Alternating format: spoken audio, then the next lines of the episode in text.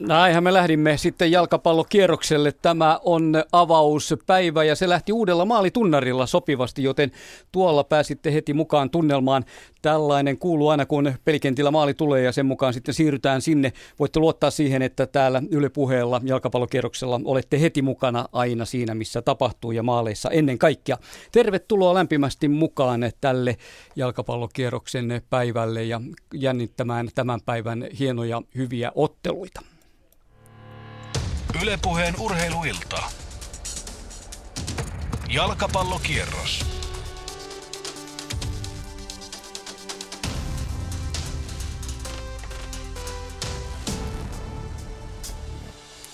Studiossa Erkka V. Lehtola, tuttu asiantuntijamme Jarmo Lehtinen pyörittelee tämän päivän kerrosta. Rolf Samuelson tarkkaamossa pitää huolen siitä, että linjat tänään toimivat ja siinä onkin aikamoinen työ. Rolle näyttää siellä peukkua pystyyn, että parasta tehdään tänään mitä voidaan. Ei puhuta siis Game 7 tänään, se päivä on huomenna, nyt puhutaan jalkapallosta. Erkka, tervetuloa. Sulla on varmaan kanssa mukava tunne tänään siinä, että päästään vihdoinkin tosi toimii. No näin on, näin on. Kiinnostava startti. Tätä on taas odotettu. Suomessa on Euroopan tai maailman pisin preseason ja sen muistaa silloin kauasta, kun itse pelasi tai, tai kun tietää, miten nyt nämä nykypelaajat ja valmentajat, kuinka paljon tätä päivää odotetaan, niin upea, että tämä on vihdoin tässä.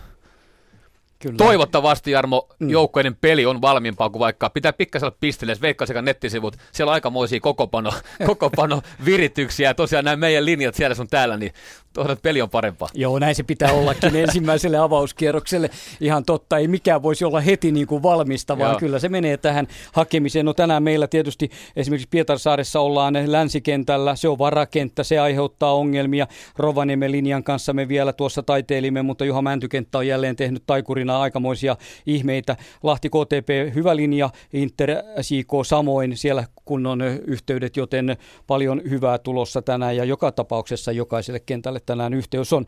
IFK Vaasan palloseura Helsingissä jäi pelaamatta, Ilves Kup samoin, muutamia pelillisiä kenttäongelmiahan meillä on ja otteluiden päivämäärät löytyvät vasta siellä syyskuulta, että sinne saa aika paljon odottaa ennen kuin nuo pelit pelataan. No se on tietysti sääli, että totta kai tämmöinen startti, niin se pitäisi saada satasella käyntiin, eli kuuden ottelu täydellä kierroksella, se on ihan selvä asia. Ehkä nolointa on ehkä se, että Helsingissä ei pysty pelaamaan, koska se peli on varmasti sen takia täällä, täällä on tekonurmen muuta, mutta nyt meni remontti pitkäksi ja et toki tässäkin varmaan oltiin säädin armolla, että sitä kenttää ei kuulemma pysty tekemään kun tiet, muuten kuin tietyssä lämpötilassa, että nyt kävi näin hyviä kevätsäitä oli, mutta se ei riittänyt. Olisi ollut, tuli takatalvea ja se vaikutti tuohon.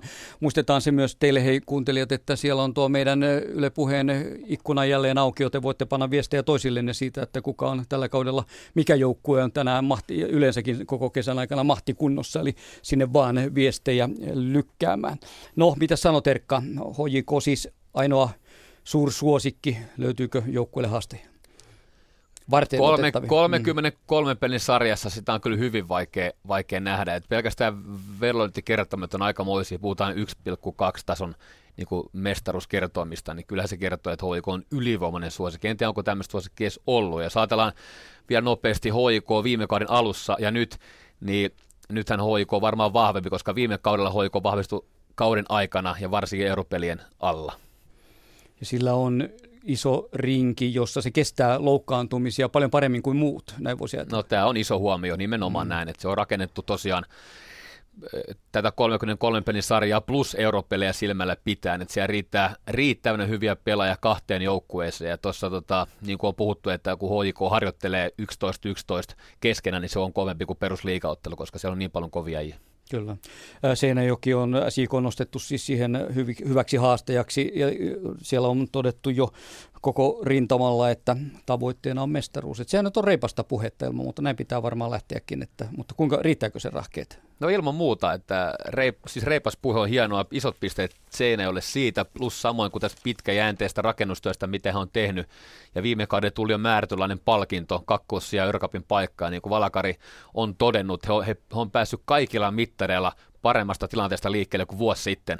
Eli, eli, eli jos nyt vähänkään maalisärkeä käyttää, niin joukkue on parempi ja paremmassa iskussa kuin vuosi sitten. Silti se ei takaa hopeamitali. Se mun mielestä ero HIK ja SIK välillä on isompi kuin SIK ja SIK haastajan. Mitä sanot tämän kauden tulokkaista? Niitä on nyt sitten kolme kappaletta kaiken kaikkiaan. IFKta me emme tänään saa kentälle emmekä Ilvestä. Niiden panos ei selviä tänään, mutta KTP on mielenkiintoisessa paikassa Lahden vieraan. Kyllä todella. hyvä, että on ollut pitkä puolta aikaa toipua siitä traagisesta viime syksystä Kotkalla. Joukkue on kuitenkin rakennettu sillä tavalla, että erittäin vahvaksi niin kuin joko ykkösen nousee suosikiksi, tai sitten jo aika, aika ajoissa saivat kuitenkin tiedon liikapaikasta, eli on pystynyt reagoimaan siihen. Ristelän pelitapa on, on rohkea, kunnianhimoinen, halu hallita palloja, haastaa isompiaan tällä tavalla. Muutamia mielenkiintoisia ulkomaalaispelaajia plus ihan hyviä kotimaisia hankintoja. Ja kotkalainen oikeasti todellinen jalkapallokaupunki, futiskulttuuri, kannattajakulttuuri. Arto Tolsaarena Kotka on ollut erittäin vahva ja ja tota, itse, itse uskon ja haluan todella uskoa, että Kotka pysyy sarjassa. Mm. No miten IFK Ilves käy läpi vähän niidenkin tilannetta? Ilveksellä esimerkiksi Keith Armstrong on todennut amatöörijoukkoja, kun tammikuussa tuli tieto, että voidaan pelata veikkausliikaa, niin eihän siinä mahdottomia ehdi. No ei, että siellä on, se on kaksipiippoinen juttu, siellä on tolkuton määrä liikaotteluja, siellä on puolen tusina tai enemmänkin erittäin kokeneita veikkasika pelaajia, pelaajat, jotka on ollut myös muualla kuin Suomessa pelaamassa, ja, ja tota, mutta sitten toisaalta, että Keki on kyllä kertonut kaikki ne syyt, miksi Ilves ei voi pärjätä, ja sillä tavalla en mä sano pesty käsiään, se on realismia, se on, se on täyttä faktaa kaikkea, että hän on uudessa tilanteessa, joukko on amatöörijoukko, ja siellä miehet käy töissä, totta kai se on selvää, että he saa töistä kevennystä, kun ottelupäiviä on muuta, mutta sen perusarki on tosi kaukana niistä seuroista, mitkä tekee täysammattilaispohjalla, ja se ei voi olla näkymättä. Mm. Mutta, mutta tota, Kekki on itse myös kiinnostava persona, yksi liikan niin kuin isompia tulijoita, paluumuuttajia tavallaan, että, että miten hänen kultasormi on pysynyt, kuinka kiiltävänä, kuinka monen karatin sormi se on tällä kaudella, koska, koska tota, hän on kiistata yksi meidän menestyneempiä valmentajia, on tottunut tekemään tulosta käsittämätön putki aikana. Voittiko hänen joukkojensa seitsemän tai kahdeksan kertaa putkeen sarjaan, mihin osallistui yeah, ykkösessä, mm. mestikassa, liikassa niin poispäin. Että, et, et, ja hän pelaa varmasti vaan tuloksesta, tekee kaikkensa, että Ilves pysyy sarjassa. Mm. Ja IFK, 40 vuotta odotettiin paluuta. Nyt se on totta. 40 vuotta mm. odotettiin, joo, ja et itsekin on niin nuori, että en ehtinyt nähdä IFK, en ole ehtinyt nähdä tässä pääsarjassa kertaakaan livenä. Tänä vuonna se tapahtuu, tapahtuu mikä on hienoa, ja IFK upeasti uutisoitiin, 1200 myytyy kausikorttia, tämä brändi, tämä juttu on kolahtanut kannattajiin helsinkiläisiin, me nähdään upeat paikallispelit. Silti, vaikka joukkue on hyvin valmennettu, se on maaläheistä, käytönläheistä, perusjärkevää toimintaa alusta loppuun, silti mun mielestä iso kysymysmerkki, riittääkö näiden muutamien IFK-ikonien rahkeet tälle korkeammalle tasolle, ja se, se mitataan tänä vuonna ehkä jopa raalla tavalla. Toisaalta Mypan ja Hongan kuolema kääntyi kyllä IFK voitoksi, että tuli esimerkiksi Mypasta aika monen lasti kelpo pelaaja. Kyllä. Mennään kentille, otetaan tunnelmat sieltä ja saadaan, päästään oikein hyvin vireeseen. Tässä Jari Haapala on saanut linjan kuntoon FC Lahti KTP-otteluun ja teillä sanoit jo etukäteen Jari, että kenttä nyt ei hävissä kunnossa ole, mutta pelataan. Niin, viimeksi keskiviikkona kävin sitä katsomassa, niin on se kyllä siitä paljon paremmassa kunnossa, mutta edelleen kenttä on pehmeä ja se on ilman muuta selvää, että kun äh, tässä peli etenee, niin tuo kenttä tulee tuosta murtumaan ja myllertymään ja se vaikeuttaa joukkoiden pelaamista, mutta kuitenkin vihreällä ja luonnon nurmella päästään pelaamaan, se on tietysti hieno ja odotukset tälle ottelulle ja tunnelmalle ovat suuret, nimittäin Kotkasta on tulossa ainakin kolme pussilastillista plus sitten vielä tuo muu porukka, mikä tulee muilla kyydeillä, joten täällä kyllä kotkalaiset, jotka ovat tietysti odottaneet tätä paluuta liikaa. Kotkalaisfanit, he ilman muuta tuo, kun matkaa ei ole nyt kun tuo 100 kilometriä suurin piirtein, niin tänne tulevat ja tietysti lahtelaiset he ovat paikalla ja tuo äänekäs faniporukka ja mielenkiintoista nyt sitten nähdä todellakin, että kyllä miten tämä peli lähtee käyntiin, niin lahtelaisten kokoonpanosta pitää nimittäin sanoa se, että eilisissä viimeistelyharjoituksissa sekä Pekka Lagerblom että Petri Pasanen, siis molemmat entiset Bremenin soittonijakat putosivat kokoonpanosta ja eivät ole tänään ryhmässä mukana ja siinä tietysti Toni Korkeakunnaksella ilman muuta vähän pureskelemista. No se oli kyllä aikamoinen tieto. Kiitoksia Jarille sinne. Mitä sanot Erkka? Olivatko sellaisia putoamisia nyt kokoonpanosta, että nyt KTP iskee? Yleensähän sarjanousia avauskierroksilla sillä on mahdollisuuksia. Jos, jos Pasasen Lagerbonin tosiaan on tilannut se, että on eilen ennen harjoituksia lähdetty vielä sitten he pelaa tänään ja kummatkin aloittaa, niin tämä on iso, iso paukku ja pommi ja on pakottanut isoihinkin muutoksiin. E, totta kai voi tulla pelaajia yksi yhteen tilalle niin kuin nyt on käynyt, mutta, mutta onhan kysymys on kuitenkin kahdesta entisestä aamajoukkojen pelaajista, maailman, maailman kävijöistä, matkaajista ja tälle tasolle huippuluokan pelaajista, että, että on, on iso ikään kuin saama tätä kautta Kotkalle. Kyllä. En tietääköhän Jari, onko tarkemmin, että mistä, mistä nämä poissaolot johtuu, mitä on tapahtunut? Niin, no Pekka Lagerblomilla on akillesiainen vamma, eli, eli hän oli eilen ollut todella pettynyt tuossa ja potkinut tötteröitä sitten, kun oli todennut, että ei pysty treenaamaan. Ja tuo, äh, hänellä oli ollut sitä vammaa ja ongelmaa hieman, mutta tuli kokeilemaan ja toiveissa oli, että hän pystyisi pelata, pelaamaan, mutta Pasanen sitten loukkaantui tuossa harjoituksissa, mutta siitä minulla ei ole ihan tarkkaa tietoa, että mikä Peetulla on, mutta mistään isosta vammasta, mitä ilmeisimmin ei ole kysymys, kysymys. Mutta tässä ottelussa hän ei missään tapauksessa pelaa, eli, eli jos katsotaan hieman tuota Lahden kokoonpanoa, niin Pyry Kärkkäinen ja Markus Joenmäki ovat sillä nyt sitten toppariparina, ja Leandro Motta, joka viime vuonna kyllä voi sanoa vähän floppasi mypassa, niin hän on nyt sitten tuohon keskialueelle noussut, ja Henri Toivomäki ja Xavier Jela pelaavat tuossa keskikentän pohjalla, eli varmasti on kyllä korkeakunnaksella mennyt vielä eilisen päivän aikana tämä pakka uusiksi. Kyllä varmaan. Kiitoksia Jarille sinne. Ja sitten mennään Turkuun. Inter SJK. Tuota ottelua odotetaan oikein vesikielellä tänään. SJK on siis lähtenyt reippaasti haastamaan HJK ja Turkka on sitä mieltä, niin kuin, että Interilläkin on tällä kaudella ihan hyvä nippu koossa. No kieltämättä, kun tuota nippua katsoo tällä hetkellä, niin tulee vaan mieleen se, että neljä vuotta kun mennään tästä taaksepäin, niin Interi on ollut äh, joko kolmen kärjessä tai kolme hännillä. Ja vähän se näyttää ilmeisesti olevan samanlaistakin, miten miehiä on tullut todella paljon vaihtoon tässä, kahdeksan kappaletta kaiken kaikkiaan. Ja ja, ja sitten aletaan näkemään ja katsomaan, että minkälaista kalustoa on paikalle saatu. Mutta aika mielenkiintoisia, mielenkiintoisia kokoonpanoja kylläkin. Nimittäin, mitä sanotte tästä, niin joku on äh, Interillä kärjessä, eli tämä nuori 18-vuotias kaveri, sekä Juho Salminen myöskin tuossa keskikentän kymppinä. Lehtonen ja Ojala ovat sitten laidoilla, ne on ihan tuttuja nimiä, mutta sitten tulee Da Costa, joka oli viime kaudellakin Vincent Novo, mutta entä sitten Matouko, ei tiedä yhtään tuosta kaverista.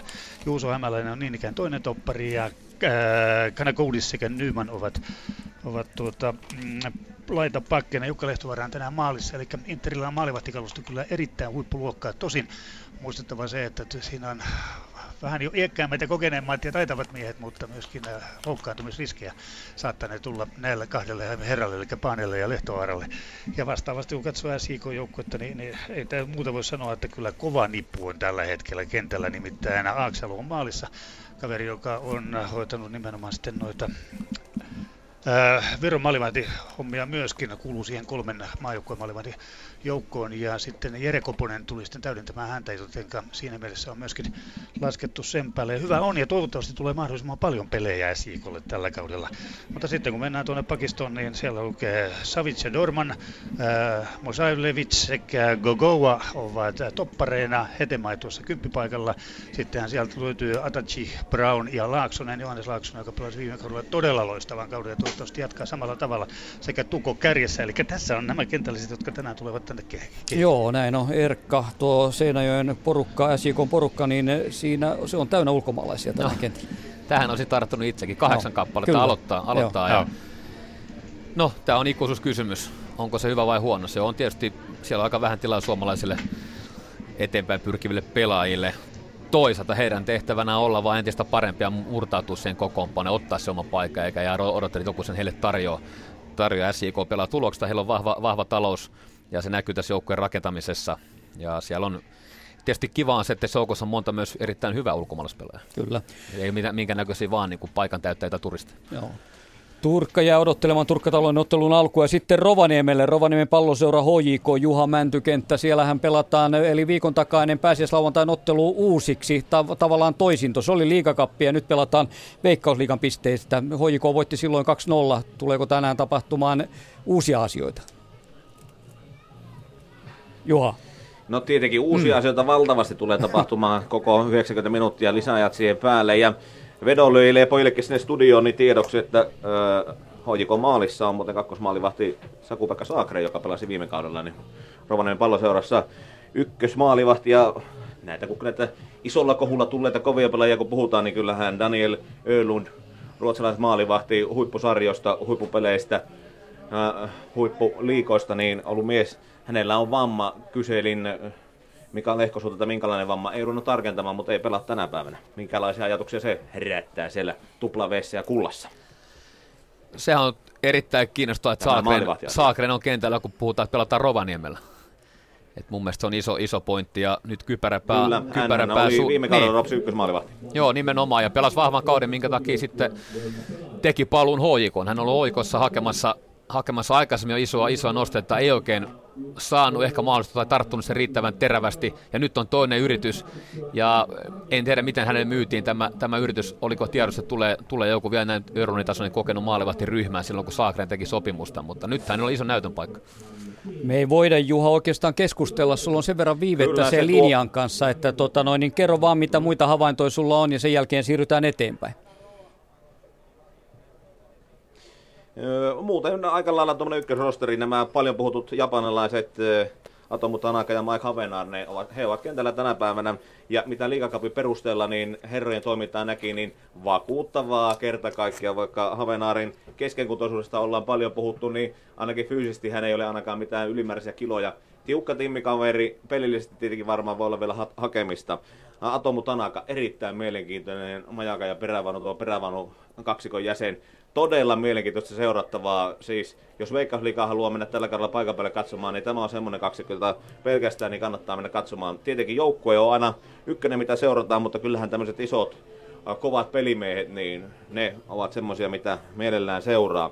Paljon kohu herättänyt Guy Moussi, Ranskan liikaa, Englantia Championshipia, Ranskassa ykkös- ja kakkostasolla pelannut mies. Hän ottaa tänään vaihtopenkille. Pelasi liigakapissa. Tuo Sikkä kaveri oli silloin, saa nähdä tuleeko mies kentälle.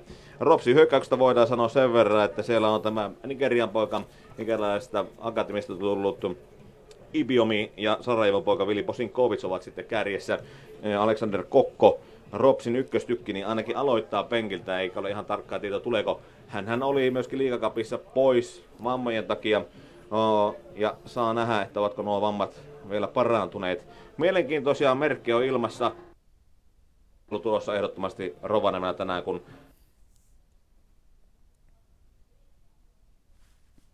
no. haastaa tänä päivänä. On selkeästi ö, altavastajan asemassa, mutta kuitenkin niin en, en ihan löysi tätä vielä hoijikolle kuitenkaan. Näiden poissaolojen ja muuten, muiden asioiden takia. Kiitoksia Juhalle. Juha on ennenkin nähnyt, miten Rovaniemellä Rops pystyy HJK voittamaan ja sitä tänään seurataan tuota ottelua hyvin eh, jännittyneenä toki. Ja sen, sen jälkeen Pietarsaaren Jaro, Hamnen, IFK, IFK, Hamne, siinä sarja kutonen, sarja vitonen viime vuodelta vastakkain ja Petri Kuikka on länsikentällä. Kuinka ollakaan? Mikäs kenttä se semmoinen on? Länsikenttä on täällä Pietasaaressa sen ykköskentän keskuskentän välittömässä läheisyydessä oleva kenttä, jossa aika perinteisesti nämä Veikkausliigan avaukset Pietasaaressa on saatu läpi vietyä. Eli kun keskuskentällä on se luonnonnurmi, niin se ei tähänkään otteluun sitten ihan siihen kuntoon päästy, että siellä oltaisiin voitu pelata. Eli puitteet ovat vähän vaatimattomammat ja vie ehkä vähän yleisöä, kun ei sitten katettua katsomoa ole. Pietasaaressa ihan mukava lämpötila, noin 14 astetta, mutta sitten kun katselee tuonne taivaalle, niin siellä on niin vahvaa pilvipeitettä, että voi olla, että ainakin tuolla katsomossa sitten se sateenvarjo on aika tärkeä kapistus, että peliä pystyy sitten mukavissa oloissa seuraamaan. Ja vaikka vitonen ja kutonen viime kaudelta tässä nyt onkin vastakkain kauden avauspelissä, niin voidaan kyllä todeta, että ei tämä sitten välttämättä ole ehkä ihan sellainen lähtökohta, että nämä joukkueet kauden lopussa tänä vuonna olisivat välttämättä samoilla sijoilla. Ehkäpä IFK Maariahamnon joukkue, jota povataan tuonne ihan kärkiryhmään mukaan, koska runko on pysynyt hyvin kasassa joukkueeseen muutamia hyviä vahvistuksia, mutta Pietasaaressa ne eurot ovat aika vähissä. Perinteisesti aika pienellä budjetilla ollaan täällä toimittu ja vuodesta toiseen yllätetty asiantuntijoita. Viime talvenakin joukkue muuttui melkoisesti. Erityisen ikävä on se, että pari kautta Jarossa keskikentän moottorina ollut Henrik Helmke on nyt sitten muilla mailla vierahilla ja hänen paikkaa ja se nyt sitten kovasti etsitään. Saa nähdä, että löydetäänkö sellaista. Jani Virtanen, joka on iästään 26 vuodesta huolimatta aika kokenut pelaaja, niin hänellä olisi nyt se näytön paikka ottaa sitten itselleen se moottorin paikka tuolla Jaro, Jaron keskialueen keskellä. Jaro on muuttunut aika paljon. Siinä yksi ehdottomasti tämän ottelun alkukaudenkin suuri kysymys Pietasaaressa. Miten nopeasti Aleksei Jeremenko saa sitten tuon ryhmänsä pelaamaan joukkueena Jeremenkolaiseen tyyliin kuuluu, että pelataan taitojalkapalloa, pelataan joukkueena rohkeasti, iloisesti. Kuinka nopeasti tämä homma sitten menee jengoille, se on Jaron kauden kannalta aika tärkeä juttu. Uusi joukkue, koko lailla uusi joukkue, niin mikäli kausi lähtee huonosti liikkeelle, silloin on aina suuri vaara, että se menee sinne korvien väliin, mutta Pietasaaressa näihin tiukkoihin paikkoihin on totuttu. Kesä näyttää, että missä sitten Pietasaaren jalkapalloylpeys menee. Kiitoksia Petrille sinne länsikentän reunalle ja varakentästähän siis puhutaan tosiaan hyvä, että sieltä on löytynyt tuollainenkin selostuspaikka niin, että Petri pystyy ottelun katsomaan. Otatko Erkka näihin kiinni tässä Rovaniemen hoikoon, Ropsin hoikoon ja Jaro IFK välisiin otteluihin tässä? Mitä kommentteja?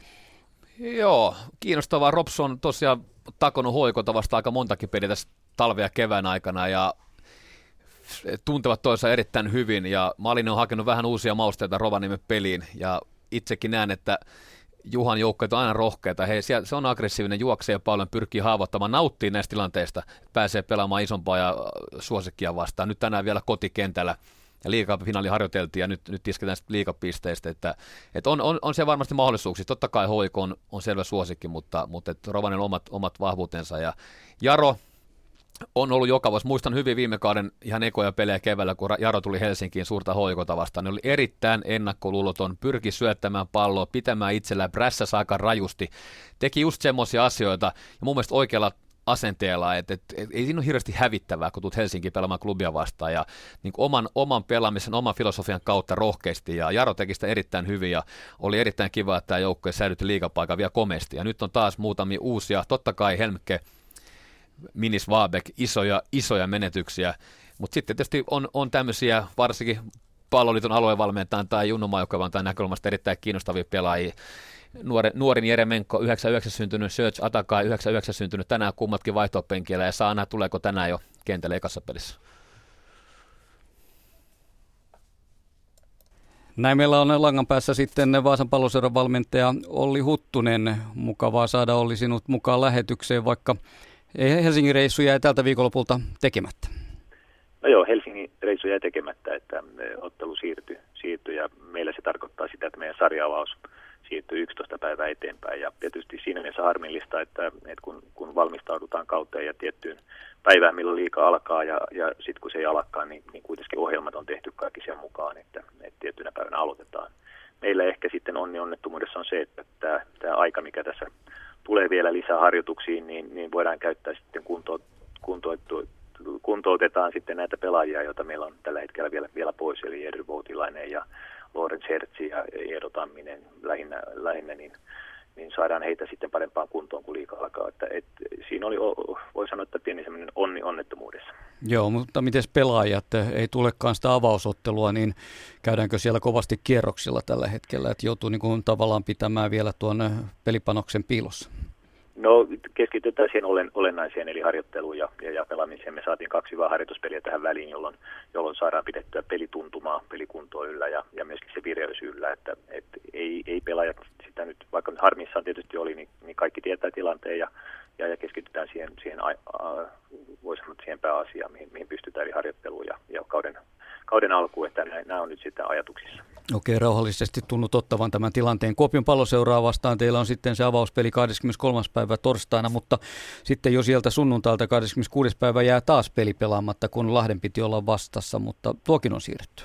No kyllä joo, se on siirretty elokuulle näiden, näiden kappelien vuoksi ja, ja tuota, meillä näytti alun perin, että meillä on huhtikuun verrattain tiivis ottelu ottelujen puitteissa, mutta nyt tämä on harventunut aika paljon, että voi sanoa, että huhtikuun mennään aika rauhallisesti, mutta toukokuussa tulee sitten meillekin vastaan ne otteluruuhkat, että siihen pitää, pitää myöskin valmistautua ja nyt tehdään töitä, töitä, että ollaan sitten myöskin kunnossa silloin toukokuussa. Mm.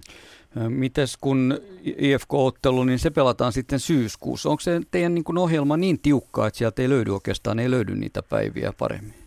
No se on, se on ja oikeastaan ongelma on siinä, että, että kun, kun toisella meistä olisi jossakin vaiheessa semmoinen vähän, vähän vapaa tila tai väljempää, niin sitten toisella on taas peliä, että tämä ohjelma menee sillä tavalla, että joukkueella on eri päivinä ja eri ajanjaksona niitä otteluruuhkia, niin, niin tämä aiheuttaa sen, että sellaista yhteistä vapaata päivää on vaikea, vaikea löytää. Et siinä on välillä joissain päivissä on stadion ongelmia, koska täytyy muistaa, että myöskin SJK on erästadionilla omat, omat europelinsä ja se vaikutti myöskin tätä, tätä ottelun lyömistä. Eli Eli, eli ei oikeastaan löytynyt aikaisin vapaata päivää. Mm, sen mukaan mennään. Sitten katsotaan, miten pitkälle menette europeleissä. Tietysti siitä on paljon kiinni myös.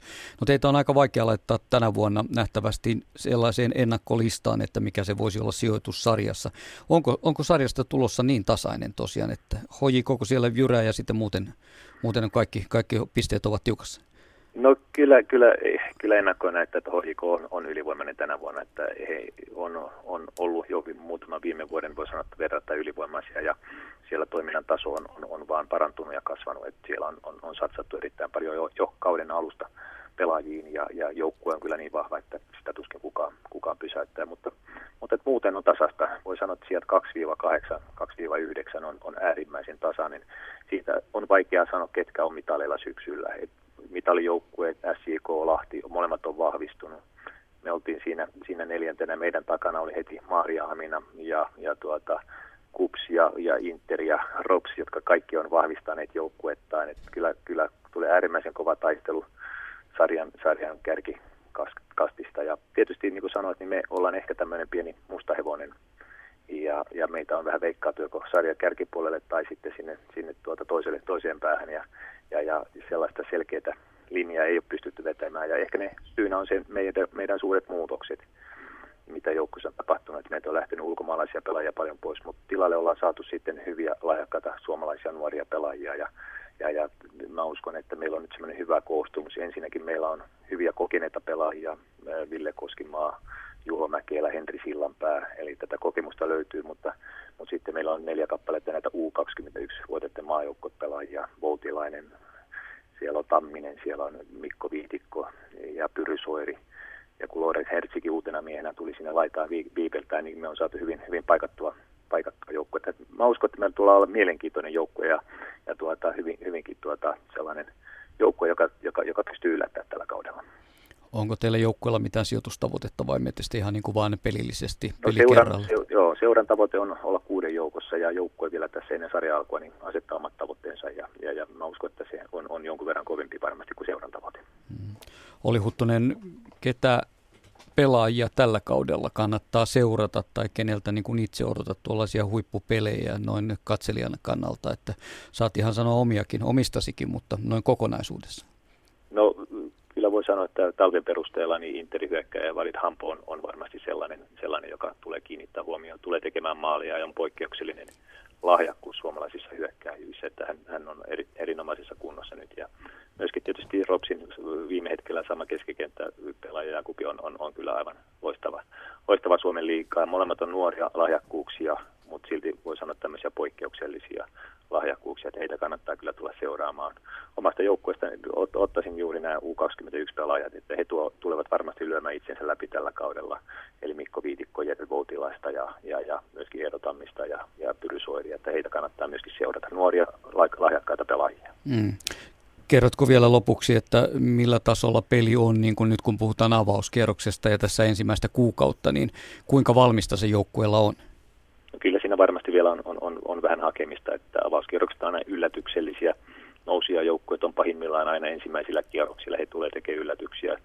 Ja kun kenttäolosuhteet vaihtelee vielä jonkun verran, niin jossakin on nurmikkoa, jossakin on tekonormeja, jossakin kentät ei oikein ole vielä kunnossa, että tulee aiheuttaa vähän, vähän, vähän ongelmia että kyllä ensimmäiset kierrokset mennään vielä, vielä yllätysten merkeissä ja pikkuhiljaa kun pelejä tulee alle, niin sitten rupeaa joukkueet hakemaan sen oman, oman tasonsa.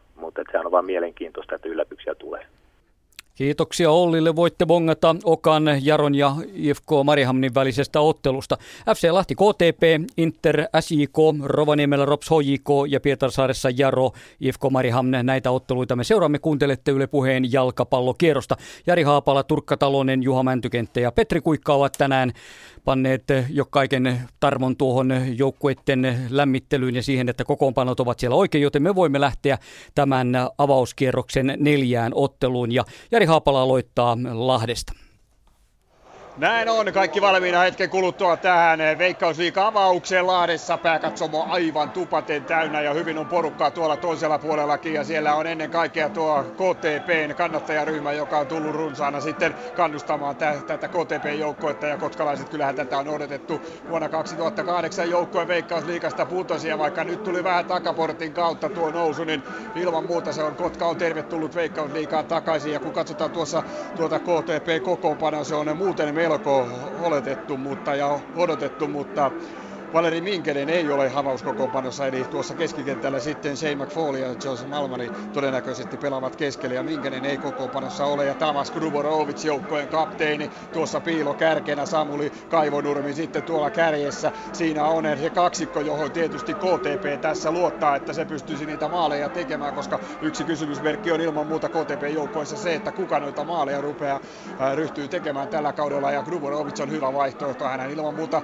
osittain senkin takia, tänne Kotkaan tai tuonne Kotkan joukkueeseen tuli, että pääsee pelaamaan taas tuossa mielipaikallaan piilokärkenä ja kyllähän hän on noita maaleja tässä 2010-luvulla mättänytkin Veikkausliigassa. Ihan kiitettävän määrän ja nyt katsotaan sitten, miten alkaa miehellä tämä homma käynnistymään Lahden joukkoilla ilman muuta, niin kuin tuossa jo aikaisemmin sanoin, on hieman shokkia kyllä eilisestä, koska kokoonpanossa ei ole Lagerblomia, siellä ei ole Pasasta, eikä siellä ole myöskään maalissa Henrik Moisanderia, jonka polvivamma ei ole siinä vireessä vielä tai parantunut niin paljon, että hän pystyisi tässä ottelussa aloittamaan, joten Joonas Meronen, joka kyllä kahdeksan veikkausliikan ottelua on pelannut, hän on tuolla maalilla ja pelannut harjoituskaudellakin hyvin ja näin tämä homma vihelletään käyntiin. Pallo sieltä Positasvilille, miehelle, joka tuli jo 2008 Suomeen. Ja nyt pelaa sitten ensimmäistä veikkausliiga-ottelua ja näin pallo aina tuonne Jere Pyhärannalle asti KTP maalivahdille. Hän pelaa oikealle sitten Asbegrenille, veli Asbegrenille, joka TPSstä tuli. Tämä alakertahan on mennyt äh, Ositasvilliä lukuun ottamatta KTPltä viime kaudesta aivan uusiksi, mutta näin pallo saadaan tuonne keskialueelle ja sinne aina Gruborovicille asti. Sen näkee tästä heti ensi minuuteista, että pelaaminen tuossa kentän pintaa pitkin, tuo, että pallo kulkisi siitä, se tulee asettamaan haasteita, koska tuo kentän pinta on sen verran epätasainen, että pallo rallattaa siellä melkoisesti. Mutta homma on saatu Veikkausliikan osalta tältä kaudelta 2015. Käytiin täältä Lahdesta ottelusta FC Lahti KTP ja nyt me siirrymme sitten seuraavaan otteluun Inter SJK.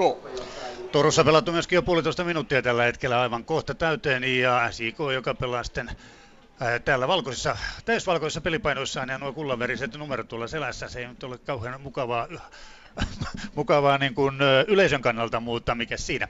Ei hätiä mitiä ja pelaa oikealta vasemmalle tältä selostamusta katsottuna. Aika vilkkaasti peli on lähtenyt käyntiin saman tien. Paloa siirtyy paljon, liikutaan paljon. Nurmi on aivan loistava, aivan upea nurmikenttä Turussa tällä hetkellä. Tuulee jonkin verran sataa myöskin. Eilen oli 16 astetta lämmintä, tänään 7 astetta lämmintä ja tämä on pelaajille aivan loistava ilma, mikä sitten katsojille on toinen juttu. Joka tapauksessa Interi on yhdessä paikallisen sanomalehden kanssa jakanut 4000 vapaa lippua tähän otteluun. Ja toivottavasti nuo kaikki ovat myöskin menneet kaupaksi ja olla, ovat myöskin sitten tulleet paikalle. Sen verran tuossa äh, mainitsin Vaihde Hamposta, hän ei pelaa tänään Interin kokoonpanossa, mies hölmöili itsensä TPS vastaan pelatussa Suomen Cupin ottelussa itsensä punaisella ulos, joten on näin tästä pelistä pois ja on myöskin sitten, sitten Suomen Cupin Rovaniemen ottelusta pois. Mutta muuten nuorta miestä Interillä on. Siellä on Film Joku, 18V ja Juho Salminen niin ikään nuori kaveri 19-vuotias, jotka ovat nyt sitten jo avauksessa ja Kaankairista olisi myöskin odottanut kovasti, mutta katsotaan tuleekohan vielä tämän ottelun aikana tähän peliin. Kohta kolme minuuttia pelattu Turussa, 0-0 lukemissa ollaan ja miten sitten Rovaniemellä Rops HJK. Kahden minuutin verran ollaan Rops HJK-ottelua pelattu tähän mennessä. Keskialueella ollaan hommaa taisteltu eteenpäin. Plus yhdeksän Rovaniemen lämpötilat, kevään lämpimimpiä päiviä, juuri kun peli alkoi. Aurinko tosi meni pilven taakse, mutta kyllä täällä näkee ihan pelata. Kirkkaalta loistaa, vihreä tekonurmikenttä alla. Ja Rovaniemellähän on se homma, että täällä rakennetaan uutta upeaa katsomoa, joten tämmöinen vanha niin sanottu aurinkokatsomo on käytössä ja noin tuhat katsojaa mahtuu kentälle. Se on tupaten täynnä väkeä. Kaksi ja puoli minuuttia ollaan Ropsi ja HJK välistä ottelua pelattu tilanne 0-0 mennään otteluun. Jaro, IFK Maariahama missä on parhaillaan ensimmäinen tämmöinen kunnon mylläkä Jaro maalilla. Äsken oli IFK Maarihamnilla kulmapotku oikealta, jonka Forssell antoi, mutta Jaro pystyy purkamaan nyt tilanteen keskialueelle. Ja sieltä pallo tulee sitten jälleen valkopaitaisen vierasjoukkueen hallintaan. Täällä Pietasaaressa tosiaan länsikenttä on varakenttä, jonne jouduttiin menemään. Jarolla aika erikoinen otteluohjelma tähän kauden alkuun. Kolme ensimmäistä peliä pelataan kotona ja siitä huolimatta sitten kun Jaaro näitä pelejä pelaa, niin vähän outoa, että kun täällä ei kuitenkaan pääkentällä ole tekonurmea, niin otteluohjelma on tällaiseksi laadittu, mutta ei voi mitään. Näin se menee täällä Pietasaaressa ensimmäinen loukkaantuminen. Yksittäinen Jaron pelaaja on tuolla kentän, nurmessa, nur, nur, kentän pinnassa ja tämän takia huoltojoukot tulevat kentälle Pietasaaressa pelattuna reilut neljä ja puoli minuuttia. Ei juurikaan kunnon tilanteita. Jaro IFK Maariahan numeroissa 0-0 mennään eteenpäin toiselle kierrokselle otteluun FC Lahti KTP. Neljä minuuttia täynnä, nolla nolla lukemat ja tuossa äsken kyllä näkyy sitten, missä kunnossa kenttä on, kun Ositasvili syötti maata pitkin Äijälälle, niin hetki ennen kuin pallo oli Äijälälle, niin se nousi tuosta kentän pinnasta Äijälän olkapäähän. Sen jälkeen siinä oli taistelutilanne ja se loppujen lopuksi päättyi sitten sivurajan heittoon ja Ositasvili tuo georgialaispakki, jolla on todella pitkät heitot. Hän heitti sen tuonne maalin eteen ja Ville Oksanen leikkasi tuolta oikealta puolelta, mutta ei aivan ehtinyt tuosta laittaa palloa sitten Merosen edestä maaliin. Pallo tällä hetkellä Nosa Lodilla, joka on näitä Mypasta tulleita pelaajia, pelaa sen takaisin tuonne Pyhärannalle, joka oli myöskin viimeinen Mypalla maalivahti kakkosmaalivahtina ja sitten Jordi Van Gelderen toinen KTPn toppari JJKsta tullut pelaa tänne vasemmalle puolelle ja näin ei lähde korkealta prässäämään. Nyt sitten Rafael lähtee peittämään tuolta, ettei pallo pysty Nosa Lodille enää takaisin pelaamaan ja Vili yrittää pitkällä tavoitella siellä Jos Molvania keskikenttäpelaaja KTPltä, mutta pallo sivurajasta yli ja sivuraja heittoa heittämään tuosta keskialueen tuntumasta sitten FC Lahti. 0-0 lukemat täällä, kun eh, viitisen minuuttia pelattuna ja eteenpäin Inter JK. Turussa viisi ja puoli minuuttia pelattu tällä hetkellä ja tämä ottelun kulkua oikeastaan kuvaa hyvin se, että molemmat maalivahdit ovat äh, kertaalleen palloon koskettaneet, joten maalintekotilanteita ei ole syntynyt lainkaan.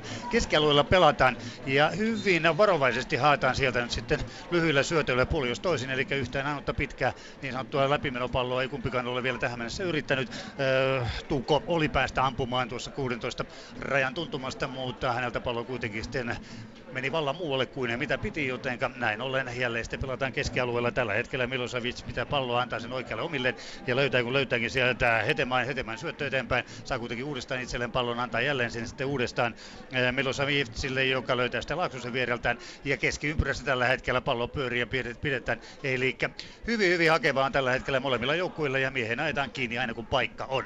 Näin Turussa 6,5 minuuttia pelattu 0-0, miten Rovaniemellä Rops HJK.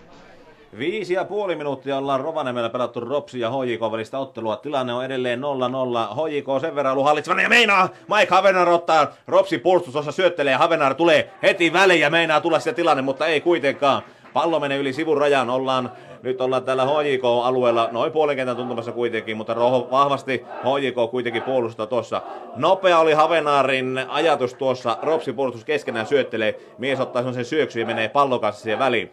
No, HJKlla tosiaan kolmisen kappaletta kulmapotkuja tuossa heti ensimmäisten minuuttien aikana. Niistä ei kuitenkaan sen kummempaa. Näytti aluksi siltä, että Tomas Tsechenski, Ropsi maalivahti, niin loukkaantui tuossa tilanteessa, yhdessä tuossa kulmatilanteessa, mutta Tomer kuitenkin siitä nousi pystyyn. Ropsin kakkosmaalivahti kävi jo vähän lämmittelemässä ja vieläkin ottaa lämpöä tuolla kentällä itse asiassa tuon tilanteen jälkeen. Mutta ei loukkaantumisia, kuusi ja puoli minuuttia Ropsi ja HJK välistä ottelua pelattu samaan aikaan kun HJK hyökkää, ei siitä mitään sen kummempaa. HJK oli kuitenkin kulmapotku. Seuraamme sitä seuraavalla katkolla, kun tänne tulemme, tuliko tuosta sen kummempaa. Siirrymme otteluun Jaro IFK Maarihamma. Missä länsikentällä täyttyy tässä ottelussa kahdeksan minuuttia. Numerot ovat edelleenkin 0-0. Jarolta tulee nyt hyvänäköinen hyökkäys, sillä kyllä miehensä roikutaan aika lailla rajusti. Ja sieltä kun tulee sitten pilli vihellys, tarkoittaa sitä, että Jaro saa vapaa potkun hyvältä tontilta.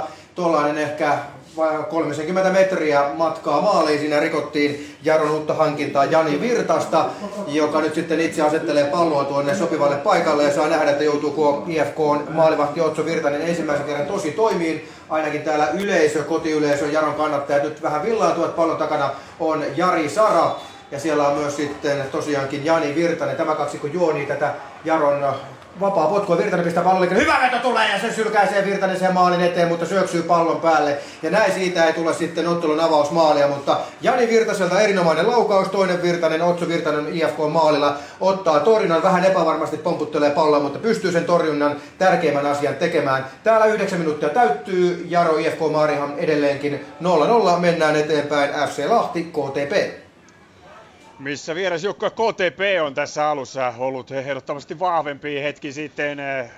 Palloteltiin palloa tuolla alhaalla siellä Nusa Lodi ja Joni Van Gelderen kierrättivät sitä ja sitten Gelderen lähetti pitkän syötön tuonne lahtelaispuolustuksen selustaan, jonne Tamas Gruborovic loistavasti juoksi ja ajoitti sinne, ettei ollut paitsiossa, vaikka niin täällä yleensä vähän reagoi ja hän pääsi keskittämään tuonne maalin eteen ja sieltä pääsi sitten Oksanen laukomaan, mutta FC lahtelaispelaajat putsasivat sen kulmapotkuksi, jonka, jäl- jonka Äijälä antoi ja sen jälkeen vielä tuon Äijälän kulmapotkun jälkeen pääsi Oksanen tälläämään uudestaan, mutta tuo kenttä on niin vaikea ja hankala pelata, se pallo pomppi valtavasti ja tuo pallo sitten kun Oksanen pääsi laukomaan, niin siitä pomppupallosta lähti reilusti yli maali. Nyt on saa sitten pitkästä aikaa FC Lahti tai oikeastaan ensimmäistä kertaa pystyy kontrolloimaan palloa sillä tavalla, että se lähtee kierrättämään peliä. On Joenmäki tuolta alhaalta, kun pallo hänelle pelataan, pelaa sen tänne vasemmalle. Siellä on vasta sitten Jussi Länsitalo, mutta ei Länsitalo palloa saa ja se menee sivurajasta yli. Kyllä tässä hieman vaikuttaa näin ensi minuutella, että tuossa pelin rakentamisessa voi tulla olemaan FC Lahdella tuossa keskialueella ongelmia.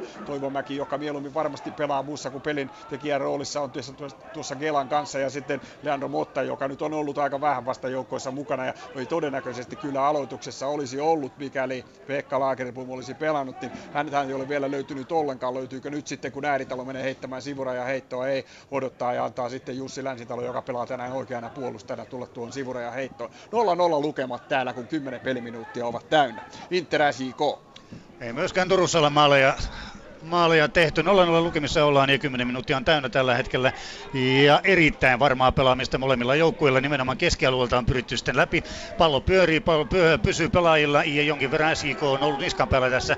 Mutta suoraan sanoen no sanoinko jopa tylsän varmaa peliä. No ei tylsä ole oikea sana, mutta niin idioottivarmana pelataan tällä hetkellä, että tuolla voi ja vasta joku sen kerran on yritetty sitten laitojen kautta päästä läpi, mutta siinä ei kuitenkaan kumpikaan joukkueelle vielä onnistunut, eli vaarallisia maalintekotilanteita. Niitä ei ole syntynyt käytöstä katsoen yhtään ainutta. Yhdessä vaiheessa Tuko oli päästä jatkamaan, mutta oli selkeästi paitsiossa, jotenka siitäkään ei sitten sen enempää syntynyt. Turussa 11 minuuttia pelattu 0-0. Miten Rovaniemelle Rops HJK? 10 minuuttia ollaan pelattu Rops HJK ottelua, tilanne on 0-0 ja kyllä tuo Tomer Tsetsenskin Ropsin maalivahdin vamma on semmoinen, että sinne nyt tuli myöskin äh, salkkumies, epäilisi, että se on lääkäri, joka tuli tuota hommaa hoitamaan sitten miesten pelikuntoon. Peli täällä tosi sanoen seisoo. Käydään läpiksi. Israelilais-kanalainen Tomer Tsetsinski Ropsin maalissa, kampialaiskaveri Jammer puolustuksen vasemmalla reunalla, anteeksi oikealla reunalla, Opiloon Lahdenmäki, kolmen miehen puolustus, heidän päällään Pirinen, Okkonen, Saksela, Mostak ja Gubieli Mosa. Siinä heidän yläpuolella on Mäkitalon kanssa ja Ibiomi ja Posinkovic Ropsi hyökkäinä. Ojiko kokopano kakkosmaarvihti Saku Saakreen siinä. Hänen yläpuolellaan puolustuslinja Ba, Heikkilä, Moreen, Lampi. Heidän yläpuolellaan Schuller ja sitten pitää mainita Obed Malolo eli Obi. 17 vuotta ikää miehellä. Ja ensimmäistä kertaa liika avauksessa, eli tiukka hoiko, kova joukkue, niin on pistänyt on nuoren pojan maa, joukkueesta tutun, nuorisomaan joukkueesta tutun miehen. Sitten äh, Opedin ja Havenaar hyökkäyksessä. Ja näin saman aikaan saadaan tämä Ropsin maalivahtikin hoidettua sen verran terveisiä kunto tähän ainakin toistaiseksi jatkaa pelikentällä. 11,5 minuuttia pelattu Rovaniemellä Rops Hoikota tilanne 0-0. Otteluun Jaro IFK Maarihamma missä saarilaiset yrittävät rakentaa maalipaikkaa, mutta Jaro pystyy tilanteen purkamaan kapteeni Juuna Semet pallon kanssa, pelaa sen alaspäin. Reginaldolle Prassi pistää eteenpäin, Opiolle Opi levittää oikeaan laitaan. Keskialueella tulee sitten katko IFK-pelaajalta, mutta pallo osuu siinä käteen ja siitä tulee sitten Jaron keskialueen vapaa potku. Ja Jarolla tässä näitä tilanteita on ehkä enemmän ollut ja aukauksia maalia kohti ja ensimmäiset äh, vahdotkin on tuolla kentän pinnassa nähty.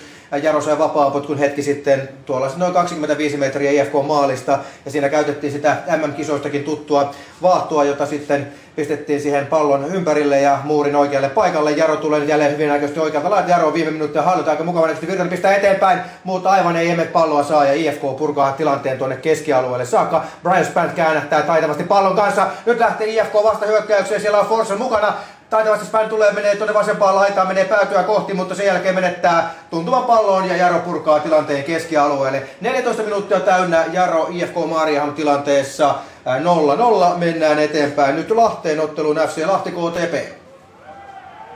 Mennään minuutti jäljessä Pietarsaarta, kun nyt on vaikea, voi oi, kun oli meinasi käydä Hazardi siinä, Jordi van Geldederille rauhallinen tilanne, mutta hän oli palauttamassa palloa Pyhärannalle, mutta Pyhäranta olikin lähtenyt vastaan ja oli aivan tuossa neljässä metrissä ja sitä Gelderen ei huomannut, mutta Pyhäranta sai sitten jalallaan venytettyä pallon, ettei se mennyt omiin. Se olisi ollut hirvittävä virhe, nimittäin KTP tämän ottelua on tässä alussa ilman muuta hallinnut hetki sittenkin. Pallo pelattiin tuossa tuonne rangaistusalueen sisälle Kaivonurmelle, joka otti sen hyvin haltuun ja suojasi, pelasi siitä sitten Äijälälle, joka olisi päässyt laukomaan, mutta Länsitalo liukui tilanteeseen. Nyt tulee sitten Lahti vuorostaan, mutta kyllä melko ponnettomia ovat lahtilaisten hyökkäykset ollut tuossakin ääritalo, kun yrittää pelata pystyyn tuonne oikealle pakin paikalta nousseelle Länsitalolle, niin tuo syöttö on aivan liian kova ja menee aina päädystä yli ja näin maalipotkulla jatketaan, mutta KTP tässä alussa on ollut kyllä piirteämpi ja se on pystynyt tuota palloa enemmän tuossa keskialueella pitämään ja saamaan useampia, useampia syöttöjä peräkkäin omille joka to, todellakin kyllä tulee tänään tässä kentällä, kun tämä vielä menee huonompaan kuntoon, niin olemaan vaikeaa.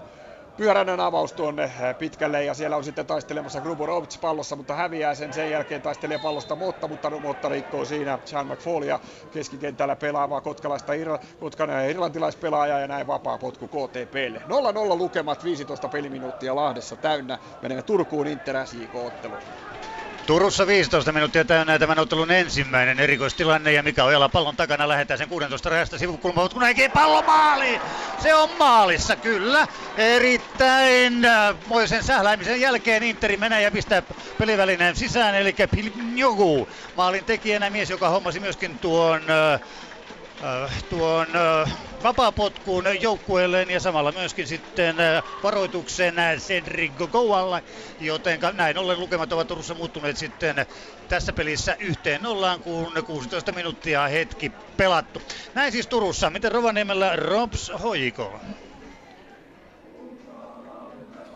Ja kohta 15 minuuttia pelattu Ropsi ja HJK välistä ottelua Rovaniemen keskuskentällä. HJK ensimmäiset 10 minuuttia tuli oikeastaan jyrään laalla. Viimeiset viisi minuuttia Ropski on saanut jonkunlaista otetta tässä pelistä. Tällä hetkellä väännetään keski, keskialueella. Kyllä Rops pääsee heittämään tuosta noin.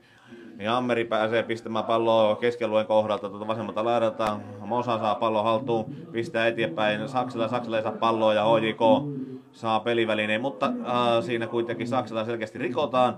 Vapaa potku matkaa kuitenkin maaliin, lähes 40 metriä ollaan tuolla ihan oikeassa laidassa, hoiko maalista katsoen ihan vasemmalla laidalla. Antonu Tanakani käy neuvomassa, että miten tuo pallo pistetään täällä. Hän on tottunut Japanissa, että palloa pistetään ilmeisesti vähän eri paikkaa kuin Suomen maalla. No kuitenkin pallon asitellaan. Katsotaan. Ja vielä siellä niin Japanin poika neuvoo tarkkaan näyttää, että mihinkä kohti tuo. Meinaako mies ihan muuriin? Siinä on puolitoista metrinen muuri nyt pallo edessä. Aika lähellä tosi tuota palloa. Minun mielestäni matkaa ei ole kyllä niin paljon kuin yleensä pitäisi vapautuksessa laittaa tuohon eteen. Pallo ilmassa nyt! Tulee tuohon HJK puolustusalueelle, mutta boksi sisään, mutta ei. Ja Tomu Tanaka on juuri pallon kanssa. Hän ottaa pallon haltuun ja pistää sitä HJK puolustuksen kautta eteenpäin. 16 minuuttia pelattu Ropsi ja välistä ottelua. Ei vaarallisia tilanteita vielä. Tilanne on 0-0. Siirrymme otteluun. Jaro, IFK, Maariahamn. Jos ei Rovaniemellä ole vaarallisia tilanteita juurikaan aikaan saatu, niin Pietasaaressa on ollut kyllä ihan vaihtelevaa värikästä peliä molemmilla joukkueilla. On ollut ihan, äh, sanottaisiko ei nyt ihan sellaisen tuhannen taalan paikkoja, mutta hyviä tilanteita ja vetopaikkoja. Muutama erikoistilanne Jarolla IFK Maariahamnilla puolestaan useampi kulmapotku, mutta niistä IFK ei ole kyllä oikein mitään saanut aikaiseksi. Ottelun ensimmäinen varoituskin on nähty. IFK on Diver Orchil sai varoituksen Walter Moorin rusikoinnista tuolla Jaron eh, puolustusalueella sivurajan tuntumassa ja siitä sitten tosiaan ottelun erotuomari, päätuomari Denis Santama antoi tämän ottelun ensimmäisen keltaisen kortin. Täällä Pietasaaressa pikkuhiljaa alkaa ilta hämärtää, valot ovat syttyneet ja täällä on ihan hyvä jalkapallotunnelma. Eh, ja vaikka nyt ehkä etukäteen ajateltiin, että uudistunut Jaro voisi olla tässä vaikeuksissa, niin ei kyllä yhtään ole jäänyt oikeastaan askeltakaan IFK taakse. Ehkäpä päinvastoin Jaro tässä lieväkseltään on ottelua hallinnut, mutta nyt tässä pelissä hieman seesteisempi vaihe. Jaro lähtee rakentamaan alakerran kautta peliä tuonne vasempaan laitaan Jari Saralle. 18,5 minuuttia Pietasaarissa pelattuna. Edelleenkään maaleja ei ole nähty ottelussa. Jaro IFK Maariaham. Potkaistaan pallo eteenpäin Lahteen. FC Lahti KTP.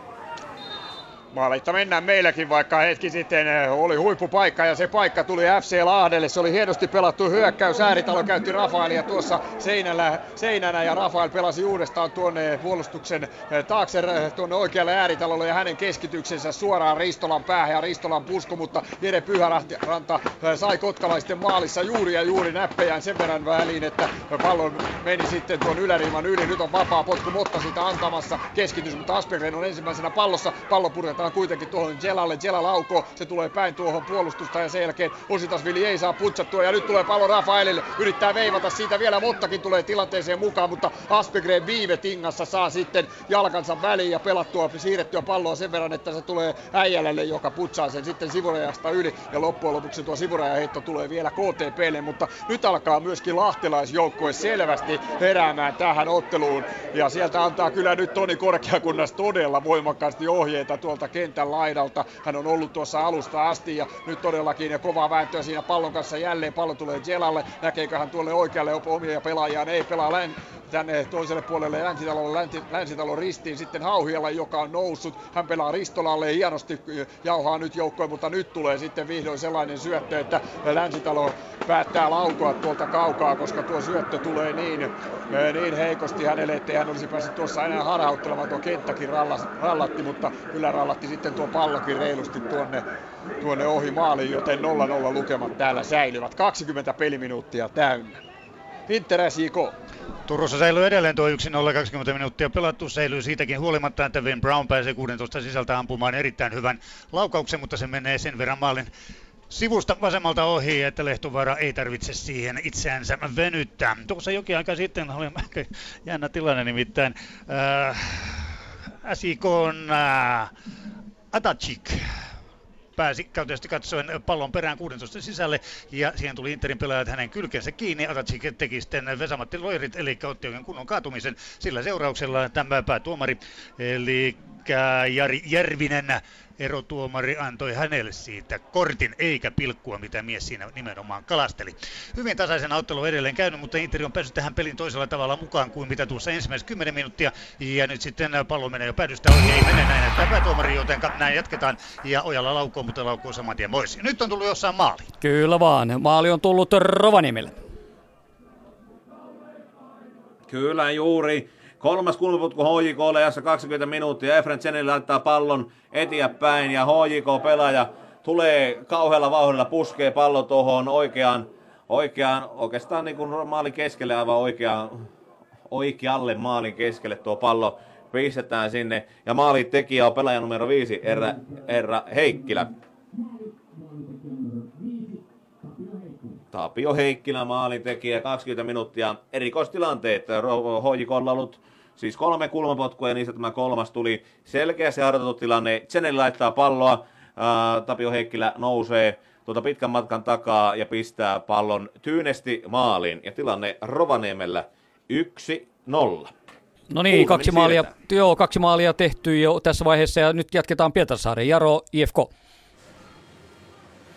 Äh, kyllä, tänne passaa tulla Pietasaaren, nimittäin Jaro on viime minuutteina tullut erittäin vahvasti ja tässä on muutamia hyvänäköisiä paikkoja. Ja erityisesti äh, Walter Moore on päässyt pariin otteeseen hyvänäköisiin puskupaikkoihin. Paras paikka tuli tuossa noin 20 minuutin kohdalla, kun äh, pitkästä aikaa pelikuntoinen Juhan Brunel antoi tuolta oikealta laidalta todella pitkän keskityksen. Moore teki oikea-aikaisen juoksun, syöksyi palloon ja puski pallon maalia kohti, mutta siinä Otso Virtanen tuossa tilanteessa pääsi sitten kuitenkin koppaamaan pallon kiinni. Sen verran keskelle tuli tuo Mooren pusku, että siitä sitten vielä ensimmäistä kertaa täällä Pietasaaressa ei maalilaulua laitettu soimaan, mutta Jaro on ollut ilmeeltään tänään erittäin hyvä, ehkäpä ottelu hallitseva osapuoli. Ja tosiaan, kuten todettua, niin Juhan Brunel pitkästä aikaa jälleen pelikuntoinen kevätkin meni vähän niin kuin tässä toipilaana viime kausi oikeastaan puolet kaudesta kokonaan kokonaan pilalla loukkaantumisen takia, mutta nyt kaasumaskilla pelaava Brunel on kokoonpanossa mukana ja se tuntuisi olevan Jarolle hyvä uutinen. 23 minuuttia vähän reilut pelattu Pietasaaressa, edelleenkin maaleitta ottelussa Jaro IFK Maarieham, nyt Lahteen, FC Lahti, KTP ja Jari Haapala. Jussi Länsitalo FC Lahden laitapuolustaja on siellä sivureja heittoa heittämässä. Viime kausia meni Saksan kuutos liigassa ja hän siellä vähän kuntoutteli sitten itseään kun loukkaantui pahasti edellisellä kaudella ja opiskeli, mutta palasi nyt sitten Veikkausliigaan pelaa pallon Mootalle, mutta siinä Frassi pelaaja nostaa tuollaisen chipin hakee sillä ääritaloa, mutta Ositasvili tulee ja vie pallon sen jälkeen pallo tuohon Kaivonurmelle hyvin suojaa Kaivonurmi. Näissä tilanteissa hän on kyllä hyvä, pystyy tuossa painopiste on aika matalalla ja pystyy suojaamaan, mutta pallo loppujen lopuksi sitten kyllä FC Lahdelle ja Jela yrittää antaa pitkää pystysyöttöä, mutta sinne ei ole ketään menossa ja pallo näin Pyhärannalle, joten ei mitään valmista tuosta. Todellakin ottelu on tässä alussa aalto ollut, KTP oli ensin alussa tuossa, pystyy pelillisesti pitämään palloa enemmän ja rakentamaan muutaman tilanteen poikasenkin, mutta Lahti on nyt sitten tullut tuohon peliin mukaan ilman muuta ja paras paikka se on ollut siis Aleksi Ristolalla, joka viime kaudella tällaisi Mypan riveissä kuusi osumaa, mutta Jere Pyhäläntä sen sitten venytti, kun Nosa Lodi nousee tuohon pallon kanssa rauhallisesti menemme eteenpäin täältä otteluun, niin teräs JK.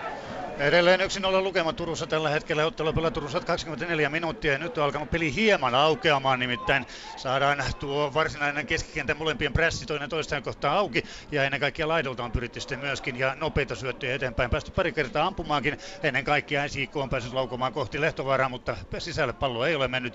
Joten edelleen SIK hieman niskan päällä, vaikka onkin 0-1 tappiolla. Ja nyt maaleja tehty. Kyllä, maaleja tulee. Ja nyt mennään Pietarsaariin. Siellä on tullut maali.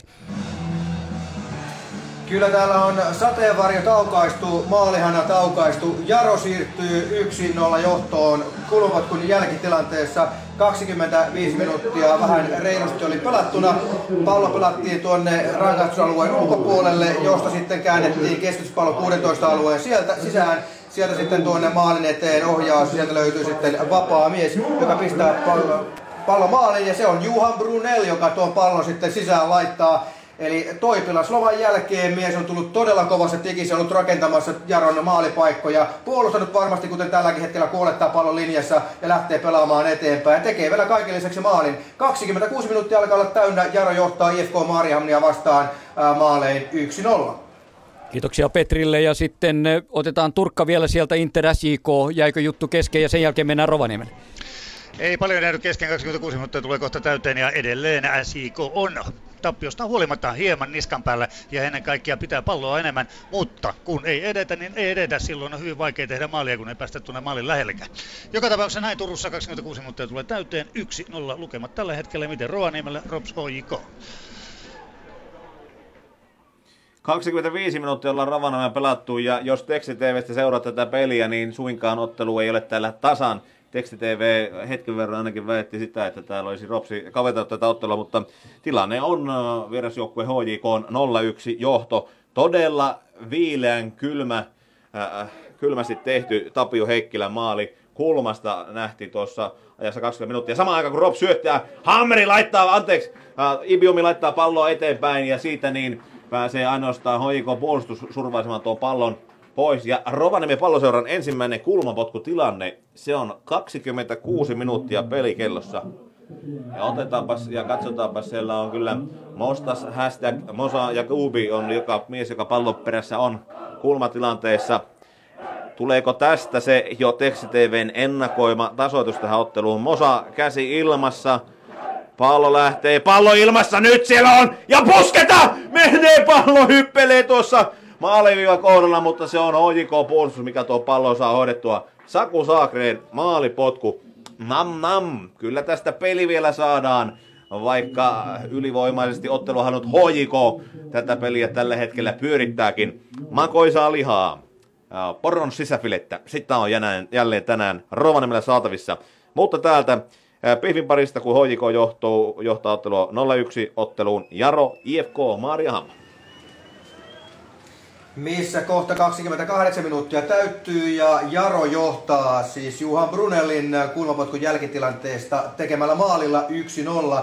Ja tässä nyt sitten voi sanoa, että tämä ilta on pimentynyt koko lailla pahasti täällä Pietarsaarissa. Erittäin synkät pilvet tuossa kentän, länsikentän yläpuolella. Vettä tulee aika lailla kovalla tahdilla tällä hetkellä taivaalta alas ja osa yleisöstä yrittää nyt hakeutua sitten jonnekin suojaisaan paikkaan, koska nyt pelataan varakentällä. Täällä ei sitten ole mitään katoksia yleisön turvana, joten näin sitten tässä mitataan todellisen jalkapallofanin äh, ystävyyttä. Ja nyt tulee Jaro jälleen paikka, sieltä nimittäin nimet kääntää tuonne maalin eteen, jonne juoksee sitten brasilialaisyökkäjä Dennis, mutta viime hetkellä siellä taitaa Kai Lyski päästä sitten jalkoineen väliin, pistää pallon päädystä yli ja näin Jarolle ei tule vielä 2-0 maalia, mutta tulee kulmapotku oikealta, jota menee antamaan Jari Sara, mutta menee sen verran verkkaisesti, että pistetään tämä kierros eteenpäin. Pietasaaressa siis Jaro johtaa 1-0 IFK Maarihamnia vastaan, kun 29 minuuttia täynnä. Mennään Lahteen, FC Lahti KTP.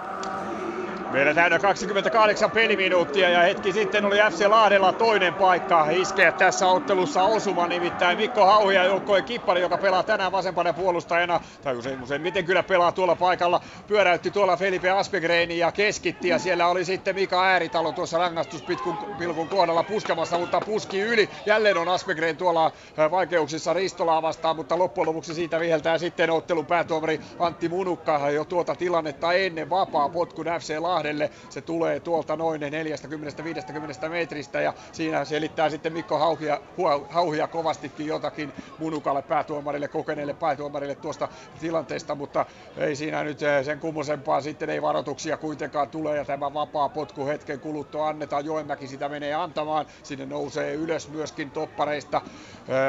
No eipä nouse, ei lähde tuohon, tuohon mukaan kuitenkaan toinen toppareista ja loppujen lopuksi nyt sitten katsotaan tämä vapari tuosta vielä, kun yleisökin herää tähän tilanteeseen, noin se lähtee ja siinä on ensimmäisenä pallossa sitten Aspegren, joka ei ole kyllä pitkä pelaaja, mutta päällä puskee tuon tilanteen pallo takaisin tuosta Hauhiella ja hän pelaa aina Joenmäelle asti ja tuo tilanne on ohi. 0-0 lukemat Laadissa 29 peliminuuttia täynnä. Inter SJK.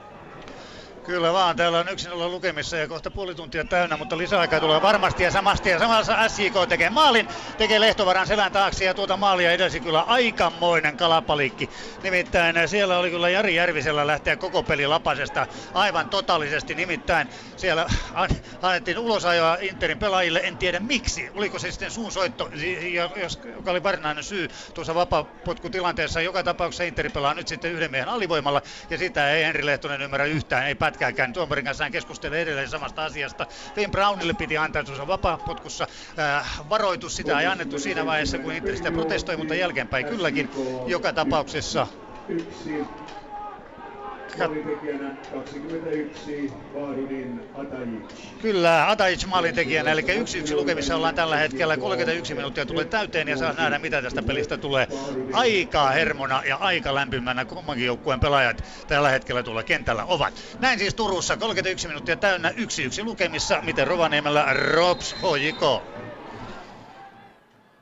Puoli tuntia ollaan Rovaniemen ja HJK on välistä ottelua pelattu ja 0-1 ovat lukemat vierasjoukkueen HJK hyväksi ja melkein 2-0 Efran Zeneli. Täytyy sanoa, että upeita erikoistilanteita. Tuossa oli kaksikin vapaa potkua. Toisessa hän kokeili suoraan maalille, maalille laittaa palloa. Ei ollut kaukana ja sitten erikoistilanne sen jälkeen. Niin hyvä tilanne siitä.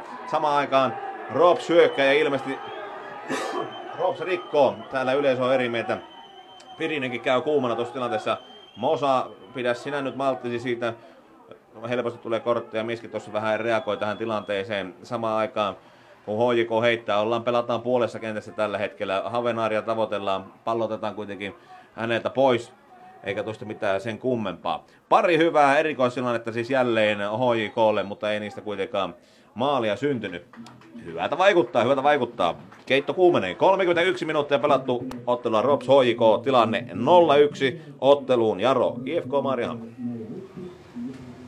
IFKlla on nyt kulmapotku, jonka Petteri Forsell antaa tuolta vasemmalta, mutta se menee sitten ilmeisesti jaropelaajien päiden kautta uudelleen päädystä. Yli toista puolta tulee sitten uusi kulmapotku, eli kulmapotku ja IFKlla on erittäin paljon tähän ensimmäiselle jaksolle ollut, mutta niistä ei juurikaan vaaran paikkoja.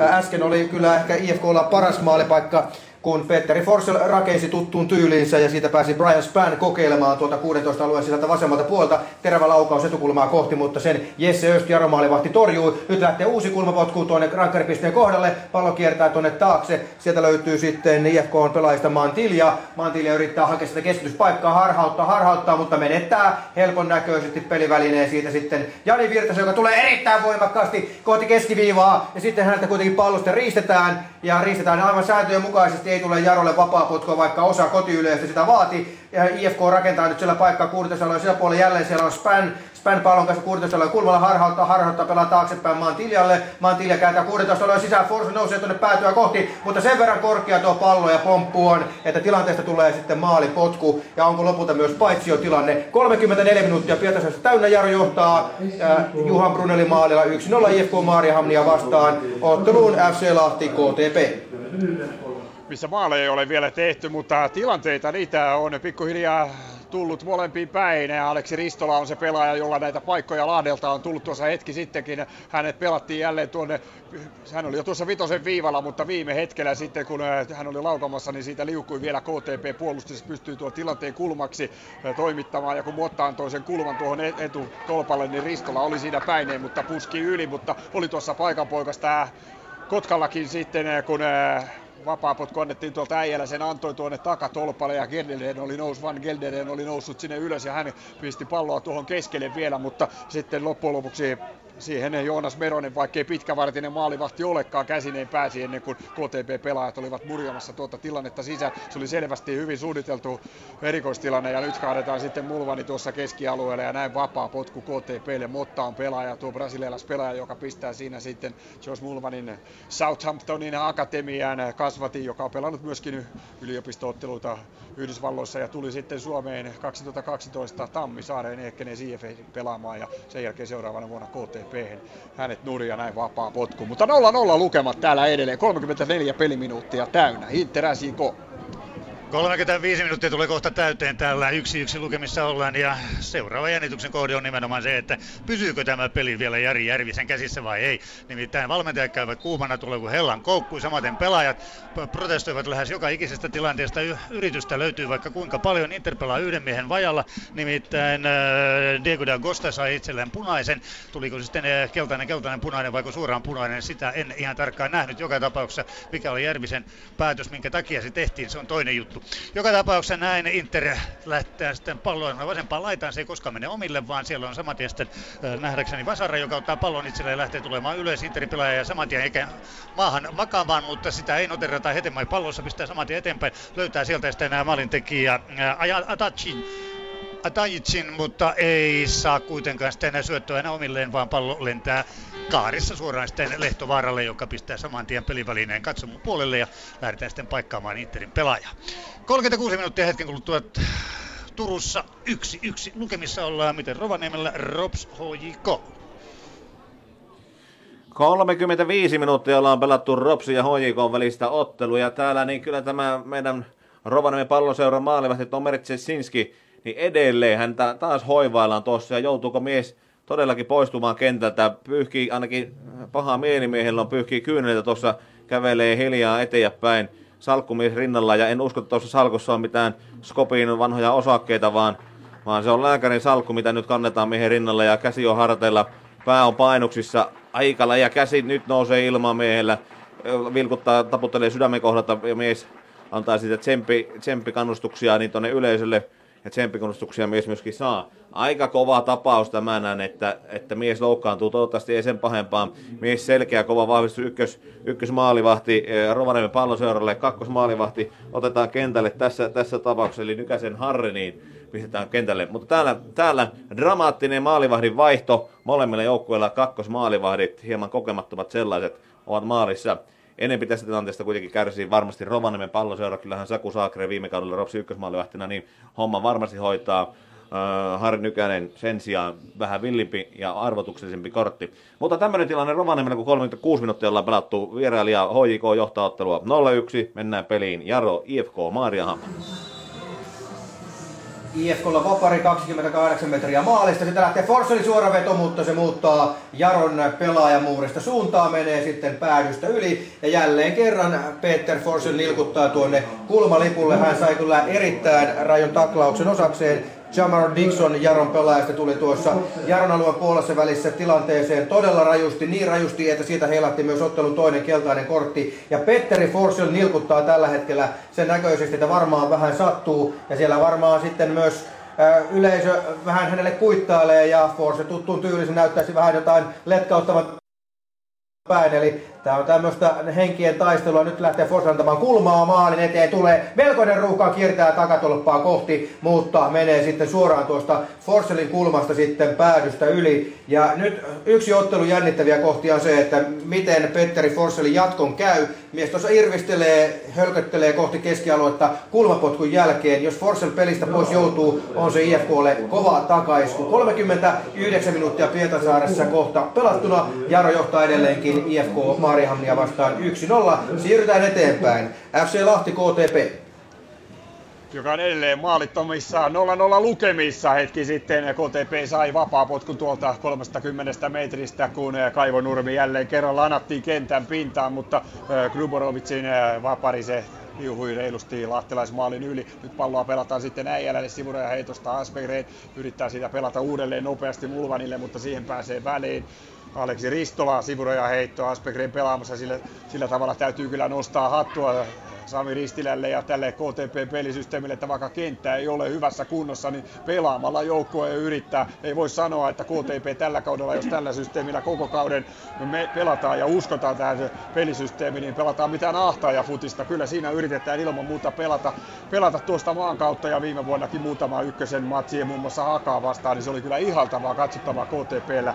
KTPllä. Eli kyllä tämä Ristilä on uskollinen tyylilleen eikä välitä siitä, että kenttä on tänään todella vaikeassa kunnossa. Vapaa potku, Mäke antaa sen tuonne keskialueelle ja siellä on sitten eh, Nosalodi ensimmäisenä pallossa ja nyt taistellaan pallosta kovasti ja se tulee aina tuonne Joenmäelle asti ja keskialueella tässä nyt pelataan. 0-0, 39 peliminuuttia Laarissa täynnä. Eteenpäin, Inter Siko. Turussa tulee kohta 40 minuuttia täyteen ja jälleen täällä peli on pysähdyksissä, nimittäin Sukille mennään sen verran lujaa, että tällä hetkellä siellä on Mika Ojala, jota paikkaillaan tuolla kentän pinnalla.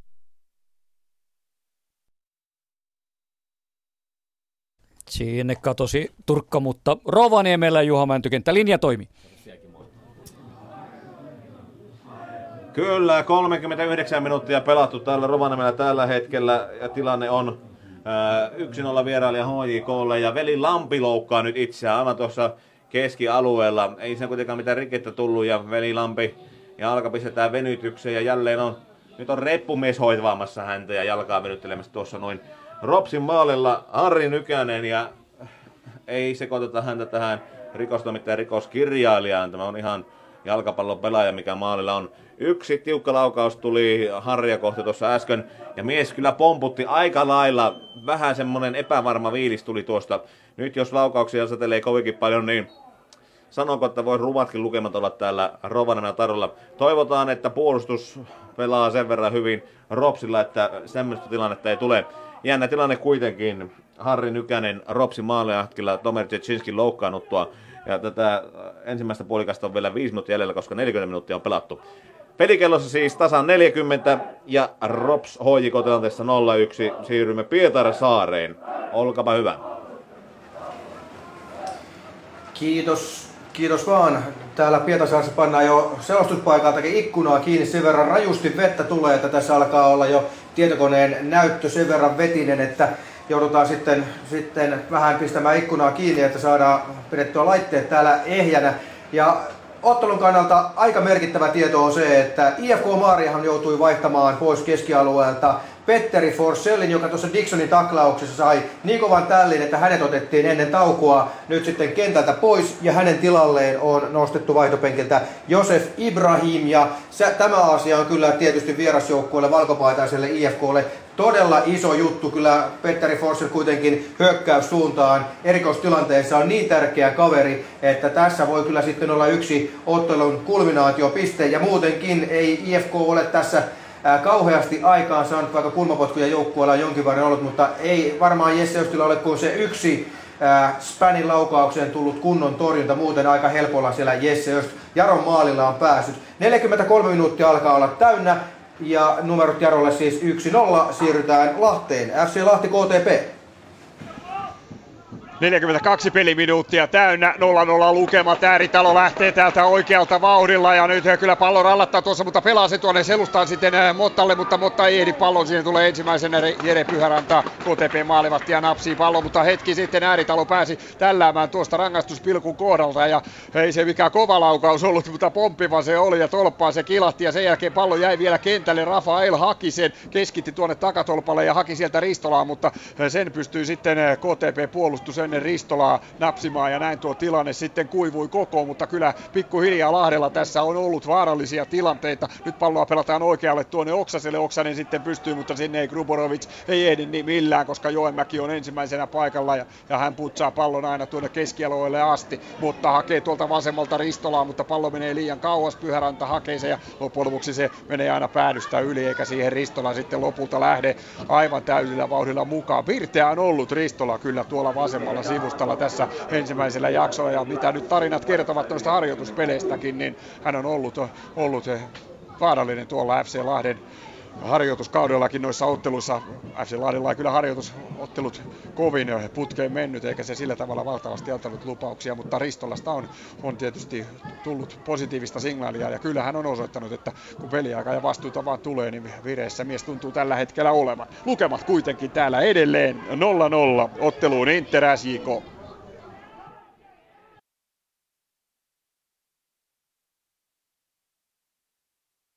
Ei taida toimia Turun linja. Katsotaan, saako Samuelson tuon linjan kuntoon. Ei vielä toimi tässä vaiheessa Inter. Äh, SJK on tasatilanteessa 1-1 ja Rovaniemelle käy matkamme täältä. Harvinainen tilanne, Rovanen palloseuran hyökkää olla tällä vasemmalla leuralla. Pirinen, Mosa pyörittävät palloa, pistetään taaksepäin Mäkitalolle. Mäkitalo laittaa keskelle Okkoselle, Okkonen laittaa eteenpäin. Pirinen tulee vasemmalta laidalta, mutta äh, HJK puolustus saa tuon pallon pelattua pois äh, Pirisen kautta, joten tuo tilanne äh, ei sen vakavammaksi muutu. 44 minuuttia pelimittarissa äh, 0-1 vierailija HJK johtaa ottelu Jaro IFK Maariahamma missä nähtiin hetki sitten IFK Maariahamanin kulmapotku vasemmalta. Jaro kuitenkin saa sen pallon keskialueelle saakka, mutta IFK tulee uudelleen. Valkopaidat tulevat vahvan näköisesti, mutta pallo pomppii sieltä sitten. Taitaa olla Vaganovin päästä tuonne Jaro maalin tuntumaan ja Jesse Öst Jaro maalivahti koppaa pelivälineen kiinni. 1-0 Jaro johtaa edelleenkin lisäaikaa jo täällä pelataan eteenpäin. FC Lahti KTP. Viimeistä minuuttia pelataan ensimmäiseltä puoliajalta. Ja tuossa oli loistava paikka KTPllä vuorostaan tehdä nyt se avausmaali, kun kulma annettiin ja siitä pääsi Kaivonurmi aivan vapaasti puskemaan rangaistuspilkun kohdalta, mutta suoraan sitten Joonas Merosen käsiin. Ja näin on ensimmäinen 45 minuuttinen täällä käsitelty. Ja tauolle lähdetään sitten Antti Munukan pillivihellyksen komennuksesta 0-0 lukemissa. Tasainen avausjakso eteenpäin. Inter ja Turussa pelataan lisäaikaa myöskin pelattu puolisen minuuttia sitä ja miten paljon sitten loppujen lopuksi annettiin. Ei näkynyt tänne ylös, mutta jonkin verran kuitenkin veikkaisin jotain kolme ja neljäkin minuuttia. Yksi yksi lukemissa ollaan edelleen tällä hetkellä ja ottelun ensimmäinen varsinainen kulmapotku nähtiin juuri äsken, kun Mika Ojala antoi sen Interin puolesta, mutta siinä ei ollut Vaaran, päivä, vaaran häivääkään sitten Mihal Aakselulle, joka nappasi pallon itselle ja lähti jälleen oma hukkuisen hyökkäykseen. Näin sitten tullaan näin Siikon toimesta. Oikea laitaa pitkin tällä hetkellä pelataan kuitenkin taaksepäin. Erittäin pahasti Interi pystyy nimenomaan sulkemaan nuo syöttölinjat SIKlta ja SIK valkoparat joutuvat pelaamaan taaksepäin. Ja jälleen mennään sokille tällä hetkellä. Tällä kertaa sitten Lehtonen menee ja iskee sinne Hetemain jalkoihin ja näin ollen siitä tulee SIKlle vapaari ja sen jälkeen vielä hiukan tönitä yllättävän lämpimänä pelaajat, valmentajat, kaikki ovat käyneet tätä peliä tänään tässä ja välillä se on myöskin tuomarilta ollut täysin hukassa, mutta katsotaan tämä Hetemai Vapari ja mennään sen jälkeen Rovaniemelle näin Hetemai pallon takana oikealla puolella, puolessa välissä Interin puolustusaluetta ja aivan oikeasta laidasta, sen jälkeen lähtee pallon, mutta lähtee lyhyenä, saa uudestaan itselleen sen ja sen jälkeen nosto maalin eteen ja sieltä tulee pusku, pusku, joka kuitenkin aiheuttaa saman tien, tai tilanteessa tulee saman tien paitsi joten näin ollen peli poikki. Ja nyt sitten äh, sinne, missä on tullut maali. Oh, näytti siltä, että olisi tullut maali, mutta Juha Mäntykääntä kertoo tarkemmin paikan päältä. Pallohan on ainakin maarissa, nimittäin Tanakaa rikotaan tasan 16 rajalla ja Tseneli laittaa siitä vapaa potkun suoraan sisään tuohon vasempaan etukulmaan. ja täältä potkaisijasta nähden oikeaan etukulmaan. Ja jotakin siinä kuitenkin tapahtuu ja maalia ei sitten hyväksytä ja pallo pistetäänkö se uudelleen tuohon samalle rajalle, eli 16 rajalle. Kovaa neuvottelua tällä hetkellä on, jotakin tapahtui muurissa, oliko siinä joku rikkomus, kuitenkin vapari uusitaan. Todella herkullinen paikka, siis aivan tuosta 16 rajalta palloa ovat pistämässä sisään. Joko Lod tai Zeneli, äsken se pistettiin suoraan sisään, ja nyt Zeneli uudelleen ja toiseen kulmaan ja sinnehän se putoaa. On se vai herra tuo Efrat Zeneli, Jumpe Jalaare sentään, pisti ensin tuonne oikean kulmaan ja sitten vasempaan on kyllä semmoista henkilökohtaista taitoa, että täytyy ihmetellä, että mies Suomen kentillä vielä pelaa. 0-2 Sirrellä eteenpäin, makus, ehditään makustella täällä näin. Jaro IFK Maaria Hamina, olipa komea maali. Siirrytään eteenpäin, herkullinen maali. No niin, se Juha siellä jälleen herkuttelee. Tällä kertaa ei ruoalla, vaan nimenomaan maaleilla. Pietasaarissa on jo taukoa vietetty parin minuutin ajan. Jaro johtaa IFK Maarihamnia vastaan 1-0 Juha Brunel kulmavat jälkitilanteesta, kun parikymppiä oli tulossa täyteen. Siinä ottelu maali. Toinen merkittävä tapahtuma avauksella on se, että IFK Maarihamnin tähtipelaaja Petteri Forssell jouduttiin ottamaan vaihtoon loukkaantumisen vuoksi. Ja oliko niin, että Lahdessa oltiin jo tauolla vai mennäänkö me Turkuun tässä kohtaa? Mennään Turkuun vaan jo. Kyllä, ja Turussakin päästään nyt sitten tauolle. Aivan hetki sitten vihellettiin peli poikki, eli vähemmän sitä lisäaikaa tuli kuin mitä oletin. Yksi yksi lukemissa ollaan. Interi meni Filip Njokun maalilla johtoon. Se olikin ainoa maalitekotilanne, mikä Interillä oli vastaavasti. Pahrun Adacik käytti kahdesta paikastaan toisen hyväkseen ja enempää niitäkään Siikolla ei ollut, jotenkaan yksi yksi lukemissa olla. Näin siis tauolle nyt sitten Rovaniemelle mutustelemaan. Kyllä, kerta kaikki oli kyllä niin makoista lihaa tällä, mutta lisäaikaa annettiin nelisen minuuttia, josta kolme minuuttia pelattu. Siis kerta kaikkia ensimmäinen vapapotku oikea yläkulmaan ja sitten kun se uusitaan, niin sitten pallo pistetään vasempaan, vasempaan yläkulmaan. Niin herkullinen erikoistilainen maali, että nam nam nam, jos asuisin siellä meren reunalla Chadissa, niin kyllä menisin katsomaan näitä otteluita. On nimittäin sen verran Lehkosuo rakentanut pelimiehelle semmoisia pelimerkkejä pelikirjaa, että oksat pois, makeata on. Oliko Jaro IFK Maariahamina peli vielä käynnissä? Käymmekö siellä vielä? Ei mennä, Juha, ei mennä Juha enää yhtään minnekään. Tullaan Pasilan studioon. Ei. Oli niin, he, o, niin. Eikö täällä peli jatkuu nimittäin vielä lisäaikaa mennään eteenpäin? Okei, pidä vaan Robin Lord nyt Harri Nykästä, Harri Nykästä tuossa tavoittelee. Täällä, no saatiinko pilli vihellettyä täällä? Ei täällä kyllä nytten. Kyllä, peli päättyy meilläkin. Lisäaika oli sen verran tuossa, no, mutta komeita erikoistilanne maalla ja Rovaniemellä. Kotijoukkue ei kannata huono asia, että ne teki vierasjoukkue, mutta noin jalkapallo innostujalle ystävälle, niin tämä ottelu on tarvinnut erinomaista silmäkarkkia, komeita, kauniita erikoistilanne maaleja. 0-2 HJK johtaa ottelua.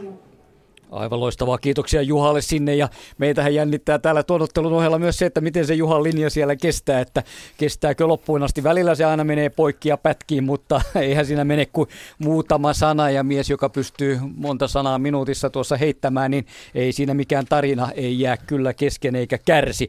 Erkka, mennään tuohon, Erkka V. Lehtola studiossa, mennään tuohon Ropsi Hoijikoon vaikka ensimmäiseksi tässä tauolla. Juha aika hyvin sen tuossa kertoi, tietysti kun näki, mekin näemme kaikki pelit pelit täällä, mutta neljä ottelua on erittäin vaikea seurata. Mutta jotain havaintoja kuitenkin tehdä. Hojiko tuntuu vahvalta kyllä. Kyllä, ja se mitä on nähnyt, niin myös näyttää vahvalta. Että mä otan aika tuohon tietysti silmäkarkki, kun se Juhan, Juhan termi oli, mutta onhan toi ihan mieletöntä, että Cheneli ampuu loistaa vapari oikeaan kulmaan, kiertää muurin, ei hyväksytä, puoli minuuttia myöhemmin toiseen kulmaan ja, ja kaksana. Tuo on ihan, ihan huikea siis huikea suoritus ja, ja jos ottaa tuohon, puhutaan erikoistilanne maaleista, niin tulee muillakin paikakunnilla, mutta HJKlle kaksi. Ja ei se käy sattumaan, niitäkin harjoitellaan. Sulla täytyy olla semmoinen pelaaja, joka saa pallon sinne, minne se halutaan laittaa, niin kuin tässä kulmapotkussa. Zeneli on semmoinen pelaaja, ja Heikkilä loistava pusku. Ja sitten tämä fantastinen vaparimaali. Ja jos ajatellaan HJKta, kun se peruspelaamisen laatu on jo niin korkeatasolla useimpiin verrattuna. Sitten jos nämä erikoislaitteet on tätä luokkaa, niin on vaikea nähdä tätä joukkoa niin ihan heti syrjitäistä niin kuin työnnetään kumoa. Rops oli oma itsensä, musta malisen näköinen, prässäs pyrki niin kuin olemaan aggressiivinen, tuli aika lujaa iholle, rikko aika monta kertaa, niin kuin jos tässä pystyy tämmöistä arvio, arvio tekemään, mutta sitten kuitenkin aika hampaaton siellä hyökkäysalueella. Ja sitten tuli tuo heille ikävä tilanne, Jensinski pois ja tilalle Nykänen tuohon. Hänellä ei ole kokemusta Veikkausliigassa ensimmäiseen otteluun. Että tilanteet ja tunnelmat oikeastaan lähtökohdat toiselle puolelle ovat kyllä aika vaikeat Rovaniemellä, mutta joukkue saattaa siitä tietysti saada nyt virtaa ja, ja pystyy, mutta toi, sinne on nyt, tilanne on nyt todella tukala heille. On se on erittäin, erittäin hankala. Kahden maalin, kahden maalin takaa jo vastassa HIK, tosiaan niin kuin sanoit, erittäin siis kullan arvoinen maalivahti, jota Malinen on kehunut kovasti, joka mm. tukee heidän tapansa pelata, on, on alakerran johtaja, sen takia Rovaniemelle hankittu, ja nyt hän menee romuksi tässä ekassa, ekassa pelissä. Toivottavasti Ropsikanat hän ei ole pitkään sivussa, mutta toi aika kovan näköinen tälli. Aikansa sinnitteli, mutta sitten oli pakko tuolla vaihtaa. Nykänen on mullekin täysin tuntematon kortti, kortti tota, ja muutama sellainen tilanne, ehkä pientä haparointia aistavissa, mutta saa nähdä, miten toinen puolella sujuu. Kyllä, kyllä. Juha nosti Channelista esille, että ihme, että pelaa Suomessa tai varmaan kohta taas viedään. Hän kävi kokeilemassa Israelissa, mutta tuli viime kaudella kesken pois. Channelin halut varmaan jälleen olisivat ulkomaille, mutta se Israelin keikka ei onnistunut. Joo, se on totta. Että hän on varmaan just semmoinen siinä rajoilla erittäin hyvä veikkaus pelaaja parha, parhaasta päästä, mutta se seuraava steppi merkittävästi kovempaan liikaan on ollut ja on aika iso. Että hän joutuu edelleen tekemään töitä tuon fysiikkasan kanssa, juoksumansa kanssa. Se on parantunut paljon viime vuosien aikana. Hän on tehnyt töitä ja tullut tämmöistä tasasta laatua pelaamiseen, mikä on hieno juttu. Hän on tätä erikoisosaamista, hän eri, erittäin näppärä, hyvät vapaapotkut, hyvät kulmat, mitä myös maailmalla kaivataan, totta kai. Ja varmasti Efu, Efu Zenille haluaa lähteä eteenpäin. Mikä se voisi olla se oikea sarja? En tiedä. Israel se ei ollut, mutta jäädään odottamaan. Jäädään odottamaan. FC Lahti KTP sarja nousi ja taistelee todellakin rajusti siellä ihan niin kuin ajateltiin, että eh, ne sarjanousijat pystyvät alkukierroksilla ylittämään oikeastaan oman tasonsakin ja pisteitä voi olla hyvinkin tulossa ja tänään Lahti saa nyt sitä sitten kokea tuota KTPn hyvää peliä. Toki eikö niin Lahdella oli parempia paikkoja, siinä oli se ääritalon tolppa, mutta eh, KTP hän vei ottelun alkua. Se on totta. Ja ja se on, se on hienoa tässä Kotkassa, että se on yksi, yksi tätä ristilän suunnitelmaa, että ei lähdetä valmiiksi ei mennä valmiiksi kyykkyyn, vaikka mennään kylään, kylään Lahteen tai mennään kylään Tampereelle tai Turkuun, niin ihan minne tahansa, vaan yritetään omilla, omilla sille pallohallinnan kautta tuottaa vaikeuksia vastaille. Ja musta se on hienoa, ja Kotka, tietysti kenttä on, me nähdään kuva, kuvaa tuota kisapuistosta. Nurmi on aika, aika rajussa kunnossa vertaa vaikka Turku, missä se on samettia nyt jo, ja se hankaloittaa pelaamista. Sen takia tämä 0-0 ei, ehkä yllätä. Lahden coachi korkeakunnassa on niin kuin tässä mielessä pra- pragmaatikko, että hän ei, hän, hän ottaa kentän kunnon huomioon, on valmis ikään kuin rumentamaan omaa joukkansa peliä ja on, on, on myös pärjännyt keväisin aika monessakin joukkueessa ja on ottanut huomioon tämän kentän kunnon. Ja, mutta niin kuin sanot, Lahdella oli varmasti paremmat paikat. Kotkallakin muutama hyvä erikoistainen, niistä pääst, päästiin puskemaan. Varmaan loppujen lopuksi aika tasainen ensimmäinen puoli Joo, ja toinen voi olla samanlainen. Katsoin tuota Lahden ohjelmaa ja lähinnä kotipelejä, eli se, siellä on seuraava kotiottelu on torstaina 23. päivä tätä kuuta. IFK tulee, Marjahaminalaiset tulevat sinne vastaan, niin tuo kenttä, niin se täytyy, se ei ehdi kyllä, sitä ei ehdi saada mitenkään niin kuin ainakaan paremmaksi päinvastoin. Se on vielä huonompi kuin mitä tänään kisapuisto. Sille ei voi yhtään mitään. Sinne tulee virhepomppuja, niin siinä pelaajat joutuvat olemaan tarkkana.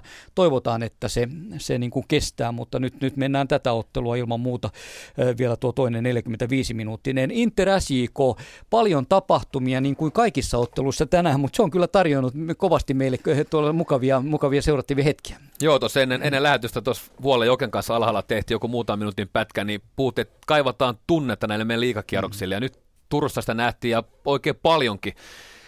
Yksi yksi on maalit, ja taas kerran Inter johtoon ei oikeastaan yhtään odottamattomalla tavalla. Mika Oilan jalka, sivuvapaa potku, sinne kova kierteinen pallo maalle, joku puskee, nuori mies Nigeristä puskee, puskee pallo, aika nätisti niijaa vähän kumartaa ja siitä siivu, siivu alakulmaan, 1-0 johtomaali, ja Inter on vahva näissä, niin kauan kuin Mika Oila pelaa joukkueessa, niin on aina vaarallinen.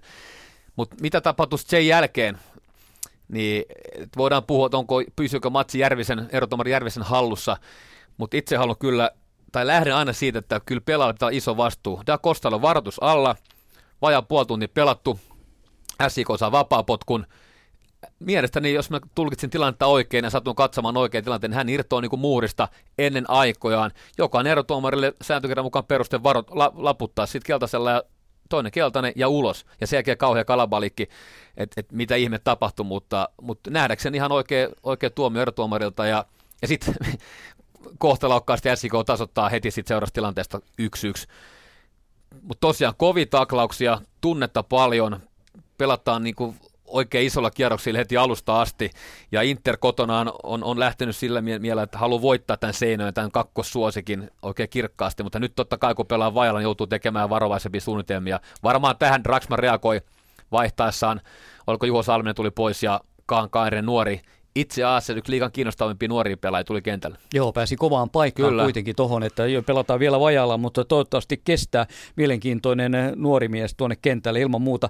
E, sanoit jo tuosta SIK-maalistakin, niin sehän oli sellainen hurmos hetki joukkueelle, eikö totta, miten pelaajat sen kokevat, kun siinä tulee vastustaja menettää yhden pelaajan ja heti seuraavassa hyökkäyksessä tulee se tasoitus, niin sehän nostaa kantapäät todellakin korkealle ja nappulakengät ylös. Näin, näin, se on, näin se on ja tota, joskushan käy silleen, että kun joukko joutuu vajalle, tästä tapauksessa Inter, alat automaattisesti vetäytyä, saat sen yhdeksän pelaajan pallon alle, joka ikään kuin hankaloittaa tästä tapauksessa SIK pelaamista, mutta tämä maali tuli saman tien 1-1, on hyvin edullinen asema lähteä hakemaan sitä vierasvoittoa, vierasvoittoa 11 pelaa 10 vastaan toiselle puolelle. Ja kenttä on loistava, se sallii, sallii hyvän jalkapallon pelaamisen ja sen ylivoiman hyödyntämisen. Mm. Turkka totesi erotuomarista Jari Järvisestä, että hänellä on tiukat paikat siellä. Mekin katsoimme sitä, että ei ole helppo peli millään. Miten hän aikoo saada tuon pelin niin kuin erotuomarina hallintaan? Hyvä kysymys. Se on, se on varmasti, siellä käydään tuomarikopissa, käydään tiukkakin semmoinen keskustelu nyt, miten eka puolella sujuu mikä on se tunnetila kummallakin joukkueella, miksi tämä on näin kuumaa. Ehkä, ehkä funtsataan ne omat suoritukset, tuliko oikeita vihelyksiä, tuliko vääriä, ja sitten varmasti, että miten tästä eteenpäin. Se on erotumarit ymmärtääkseni käy kyllä tiukasti taulun läpi sen, mitä on tapahtunut ja miten tämä peli jatkuu, ja pyrkii miettimään sen pelin henkeä ja missä on ehkä ne riskitekijät, mihin pitää pystyä puuttumaan saman tien, jos semmoista ilmenee. Täällä on kentällä, no SIKlle kahdeksan ulkomaalaista, siellä tulee temperamenttisia kavereita, mitkä tulee kovan, kovista jalkapallokulttuureista, ex-Jugoslavia tai tulee tuolta etelämpään, niin se on selvää, että siellä on tunteet pinnassa. Siellä on kovia suomalaisia, mitkä on pelannut Henri Lehtonen, mitkä on pelannut vuosikausia tunnustaa Interin väriin tiukasti. Että ei se ole ihme, että siellä on tunteet pinnassa ja käydään kuumana. Pelataan kuitenkin avauskierrosta, mitä on odotettu pitkään ja pitkään ja pitkään ja se on Järviselle kova paikka, mutta nyt täytyy olla herellä ja puuttuu välittömästi, kun tulee semmoinen vähänkään rajumpi taklaus puhaltaa nopeasti pilli, liikkuu lähde, näyttää, että kukaan herra hidako. Jaro IFK Marihamne tilanteessa 1-0 ja siinä ottelussa Brunel siis maalintekijä. Ei IFK vielä menetti Petri Forsellin loukkaantumisen vuoksi. Ei näytä hyvältä, ei tunnu hyvältä vierasjoukkueelle, kun pitäisi tasoittaa ottelu.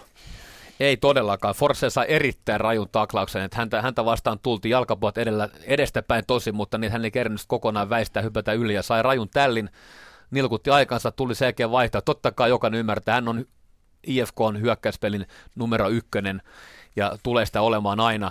Ja on iso, iso, iso vaje totta kai. Jarolle pisteet siitä, että taas avauskierros, selkeästi treenattu kulmapotkukuvio ja Brunel tuommoisen rajun näköisen kasvomaskinsa kanssa siellä päättämässä, tota, olisiko ollut kolmannesta tai neljännestä pallosta hyökkäystä. Ja näillä avauskierroksilla tämmöisen kulmakikan voima on vielä isompi, koska niitä ei ole vielä kukaan kerennyt nähdä ikään kuin niin kuin käynyt tarkkailemassa. Nämä saattaa tuoda pisteitä ja tästä Jarolle isot pisteet. Ja Brunel on toipunut vammoistaan. Hän on erittäin tärkeä pelaa Jarolle sekä pään puolustamisessa että näissä erikoistilanteissa vastaan maalilla. Mm. Kiitoksia Erkka. Näin nopeasti se tauko menee.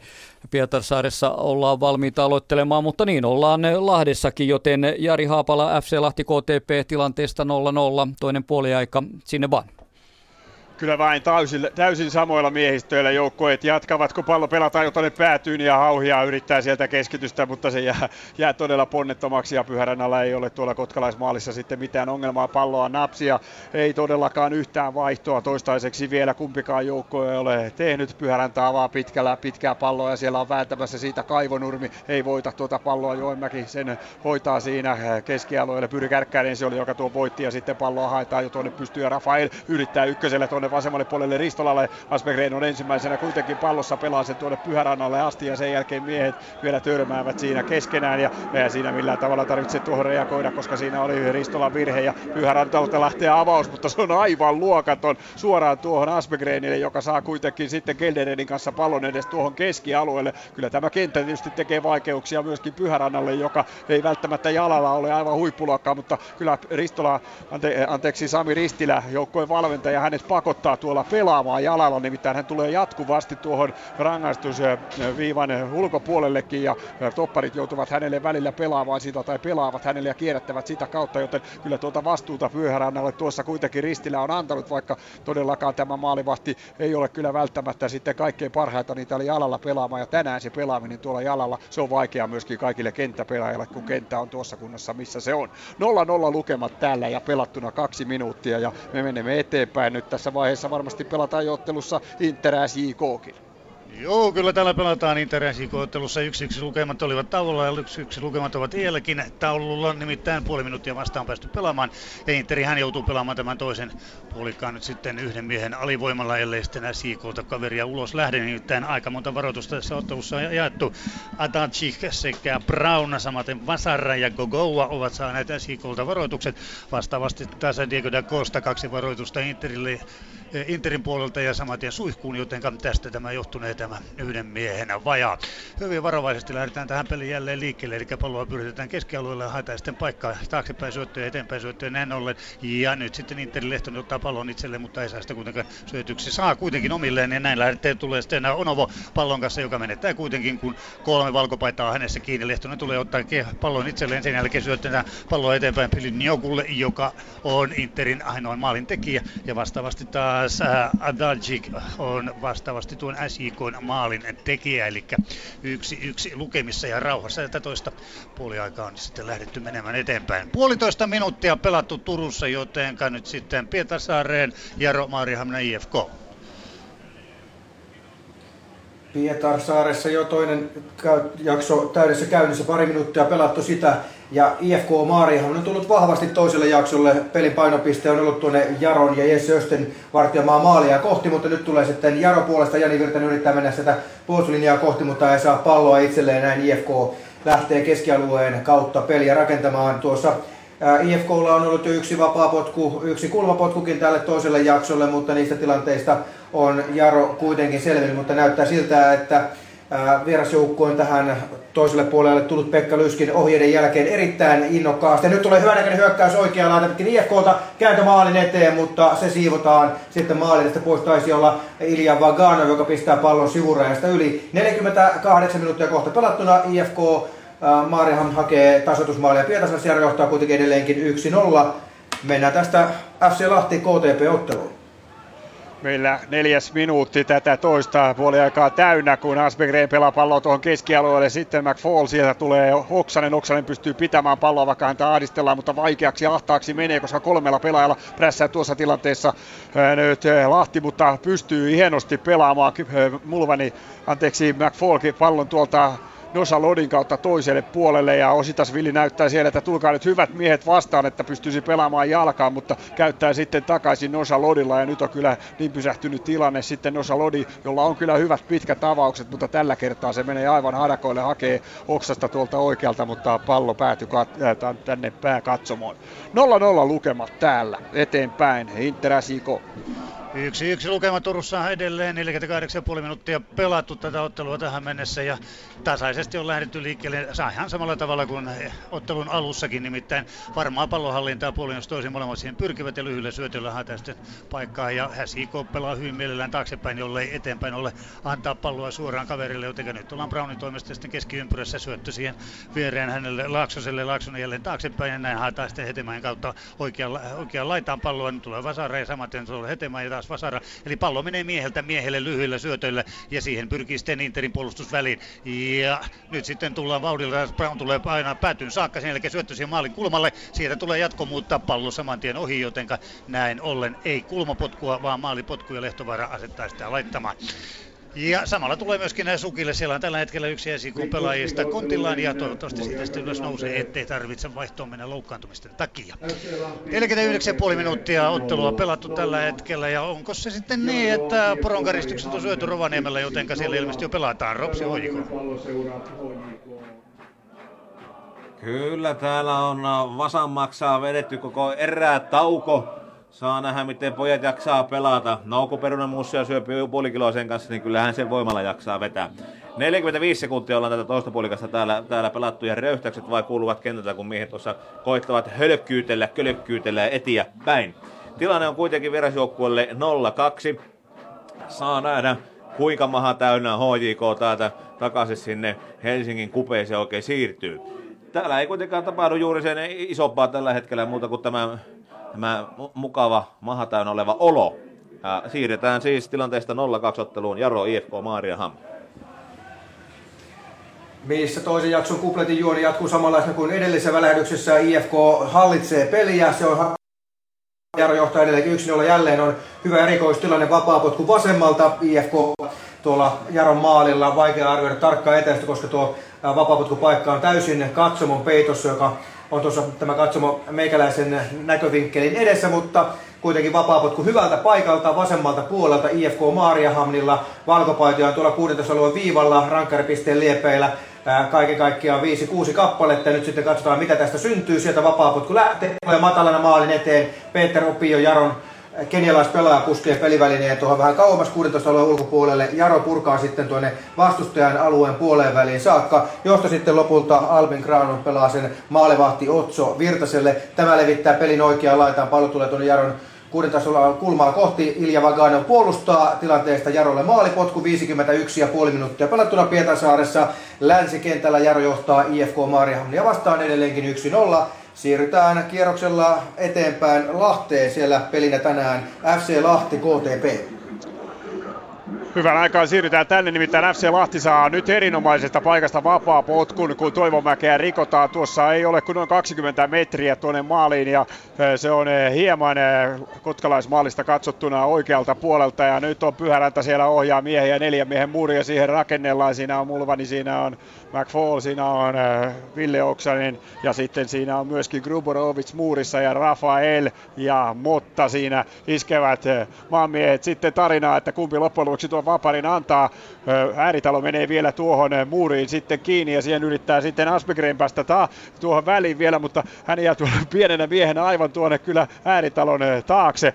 Ja loppujen lopuksi tuohon tulee toiseksikin mieheksi vielä tuohon kylkeen sitten hauhia ja tuosta välistä varmaan Motta, joka loppujen lopuksi tämä Vaparin antaa, yrittää tuon pallon pussiin laittaa ja laittaa sen tuonne maalin katolle. Hyvä Vapari, kierteinen Vapari, mutta ei tippu tarpeeksi nopeasti ja maalin katolle se menee, joten 0-0 lukemat säilyvät täällä. Eteenpäin otteluun Inter SIK.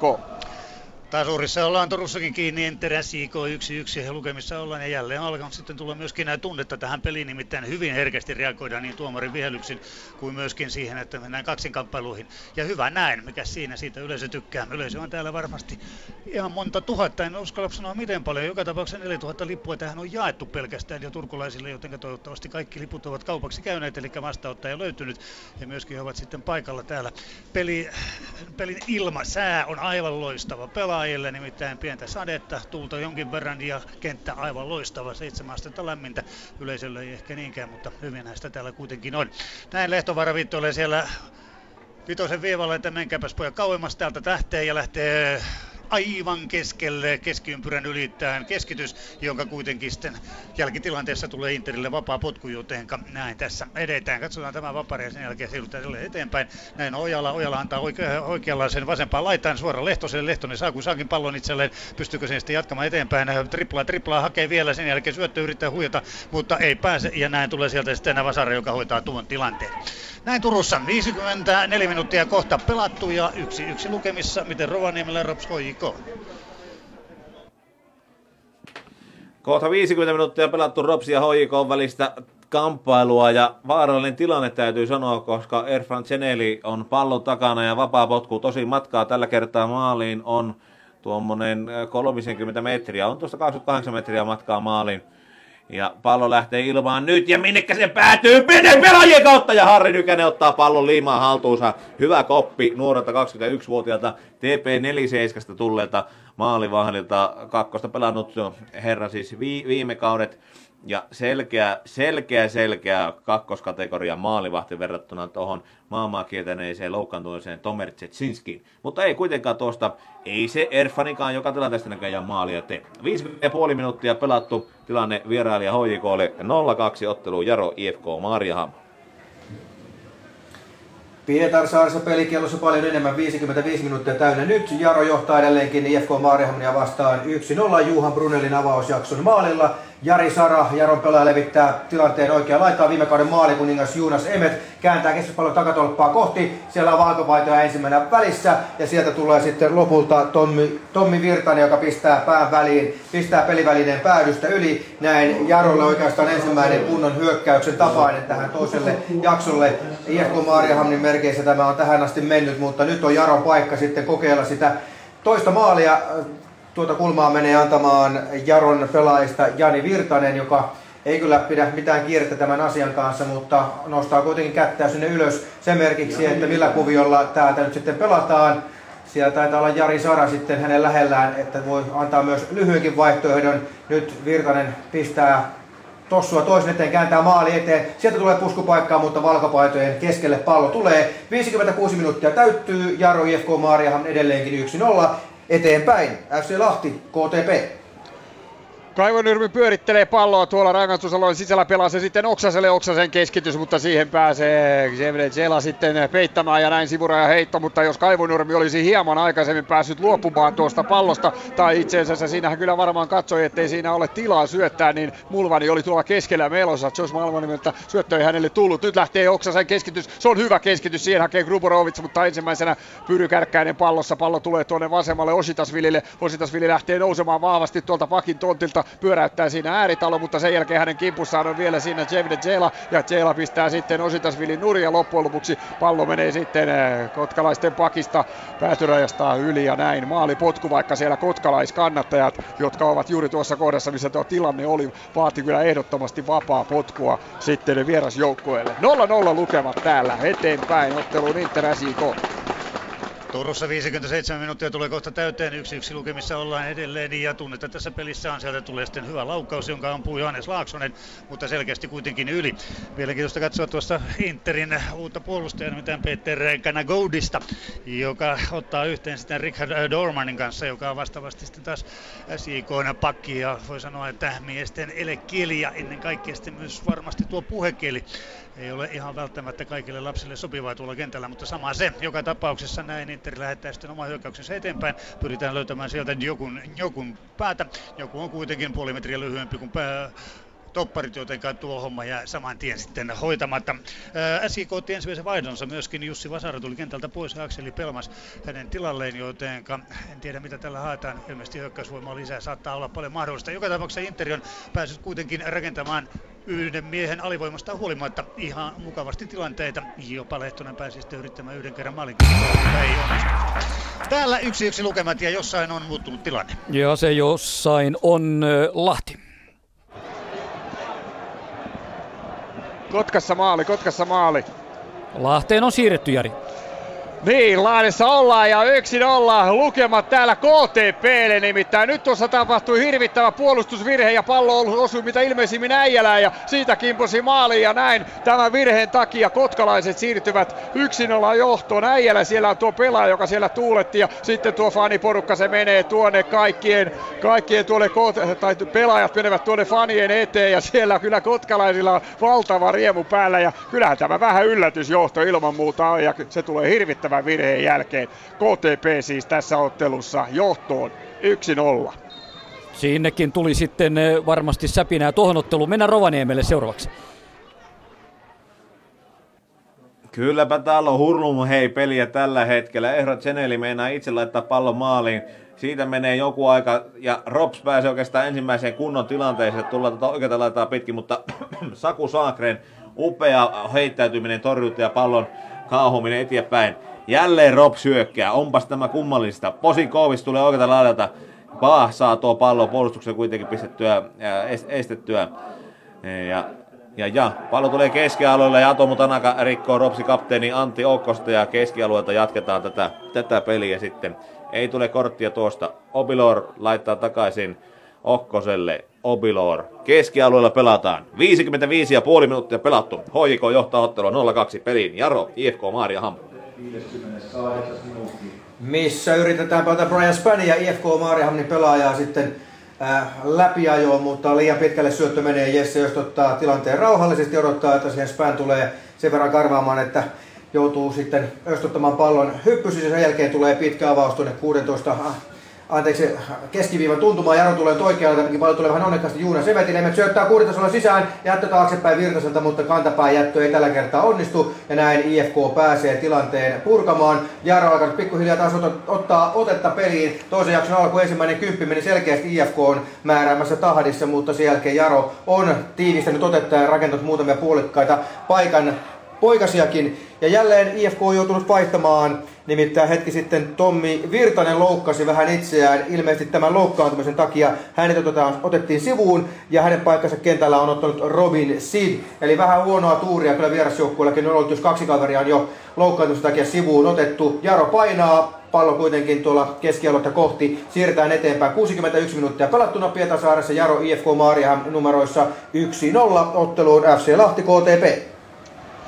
0-1 lukemat eh, todellakin täällä ja 58 peliminuuttia on virallinen eh, pelikello näytti, kun tuo Äijälän maali tuli ja eh, KTP teki, anteeksi FC Lahti teki tuossa sitten vaihdonkin Leandro Motta, joka ei missään tapauksessa ole 90 peliminuutin kunnossa, tuli pois ja tuohon Hassan Siisai tuli sitten tuohon kentälle keskialueelle ja hän siirtyy tuohon alemmas pelaamaan ja Toivomäki tulee tuohon ylemmäksi ja kyllä Kelakin tuossa ilman muuta nyt nostetaan ylemmäksi, kun pallo on jälleen sitten KTPllä. Gruborovic pitää palloa tuossa ahtaassa paikassa vääntää, siellä vääntää häneltä pallon pois. Sen jälkeen pallo tulee Ristolalle ja loppujen lopuksi vapaa potku sitten FC Lahdelle, koska Ville Oksanen siinä rikkoo ja näin lahtilais vapaa potku, mutta kyllähän tämä tämä shokkitilanne tietysti oli ja tuollainen minkälainen maali tuossa loppujen lopuksi nyt sitten tuollaisen sähläämisen jälkeen tuli, niin, niin tämä on tietysti nyt hetken aikaa menee kyllä lahtilaisjoukkoilla ennen kuin tästä pystytään kasaamaan ja välittömästi reagoisi näköjään tuolla kentän laidalla myöskin Toni Korkeakunnas, nimittäin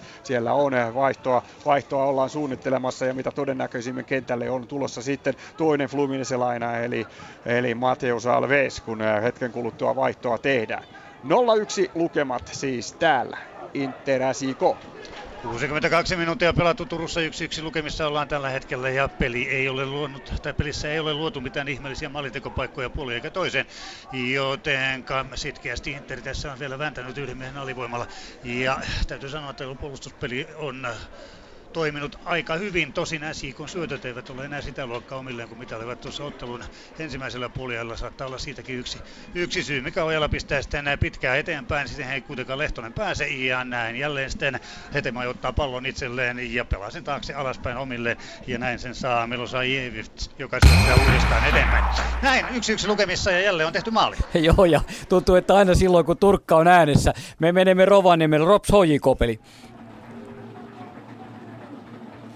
Kyllä, ihme on tapahtunut. Rovaniemen palloseura on kaventanut tämän ottelun maaleihin. 1-2. Nigerilainen akatemiapelaaja Ibiomi pistää pallon maaliin. Tuossa oli pitää rumputulta ennen maalia, niin Ropsin maalilla, mutta sitten tuo ja pallo saadaan niin hyvälle Haulille Ibiomille, että hän tuikkaa pallon armottomasti Sakupeka Saakrenin selän taakse. Ja tilanne on 1-2 ja peli silmää maalintekijä Ibiomilla. Mies käy nappaamassa pallon heti, vie keskiympyrää ja peli saa näin jatkua. Tilanne on 1-2, mitä tahansa voi tapahtua. Ehkä tuossa HJK antoi pikkusen siimaa ennen tuota, ennen tuota tilannetta ja rupesi pelaamaan hieman löysemmin. He ajattelivat, että peli on heidän hallussaan.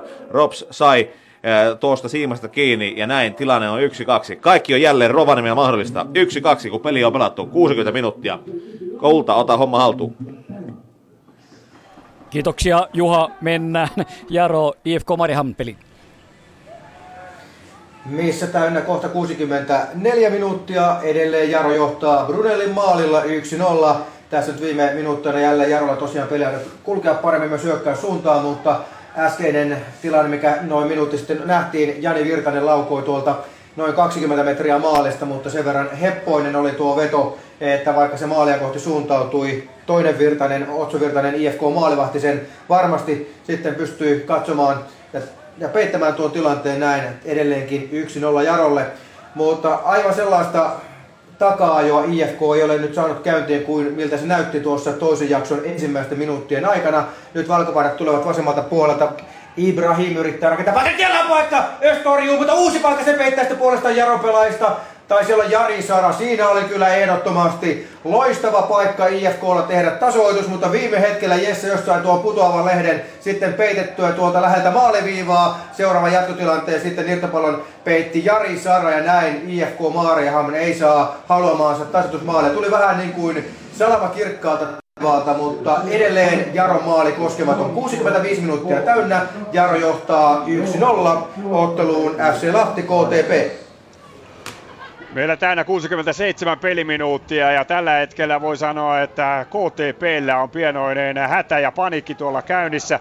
Siellä on vaarallisia keskityksiä tullut oikealta ja vasemmalta ja hetki sitten tuossa Ositas Vili vielä tuohon yhteen keskityksen. Hän ei saanut sitä kunnolla putsattua ja se jäi tuohon Van Gelderenille ja siinä oli myöskin Hassan Siisai samassa pallossa ja Van Gelderen pisti siitä sitten Siisain nurin, mutta rangaistuspotkua siitä ei tullut, vaikka sitä vaati tietysti lahtilaisyleisö ja sitä vaati Toni Kor korkeakunnaskin, mutta kyllä vaikea on tässä nyt tällä hetkellä maata pitkin pelata. Tuossakin kun palloa taas Ristolalle pelattiin, niin se nousi todella korkealle ja sen jälkeen sitten mies joutui rikkomaan Aspergreenia ja Aspergreenillaan ei tässä vaiheessa ole mikään kiire tuota vaparia vetää, kun hän asettelee pikkuhiljaa tuossa keskialueella rauhallisesti palloa. 0-1 lukemat täällä edelleen eteenpäin. Inter ei muutoksia Turussa, yksi yksi lukemat ja kovaa yritys jos toisin pelaajien osalta ja tunnetaan pelissä. Ja keltainen tuntuu olevan sitten tämän ottelun veri, nimittäin jälleen tuli varoituksia ainakin tuli sitten Erik Madougoul, joka on eh, Interin uusi toppari. Hän otti siitä itselleen varoituksen. Saiko sitten myöskin Akseli Pelvas, sitä en ole varma. Joka tapauksessa miehet olivat yhdessä siinä, kun lappuja ylös nostettiin. Joka tapauksessa yritystä tässä ottelussa sitä ei ole puuttunut, ei tippaakaan. Ja tahtotaso tuntuu olevan kyllä pelaajilla varsin hyvä kun Interi saa nyt sitten sivuraja heitän itselleen.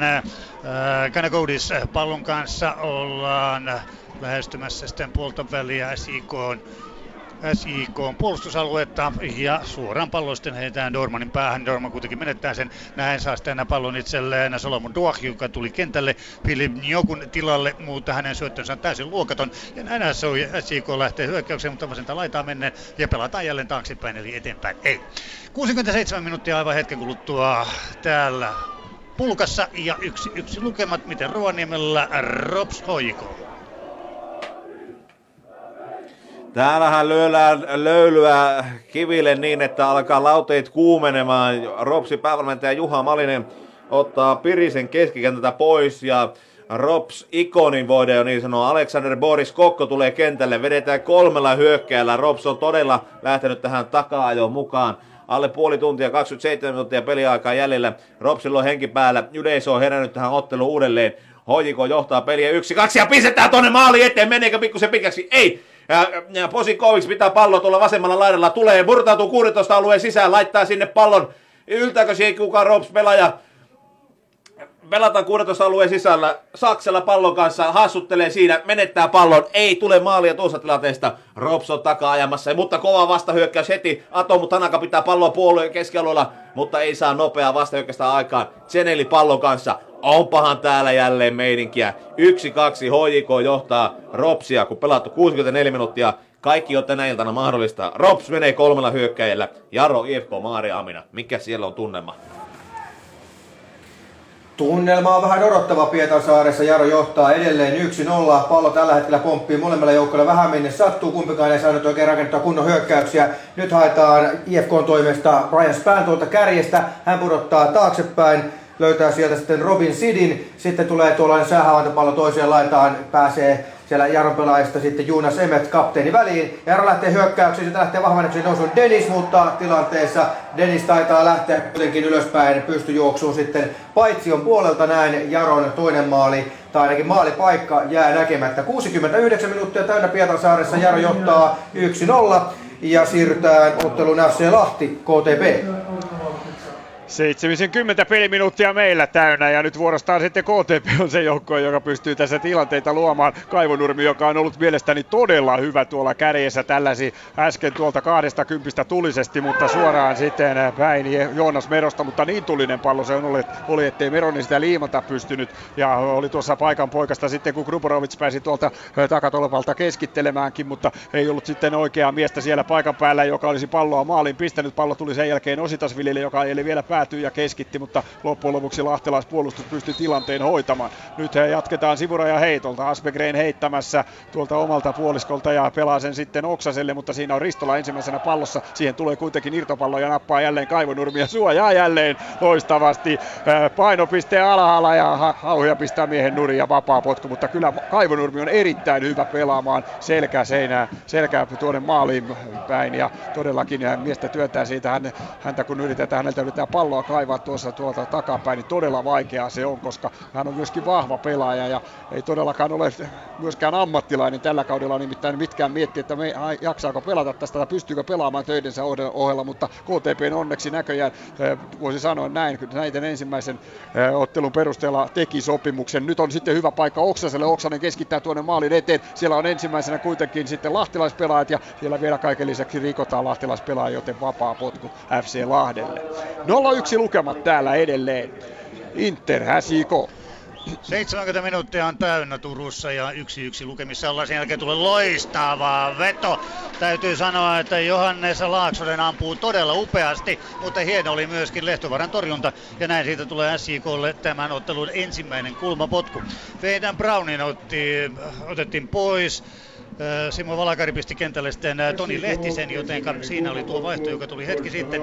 Ja mitä pidemmälle tämä peli on ehtinyt, sitä enemmän SIK on ottanut sitä itselleen haltuunsa. Ja on vain ajan kysymys, missä vaiheessa se tekee maalin. Nimittäin kaksi todella hyvää maalintekopaikkaa oli. Toinen oli Wayne Brownilla, joka vain aavistuksen pisti vasemmalta ohi. Ja toisessa tilanteessa oli sitten miestä vähän enemmänkin mukana yrittämässä maalin tekoa, mutta eivät sitten onnistuneet. Nyt tulee toinen kulmanpotku vielä, katsotaan tuo kulmanpotku. Nimittäin ensimmäinen puskettiin saman tien sitten Interin topparin toimesta, Matougon toimesta päädystä yli. Ja näin ollen sitten valmiina antamaan tuota kulmapotkua. Ja sitä on antamassa Dajish ja näin se lähtee oikealla jalalla. Se tulee ja se tulee suoraan Interin puolustajien päähän. Sen jälkeen tulee vetopaikka, mutta laukausta ei tule koskaan Dormanilta. Dorman antaa uudestaan sen omille. Sen jälkeen Interin pelaajat torjuvat tuon ja oliko siellä käsivire. Näin näyttää ainakin on pelaajat, mutta tuomari ei siihen reagoi ja sillä selvä. Näin Turussa kohta 72 minuuttia täynnä Inter SJK-ottelussa 1-1. Miten Porissa Rops HJK? Uh, Mostak ja Bugi ja Kubi, eli Mosa ja sitten Alexander Kokko rakentaa tilannetta, mutta ei aivan synny siitä. Saa, uh, Saku-Pekka Saakeren saa otettua tuo pallo haltuun ja siinä pikkusen pojat läpsyttelevät tuommoisia keskiviitosia, pieniä olkakohautuksia keskenään. Boris Kokko ja Saku Saakren tuossa, tuossa, tuossa tila, tilanteessa. Pientä kissahännän vetoa entisellä joukkokoverilla siinä. Obiro laittaa palloa keskelle. Kokko jälleen pallon kanssa tuossa. No ja kolme pelaajaa lana hänet nuri. HJK. Ja siinä Mosa myöskin menee tuohon joukkoon työntämään kavereita vähän reilumastikin. Nopea vapaa potku, peli jatkuu. Rops on aivan erilaisella hengellä mukana tässä ottelussa. Lahdenmäki laittaa pallon vasempaan laitaan. Saksmanin vaihdosta kentälle tullut mies on siellä. Ja tullaan keskeltä vahvasti läpi, mutta ei on sen verran raju tuo 16 raja. HJKlla pelaa tänään noissa Ruotsin lipun väreissä kelta, kelta sinisissä. Ei tule mitään. Puolitoista metrinen Japanin poika Atom on palloa tavoittelemassa, ei synny mitään. Tiukka peli, nopea 20-minuuttinen tulossa vielä. Rops HJK, vierasjoukkueen johtaja maaleen, yksi, kaksi tätä ottelua. Mennään eteenpäin. Pallo, Jaro, IFK Maarihammen peli. Ja me mennään FC Lahti KTP-peli. Lukemat ovat yksi yksi ja kyllä siinä jo maalisen roikku ilmassa tuossa pitkään, mutta loppujen lopuksi sitten Mateus Alves, joka hetki sitten tuli kentälle, tämä Fluminesesta lainassa oleva brasilialaispelaaja tällä tämän ottelun tasa lukemiin yksi yksi ja menee siellä sitten halaamaan Mottaa, joka on jo vaihdettu tuolta kentältä pois ja ei kauaa ehtinyt olla sitten Alves kentällä, kun tasoittaa tämän ottelun ja tekee uransa ensimmäisen veikkausliikan osuman. Siinä oli jo paikkaa aikaisemminkin, kun Toivomäki antoi kulmaa ja Länsitalo puski tuosta etutolpalta, niin se pyöri jo tuossa maaliviivalla ja tälläyspaikka oli tuossakin siinä Ristola ampui ensin ylärimaa ja sitten tuo riparin Halves meni ja pommitti maali, joten lukemat ovat täällä. Yksi yksi kun 76 minuuttia on täynnä. Ja tästä me jatketaan sitten Interasiko. Tulette tilanteessa, jossa oli enemmän kuin lähellä, ettei pallo pesää, nimittäin Interin pesää. Nähdäkseni Pelvas pääsi täysin kahdesta Lehtovaran kanssa, joka teki aivan käsittämättömän haamupelastuksen vasemmalla jalallaan ja pystyy torjumaan tuon tilanteen. Ja näin ollen tulee siitä sitten Sikon kolmas kulmapotku, joka pistetään sitten menemään suoraan 16 sisään, mutta jatkaja ei löydy. Inter pystyy purkamaan sen ja näin ottaa pallon itselleen ja lähtee tulemaan vasenta laitaa. Syöttö samat ja Lehtosen. Lehtonen kuitenkin saa pallon itselleen. Näin se ottaa Richard Dorman. Norman tulee eteenpäin. Lähtikö laukaus. Syöttö saa uudestaan pallon itselleen. Nyt on Vasurin paikka, mutta mies ei ammu. Ja näin ollen Inter pystyy ottamaan pallon häneltä pois ja sen jälkeen lähtemään jälleen omaan hyökkäyksensä. Tilanteita vauhtia tässä on. Mitä tekee Nyman? Pistää palloa eteenpäin. Ei saa sitä kuitenkaan Ojalalle koskaan, vaan näin pakit tulevat purkavat tilanteen, pelaavat sen taaksepäin. Ojala ei pääse tuohon pallon kiinni, joten näin SIK saa huokaista helpotuksesta tämän asian suhteen. 75 minuuttia pelattu 1-1 ja sitten mennään taas kuuntelemaan maaleja. Mennään järjestyksessä juuri, mikä seuraavaksi on tulossa Rob Soiko. Kyllä, aina kun Turussa ollaan, niin tehdään jossakin maalia, niin tälläkin kertaa vierailijajoukkueen HJK siirtyy 1-3 johtoon. Atomu Tanaka, mies, joka on ollut erittäin hyvä tässä pelissä, niin ottaa pallon haltuun tuossa 16 rajalla, kikkailee muutaman kerran ja pistää pallon maalivahdin alta sitten maaliin. Ei Harri Nykänen ole maalle voinut mitään. Kyllä niin valtaisaa perustaitamista, osa- osaamista on tällä Japanin pojalla. Ei ole varressa mittaa kuin vähän yli 160 senttiä, mutta on kyllä niin taitava kaveri, että on ilo ja silmälle katsella tuota pelaajaa. Yksi kolme pelin lukemat, ottelun lukemat, kun peliä ollaan pelattu 72 minuuttia tällä Rovaniemellä saattaa riittää jo kotijoukkueelle. Sitten Pietarsaaren Jaro, IFK Mariehamn missä viimeinen vartti on jo täydessä käynnissä. 76 minuuttia vähän enemmänkin jo pelattuna. Jaro johtaa IFK Maarihamnia vasta edelleenkin Brunelin maalilla 1-0. Jarolla sivuraja heitto kulmalipun lähetään hyökkäyspäädystä. Pallo tulee sinne Reginaldolle. Tämä harhauttelee, pelaa taaksepäin sitten keskityspaikkaa Opiolle. Opio pistää viivaa kohti. Sieltä tulee sitten raju pusku kotijoukkueen versjoukkueen maan Tiljalta ja näin pääsee Valkapaarit vasta hyökkäykseltä keskialueella tulee hyvä liuku Jaro pelaajasta Jari Saralta näin. Jälleen tulee kotijoukkueen Jaro nyt tällä kertaa vasemmalta puolelta. Peli pysähtyy kuitenkin hyökkäysalueen puoleen väliin, sitten leikataan keskelle, pallon kanssa pyörii siellä Jani Virtanen, antaa eteenpäin, mutta tuo pallo sitten karkaa sivurajasta yli. Näin 77 minuuttia täällä täynnä. Jaro IFK Maariaham edelleen 1-0. Mennään kierrosta eteenpäin. Seuraavaksi käymme Lahdessa FC Lahti KTP. Kyllä vain. Täällä 79. peliminuutti, kun eh, Toivo Mäki tulee pallon kanssa tuosta keskeltä, pelaa sen tänne sisälle sitten vasemmalle puolelle, mutta mies hidastelee, odottaako sieltä, että eh, taustalta nousee omia pelaaja, pelaa sen tuonne Gelalle ja Gela pelaa sen sitten Länsitalolle. Aikaisemmin olisi pitänyt jo tuossa tuolla Länsitalolla käyttää tuolta oikealta puolelta, nimittäin nyt siinä on peittäjä ja näin Länsitalon keskitys meneekin päädystä yli. Ei huomannut varmaan Siisai tuolla, että takana oli oli menossa Länsitalo ja ei syöttänyt siinä vaiheessa nyt oli sitten jo hieman myöhäistä. Yksi yksi lukemat täällä, mutta hetki sitten KTPllä oli loistava paikka siirtyä johtoon. Mulvani tuli tuolta oikealta keskitti ja siellä oli Jordi van Gelderen puskemassa ja puski tuohon rangaistuspilkun kohdalle, mutta samaan palloon menivät sekä Oksanen että sitten Äijälä ja Äijälä loppujen lopuksi laukoi, mutta laukoi yli maali, mutta siinä todellakin miehet menivät hieman samaan palloon, jos Äijälä olisi ollut siinä rauhassa paikka iskeä, niin siitä se maali olisi voinut tulla. Se oli hyvä hyökkäys, nyt pelataan palloa tänne vasemmalle puolelle puolestaan Ristolalle. Hänen selässään roikkuu siinä Aspegre ja loppujen lopuksi työntää sillä tavalla, että Ristola pistää pallon sivurajasta yli. Yksi yksi lukemat täällä, kun 80 peliminuuttia on kohta täynnä. Eteenpäin Inter SIK. Turussa 12 minuuttia varsinaista peliaikaa vielä jäljellä tätä ottelua ja yksi yksi lukemissa ollaan. Ja kyllä lähellä on ollut tämä Siikon jouttomaali. Se pelaa erittäin hyvin tuonne 16 sisälle ja pyrkii sieltä sitten tekemään niitä niin sanottuja väkisin tehtyjä maaleja. Ja hyvin on tilanteita luonut. Ainoastaan Lehtovaaran loistavat pelastukset maalilla ja samaten myöskin sitten SIK hyökkäjien oma huolimattomuus ovat estäneet tuon maalin tekemisen, mutta koko ajan SIK painaa päälle ja on ottamassa tuota äh, johtomaalia itselleen, mutta tällä kertaa ei onnistu. Ei onnistu yrittämässä oli sitten nähdäkseni sieltä Pelvas, mutta ei, ei vaan Toni Lehtinen, jotenka tuo tilanne ohi. 3892 ilmoitetaan tänään katsojaluvuksi täällä Turussa ja hyvä näin. Tuo joukko on nähnyt erittäin mukavan ja hyvän ottelun tänään ja erittäin vauhdikkaan sellaisen ja tunteikkaan, mikä on, mitä tekee Duah. Duah ampuu, mutta ampuu suoraan sitten päin.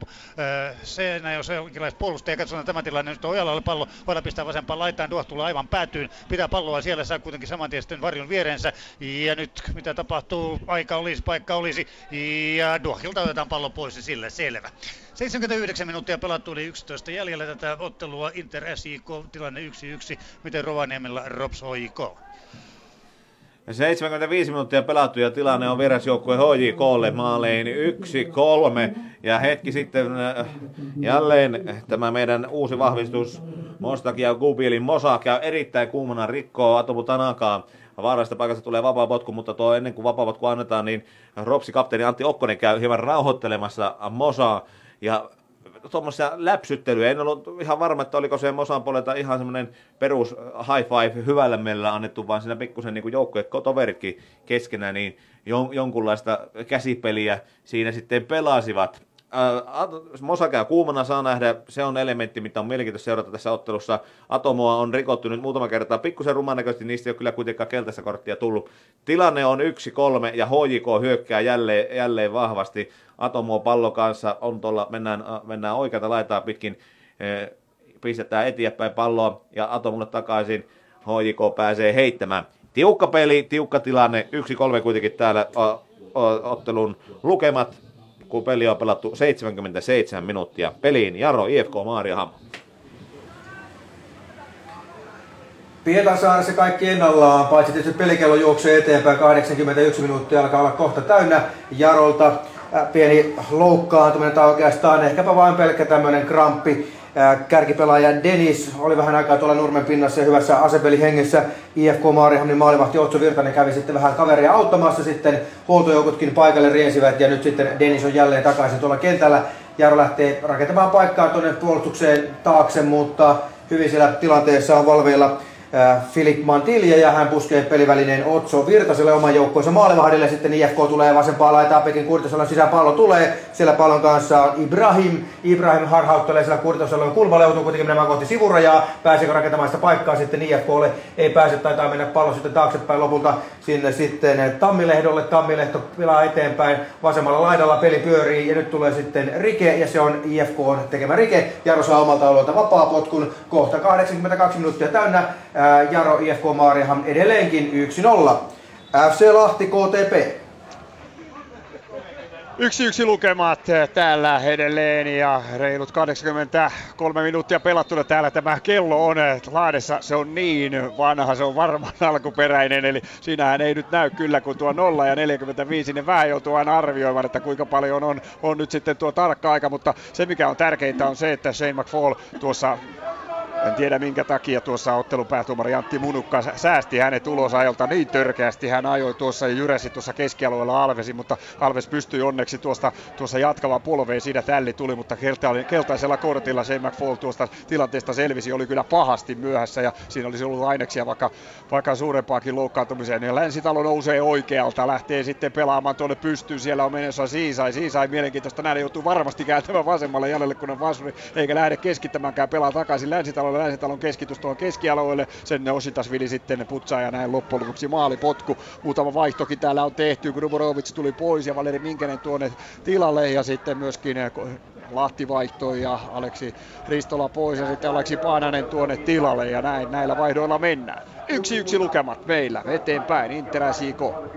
Ihan sama Turussa. Yksi yksi lukemat taululla tällä hetkellä seitsemän minuuttia varsinaista peliaikaa jäljellä ja hetki sitten jälleen paikattiin miehiä tuolla kentällä, eli Erika Matougous ei tälle, mutta pystyy kuitenkin pelaamaan. Sen jälkeen Interi pistää palloa 16 sisään. Sinne se ei jää, menee päätyviivasta yli, jotenka näin ollen siitä tulee maalipotku ja jälleen siellä on yksi mies Nurmen pinnassa tällä hetkellä ja häntä lähdetään sitten ilmeisesti paikkailemaan. No, joka tapauksessa rikkonainen on tämä ottelu loppu 1-1 tilanne. Jos Inter ei, tämä tulos on vielä yksi yksi, kun peli on päättynyt, niin Interi saa olla todella tyytyväinen yhteen pisteeseen. Mutta tämä tästä. 83,5 minuuttia pelattu, Inter SIK 1-1. Miten Rovaniemellä Rops HIK?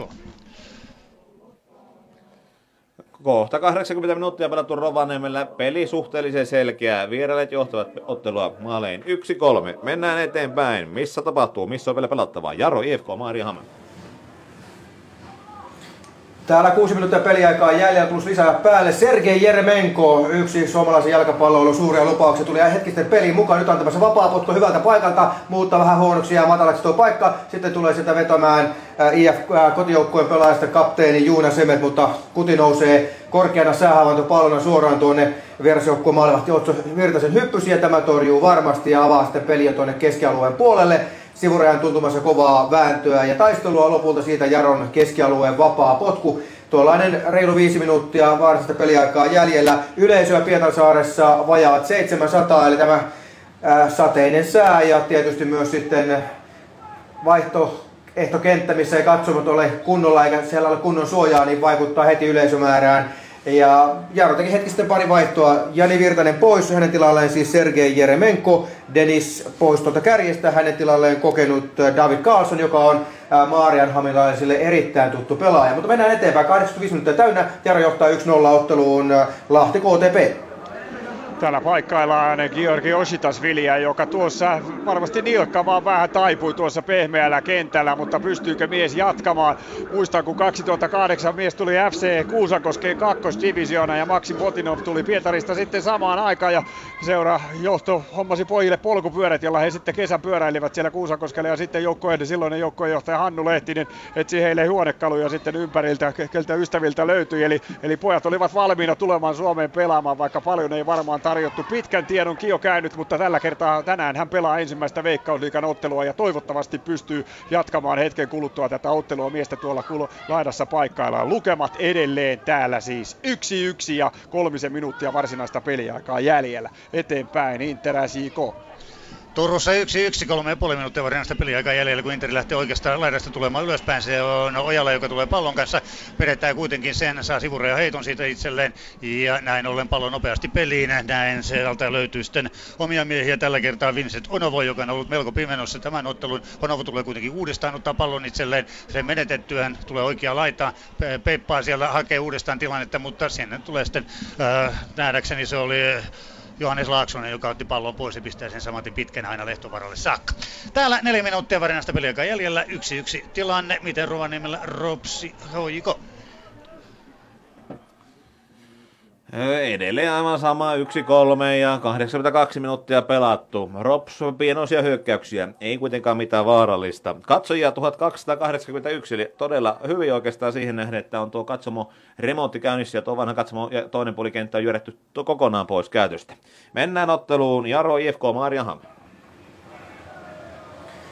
IFK on hyvä vapaapotkupaikka, tuollainen noin 13 metriä maalista. Uh, vasemmalta, mutta sieltä tulee ja laukaassa, siellä se on. IFK Maariahan pistää suoraan sitten tuosta vapaapotkusta takakulmaan tasoituksen yhteen yhteen. Valitettavasti tuo vapaapotkun antaja oli täysin katsomon peitossa, joten maalintekijä tässä vaiheessa on vielä pimennossa ainakin meikäläiseltä, mutta se otetaan sitten seuraavalla kierroksella. Mutta IFK tasoittaa Pietasaaressa, kun 87 minuuttia pelattuna ja Duarte Tammilehto maalin tekijänä.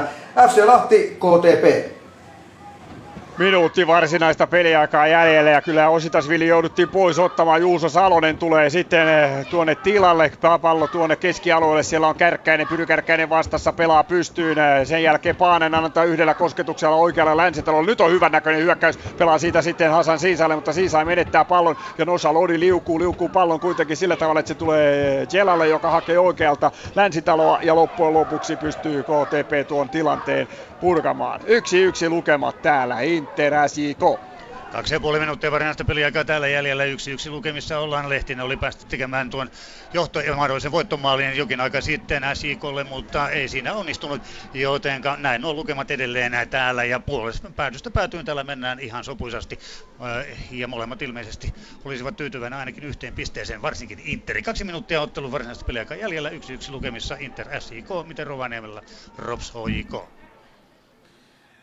84 minuuttia pelattu ja pikkusen tässä jo Suomen Cupin tunnelmia haetaan. PK 3-5 Vantaa on hoikolla vastassa keskiviikkona ja Rops kohtaa sitten mennään, mennään sinne Turkuun pelaamaan Suomen Cupia kuudennella kerroksella, kun torstaina on tuo ottelu edessä. Mutta täällä kuitenkin HJK oikeastaan hyökkää, Efra Zeneli pistää jälleen pallo eteenpäin, ei saa kiinni mutta HJK hyökkääjiä.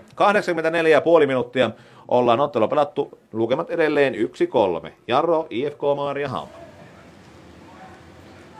Pietarsaaressa nyt IFK hakee jopa johto-osumaa tässä tilanteessa, eli hetki sitten Duarte Tammilehto pisti kauniisti tuolta vasemmalta puolelta takakulmaan suoraan vapaapotkusta sellaisen sopivan painuvan lehden, että se meni Jesse Östin Jaro yli ja suoraan sinne takakulmaan. Ei kuitenkaan sitten sen jälkeen ole oikeastaan Jarosot mitään aikaa ja näyttää siltä, että IFK sai tuosta lisää virtaa ehdottomasti tuosta tasoitusmaalista. Viimeistä peliminuuttia ja pelataan lisäaika siihen päälle. Jaro tulee oikealla teki David Kaaso, mutta hän on selkeästi paitsi, jossa tilanteesta IFK vapaa potku. Siirrytään eteenpäin otteluun Lahti KTP. Lisäaikaa pelataan, sitä on nelisen minuuttia jäljellä, kun Hasan Siisai on antamassa kulmapotkua ja edellisestä kulmasta pääsi Jela laukomaan todella tulisesti ja pallo osui siellä sitten Jordi van Gelderenin päähän. Ja nyt näytetään sitä, että se tuli niin, hän ei varmaan millään tavalla pystynyt reagoimaan tuohon ja siitä Gelderenin päästä pallo sitten uudestaan päädystä yli. Ja nyt loppujen lopuksi tässä tarvitaan KTPn huoltohenkilöstöä tuonne, koska Van Gelderen makaa tuolla kenttäpinnassa ja tietysti kokenut pelaaja tietysti taktisestikin tässä vähän antaa joukkoon joukkueiden huilimisaikaa, joten mennään eteenpäin, kun miestä paikata yksi yksi lukemat, mutta täällä on vielä jännitystilanne päällä. Inter Asiko. Niin se on täälläkin yksi yksi lukemissa ollaan, kun varsinainen peliaika tulee täyteen juuri nyt. Ja neljä minuuttia tulee lisäaikaa. Aika monen määrästä tulee. Joka tapauksessa tässä kumpikaan joukkue voi vielä tuudittautua yhtään mihinkään nimittäin neljässä minuutissa. No ei ole nyt ihan kirkkoa rakennaa, niin ainakin maalin tekee. Se on ihan varmasti. Joka tapauksessa yksi yksi lukemissa Turussa lisäaika alkoi nyt, jotenka nyt sitten Rovaniemelle Rops Hojiko. 86 minuuttia pelattu ja jos lisäaikaa ei tule, niin pelit päättyvät suurin piirtein samaan aikaan. Täällä tilanne tuttu ja turvallinen 1-3. Matkaamme eteenpäin. Jaro, Ifkm. Pietarsaaressa jo lisäaikaa pelattuna 40 sekuntia, kolme minuuttia taisi kaiken kaikkiaan lisäaikaa tulla ja nyt sitten oikeastaan täällä Pietarsaaressa on vähän kotiyleisön ja joukkueenkin mieli pikkuisen niin kuin tuo sääkin. Vettä tulee aika lailla tällä hetkellä Pietarsaaressa länsikentän yläpuolelta niskaan niin pelaajille kuin katsojillekin. Ja tuo yksi yksi tilanne on Jarolle kieltämättä hallinnan jälkeen pieni pettymys. Mennään eteenpäin. Seuraavaksi ottelun FC Lahti KTP. Vielä pelataan, kun Jela keskittää, mutta näin näyttää tuolla avustavaa tässä pääkatsomon edessä, että pallo on sivurajasta yli ja KTP pääsee sivuraja heittoon. Kuka sitä nyt sitten loppujen lopuksi jopa päädystä se on ilmeisesti yli, koska Pyhäranta sitä palloa tuolta menee hakemaan. Kyllä näin se on päädystä. Päädystä loppujen lopuksi tuo oli yli ja kyllä se oli lop- tuossa Minkenen sitten vai oliko se McFall se pelaaja, jota paikkailtiin. Ei se Gelderen ollut, joka tuossa hetki sitten oli kentän reunassa. Kyllä se oli Shane McFall, koska mies pyörittelee päätään tuolla vieläkin, mutta on kentällä tietenkin ja taktista vaihtoa lähtee heittämään vielä KTP tuonne siinä. Steven Polak antaa, kakkoskoutsi antaa, antaa ohjeita vielä Juho Lehtoselle sitten, joka on tulossa kentälle, kun, kun eh, vaan katko, pelikatko aikaiseksi saada ja tuo vaihto tehdyksi. Ehditäänkö sitä edes tehdä? Oksaselle palloa ja nyt eh, Polak näyttää, että vaihdetaan, vaihdetaan ja nyt se vaihto annetaan tehdä ja Juho Lehtonen pääsee vielä viimeisiksi hetkiksi kentälle ja tämä nyt on ihan tietysti taktinen vaihto KTPlle tässä vaiheessa yksi yksi kelpaa. Mennään eteenpäin. Inter Siko. Turussa pelataan siis eh, jatkoaikaa ja nyt sitten Lehtovara tulee saamaan varoituksen ajan pelusta kyllä. Hän odotti ja odotti siinä, että oman joukkueen pelaajat menevät tuonne keskiympyrän puolelle, jonka hän pallon tulee antamaan ja näin tulee sitten jälleen tässä ottelussa varoitus ja tällä kertaa sitten Lehtovaralle. Katsotaan nyt miten tuo onnistuu. Pallo tulee sinne, tulee keskialueelle ja sieltä sitten puretaan esiin toimesta jälleen oikeaan laitaan ja lähdetään tulemaan sitä kautta ylöspäin. Mutta pakki tulee vastaan ja siitä syvä. Täällä siis yksi yksi lukemissa ja lisäajalla ollaan. Miten Rovaniemellä Rops HJK? Reilu minuutti vielä peliaikaa Rovaniemelle jäljellä. Tilanne edelleen hoiko johto 1-3. Vieläkö äh, Pietarsaaressa pelataan ottelu Jaro IFK Maariahamn? No itse asiassa ei pelata, vaan juuri äsken kun Juha tänne lähetyksen siirsi, vihelsi erotuomari Denis Antamo pelin päättyneeksi. Jaro IFK Maariaham tasan 1-1. Jaro johti pitkään Juhan Brunelin maalilla, mutta tuossa ää, toisen jakson loppuhetkillä Duarte Tammilehto kaunis vapaapotkumaali tasoitti loppunumeroiksi 1-1. Eli Pietasaaressa peli on pelattu. Lähdetään haastatteluun hakuun. Mennään ottelun FC Lahti KTP. Täällä homma on vielä käynnissä ja siellä sitten Salonen antaa huonon syötön Minkenelle ja näin sivuraja heitto. Siinä oli hyvä paine KTPllä, mutta tuo Salosen syöttö se oli niin luokaton, että sitä Minkenen ei millään saanut ja näin hauhia sivuraja heitossa. Kello käy viime hetkiä pelataan ja näin lähtee pallo tuonne pelataan Rafaeli. Rafaeli tuohon keskialueelle ja sen jälkeen Äijälä laittaa vaan pitkään sinne perään. Juuri kentälle tullut Lehtonen, mutta ei palloa saa hauhia sen saa pelaa keskialueelle, mutta siellä on vastassa sitten McFall, joka taistelee pallosta tiukasti ja taistelee uudelleen ja loppujen lopuksi siitä vielä vapaa potku vielä KTP, anteeksi FC Laadelle. Joenmäki antaa sen nopeasti oikealle tunne Hasan sisälle, mutta Aspegren on pallossa ensimmäisenä, mutta pallo jää länsivuorelle. Lä- ja Länkkäri lähtee tuolta nousemaan, taistelee tiukasti siellä, mutta loppujen lopuksi pallo oli sitten sivurajasta yli. Mennään eteenpäin, SJK Inter. Täällä pelataan sitten lisäajan viimeisiä hetkiä. Ja pallo on tällä hetkellä SJK kenttäpäädyssä ja Inter pyrkii pelaamaan nimenomaan vain aikaa tällä hetkellä. Onnistukin siinä aika hyvin. Ja SJK lähtee nyt purkuun, vaan ei lähde ja saa saman tien sitten sitten heiton itselleen. Ja näin peli on vihelletty täällä poikki. Yksi yksi lukemat. Eli pinnat jaetaan. Interi saa olla tyytyväinen tähän otteluun, kun katsoo koko ottelun hengen läpi. Eli kymmenellä miehellä sinitteli sitten tämä loppuajan siten, että nuo yksi pinna sieltä jäi ja SIK loi paikkoja, vaan ei maaleja. Eli tämä oli pelin henki täällä tänään. Näin, yksi yksi lukemissa sarja-avaus tunteikkaassa Turun ottelussa on päättynyt ja nyt sitten Rovaniemelle Rops Hojiko. Minuutti lisäaikaa vielä jäljellä. Hojiko johtaa 1-3. Lahti KTP. Oman paketissa tuossa vielä lopussa oli pitkä sivurajaheitto, jonka Jussi Länsitalo, eikä tietenkään mikään länsivuori, niin kuin tuossa ensin sanoin, edellisessä väläytyksessä heitti. Ja aivan älyttömästi lähti Pyhäranta vielä tuolta maalilta ulos, mutta siinä pääsi joku Lahtelas pelaa Sutimaakin, mutta Suti ohi maalin ja siihen tämä ottelu loppui. Ja yksi yksi lukemat ja kenttä oli se, mikä aiheutti ongelmia ja kaulo odotetusti tasainen otteluhan tämä oli ja aivan oikeutetusti yksi yksi lukemat ja ehkä vähän odotetustikin voisiko sanoa näin. Mutta Rovaniemellä, sielläkö pelataan vielä? Jussi, Juha. No, viimeisiä hetkiä jatkoilla mennään. Rops tekee hyökkäystä ja tuossa 16 alueella paukutellaan, ei kuitenkaan pallo sisään. Maalivahti Harri Nykänen on tullut maalista ulos puoleen kenttään. Rops Pelaajat ovat tuolla 16 alueen sisällä. Lahdenmäki pitää palloa, pistää Obilorille. Obilor tykittää, menee kuitenkin HJK puolustukseen. Obilor uudelleen pallo kanssa, pistää palloa, jakaa taaksepäin. Ei tule mitään tuosta noin. Rops takoo tuolta 16 alueen rajalla palloa kovasti sisään. Tuleeko kulmanpotku? Ei, maalipotku. Tuomari katsoo jo kelloa. Pistää pilli suuhunsa. Mitä hän sanoo? Mitä hän kertoo? Peli on siinä. Ottelu oli muuten tänään seuraamassa tällä Rovaniemellä Jari Litmanen, Mika Nurmela, Hannu Tihinen. He ovat olleet kouluttamassa nuoria lappilaisia jalkapalloilijoita koko viikonlopun ajan. Martti Kuusela myöskin, vanha Rovaniemen mies, oli ottelua seuraamassa. Ja arvovaltaisessa seurassa peli on katsottu HJKlle arvoisa ja äh, oikeastaan oikeutettu, täysin oikeutettu 1-3 voitto napapiiriltä. Haastatteluiden hakuun. Ottakaa pojat homma haltuun. Kyllä vaan, mehän otetaan homma haltuun tänne Pasilan studioon. Kiitoksia vielä Juha Mäntykentällekin sinne ja kaikille meidän miehillemme. Kohta lisää haastatteluita. Ensimmäiset ovat tulossa ja todennäköisesti hetken kuluttua Pietarsaaresta Jaro IFK Mariham ottelusta. Erkka, käydään lyhyesti tuossa tilanne. HJK oli odotettu voitto ja sitten oli tasaista. Joo.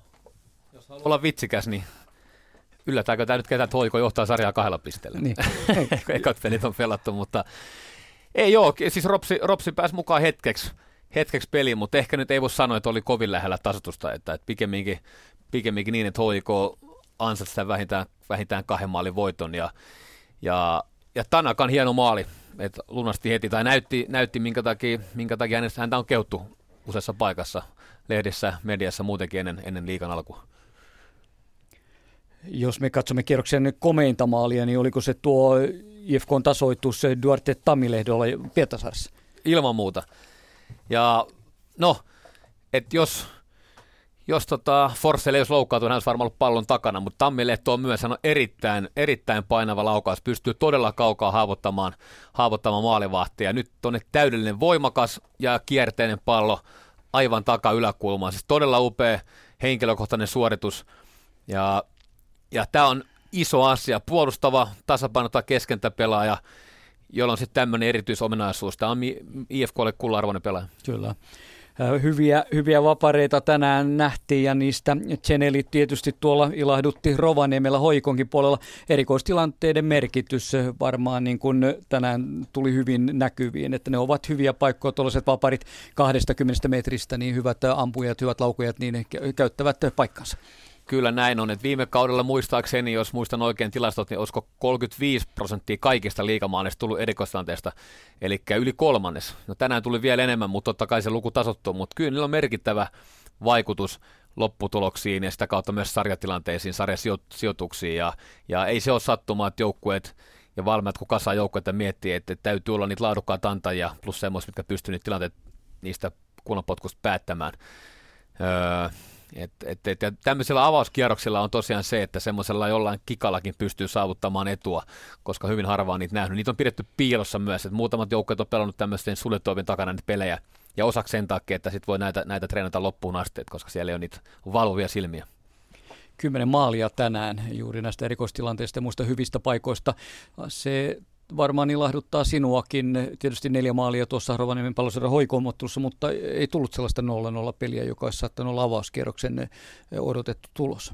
Joo, ei ollut. Mun mielestä joka pelissä, mitä tässä päästiin katsomaan, oikeasti jahdattiin maaleja, jahdattiin voittoa. Yksikään vierasjoukkue ei lähtenyt peruttelemaan, vaan päinvastoin. Mun mielestä jokainen vierasjoukkuekin pelasi kolmesta pisteestä, mikä on erittäin hienoa. Kyllä. Ensimmäiset haastattelut jo tulossa, eli jos nyt oikein tuossa selvitin, niin Petri Kuikka sieltä Jaro IFK Mariehamn pelistä. No, Rova, aha, mä en kuulu, mä en kuulu Rovaniemelle, Rovaniemelle mennä. Kyllä, vedetään suorana, kun ollaan tällä Lusi Live-lähetyksellä tässä näin. Eli Efran Zeneli, HJK, onnittelut voitosta. Kiitos, kiitos. Aikamoinen temppu. Mennään, no, käydään se ensimmäinen maali läpi.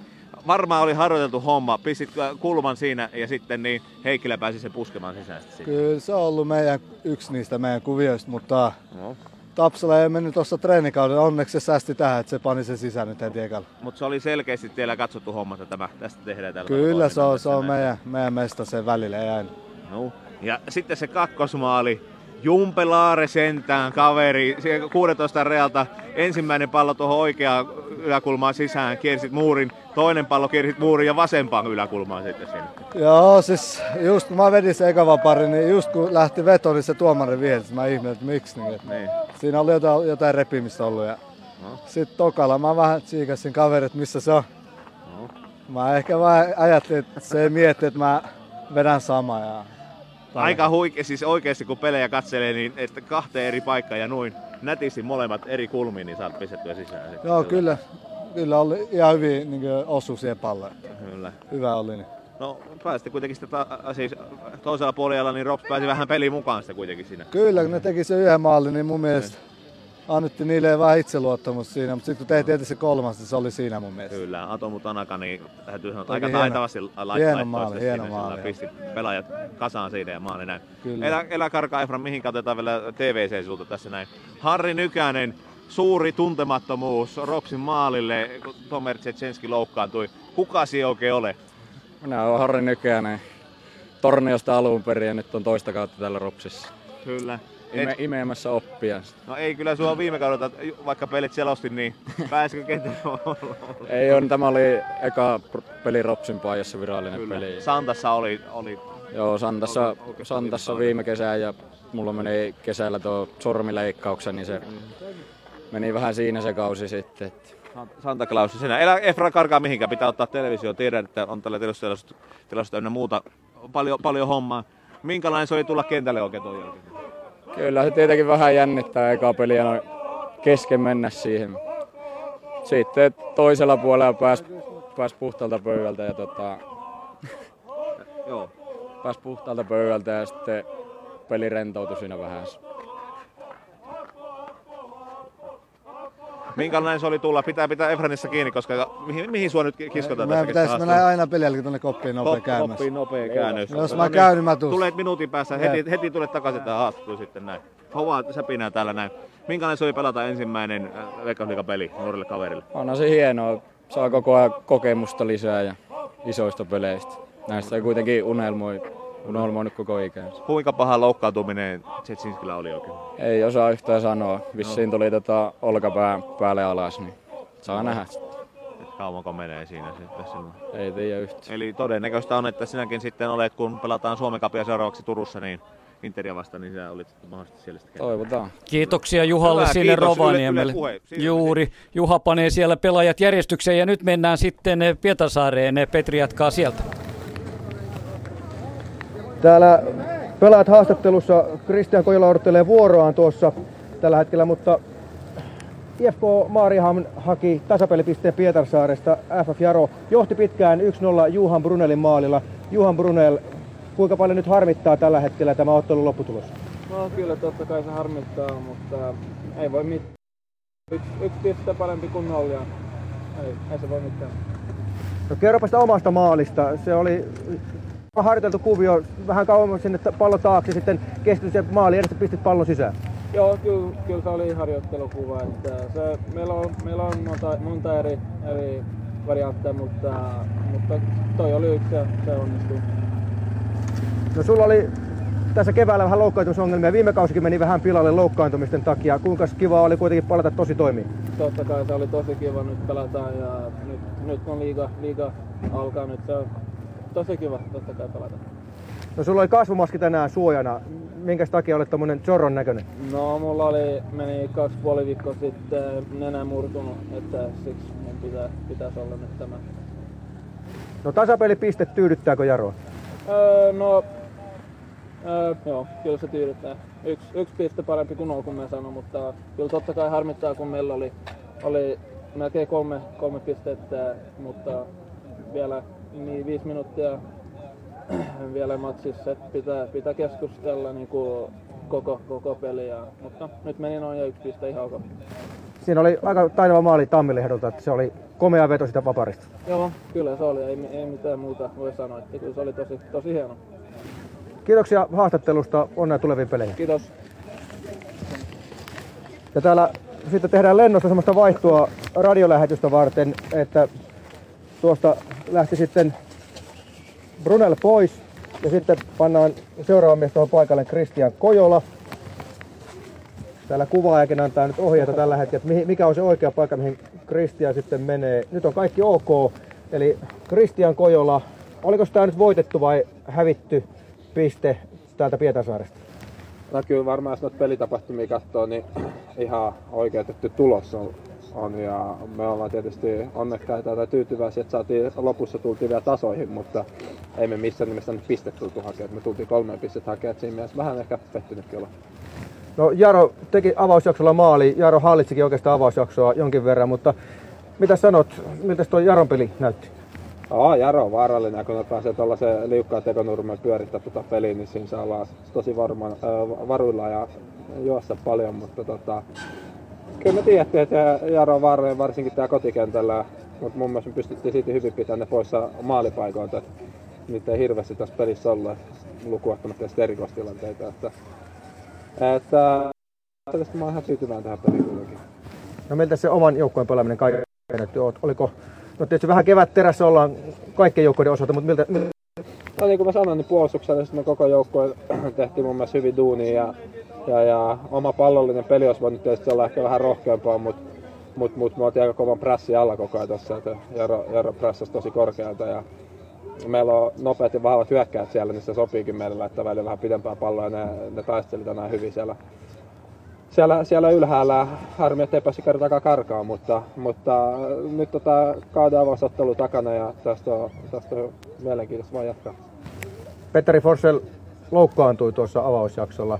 Aika rajunäköinen taklaus. Mitä sanot siitä?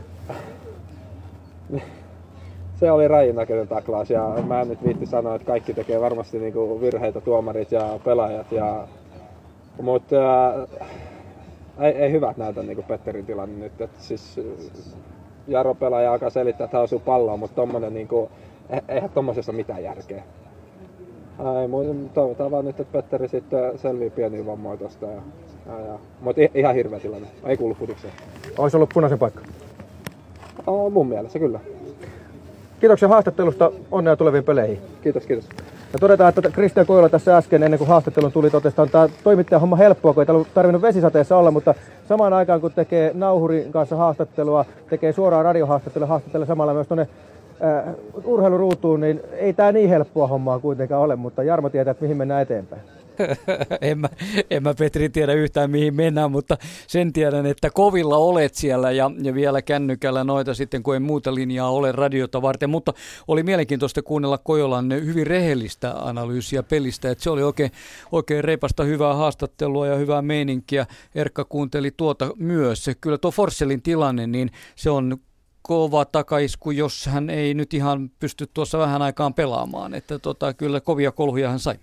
Taklaus oli tosi häijy, mielestäni ilman muuta suoran punaisen, suoran punaisen paikka.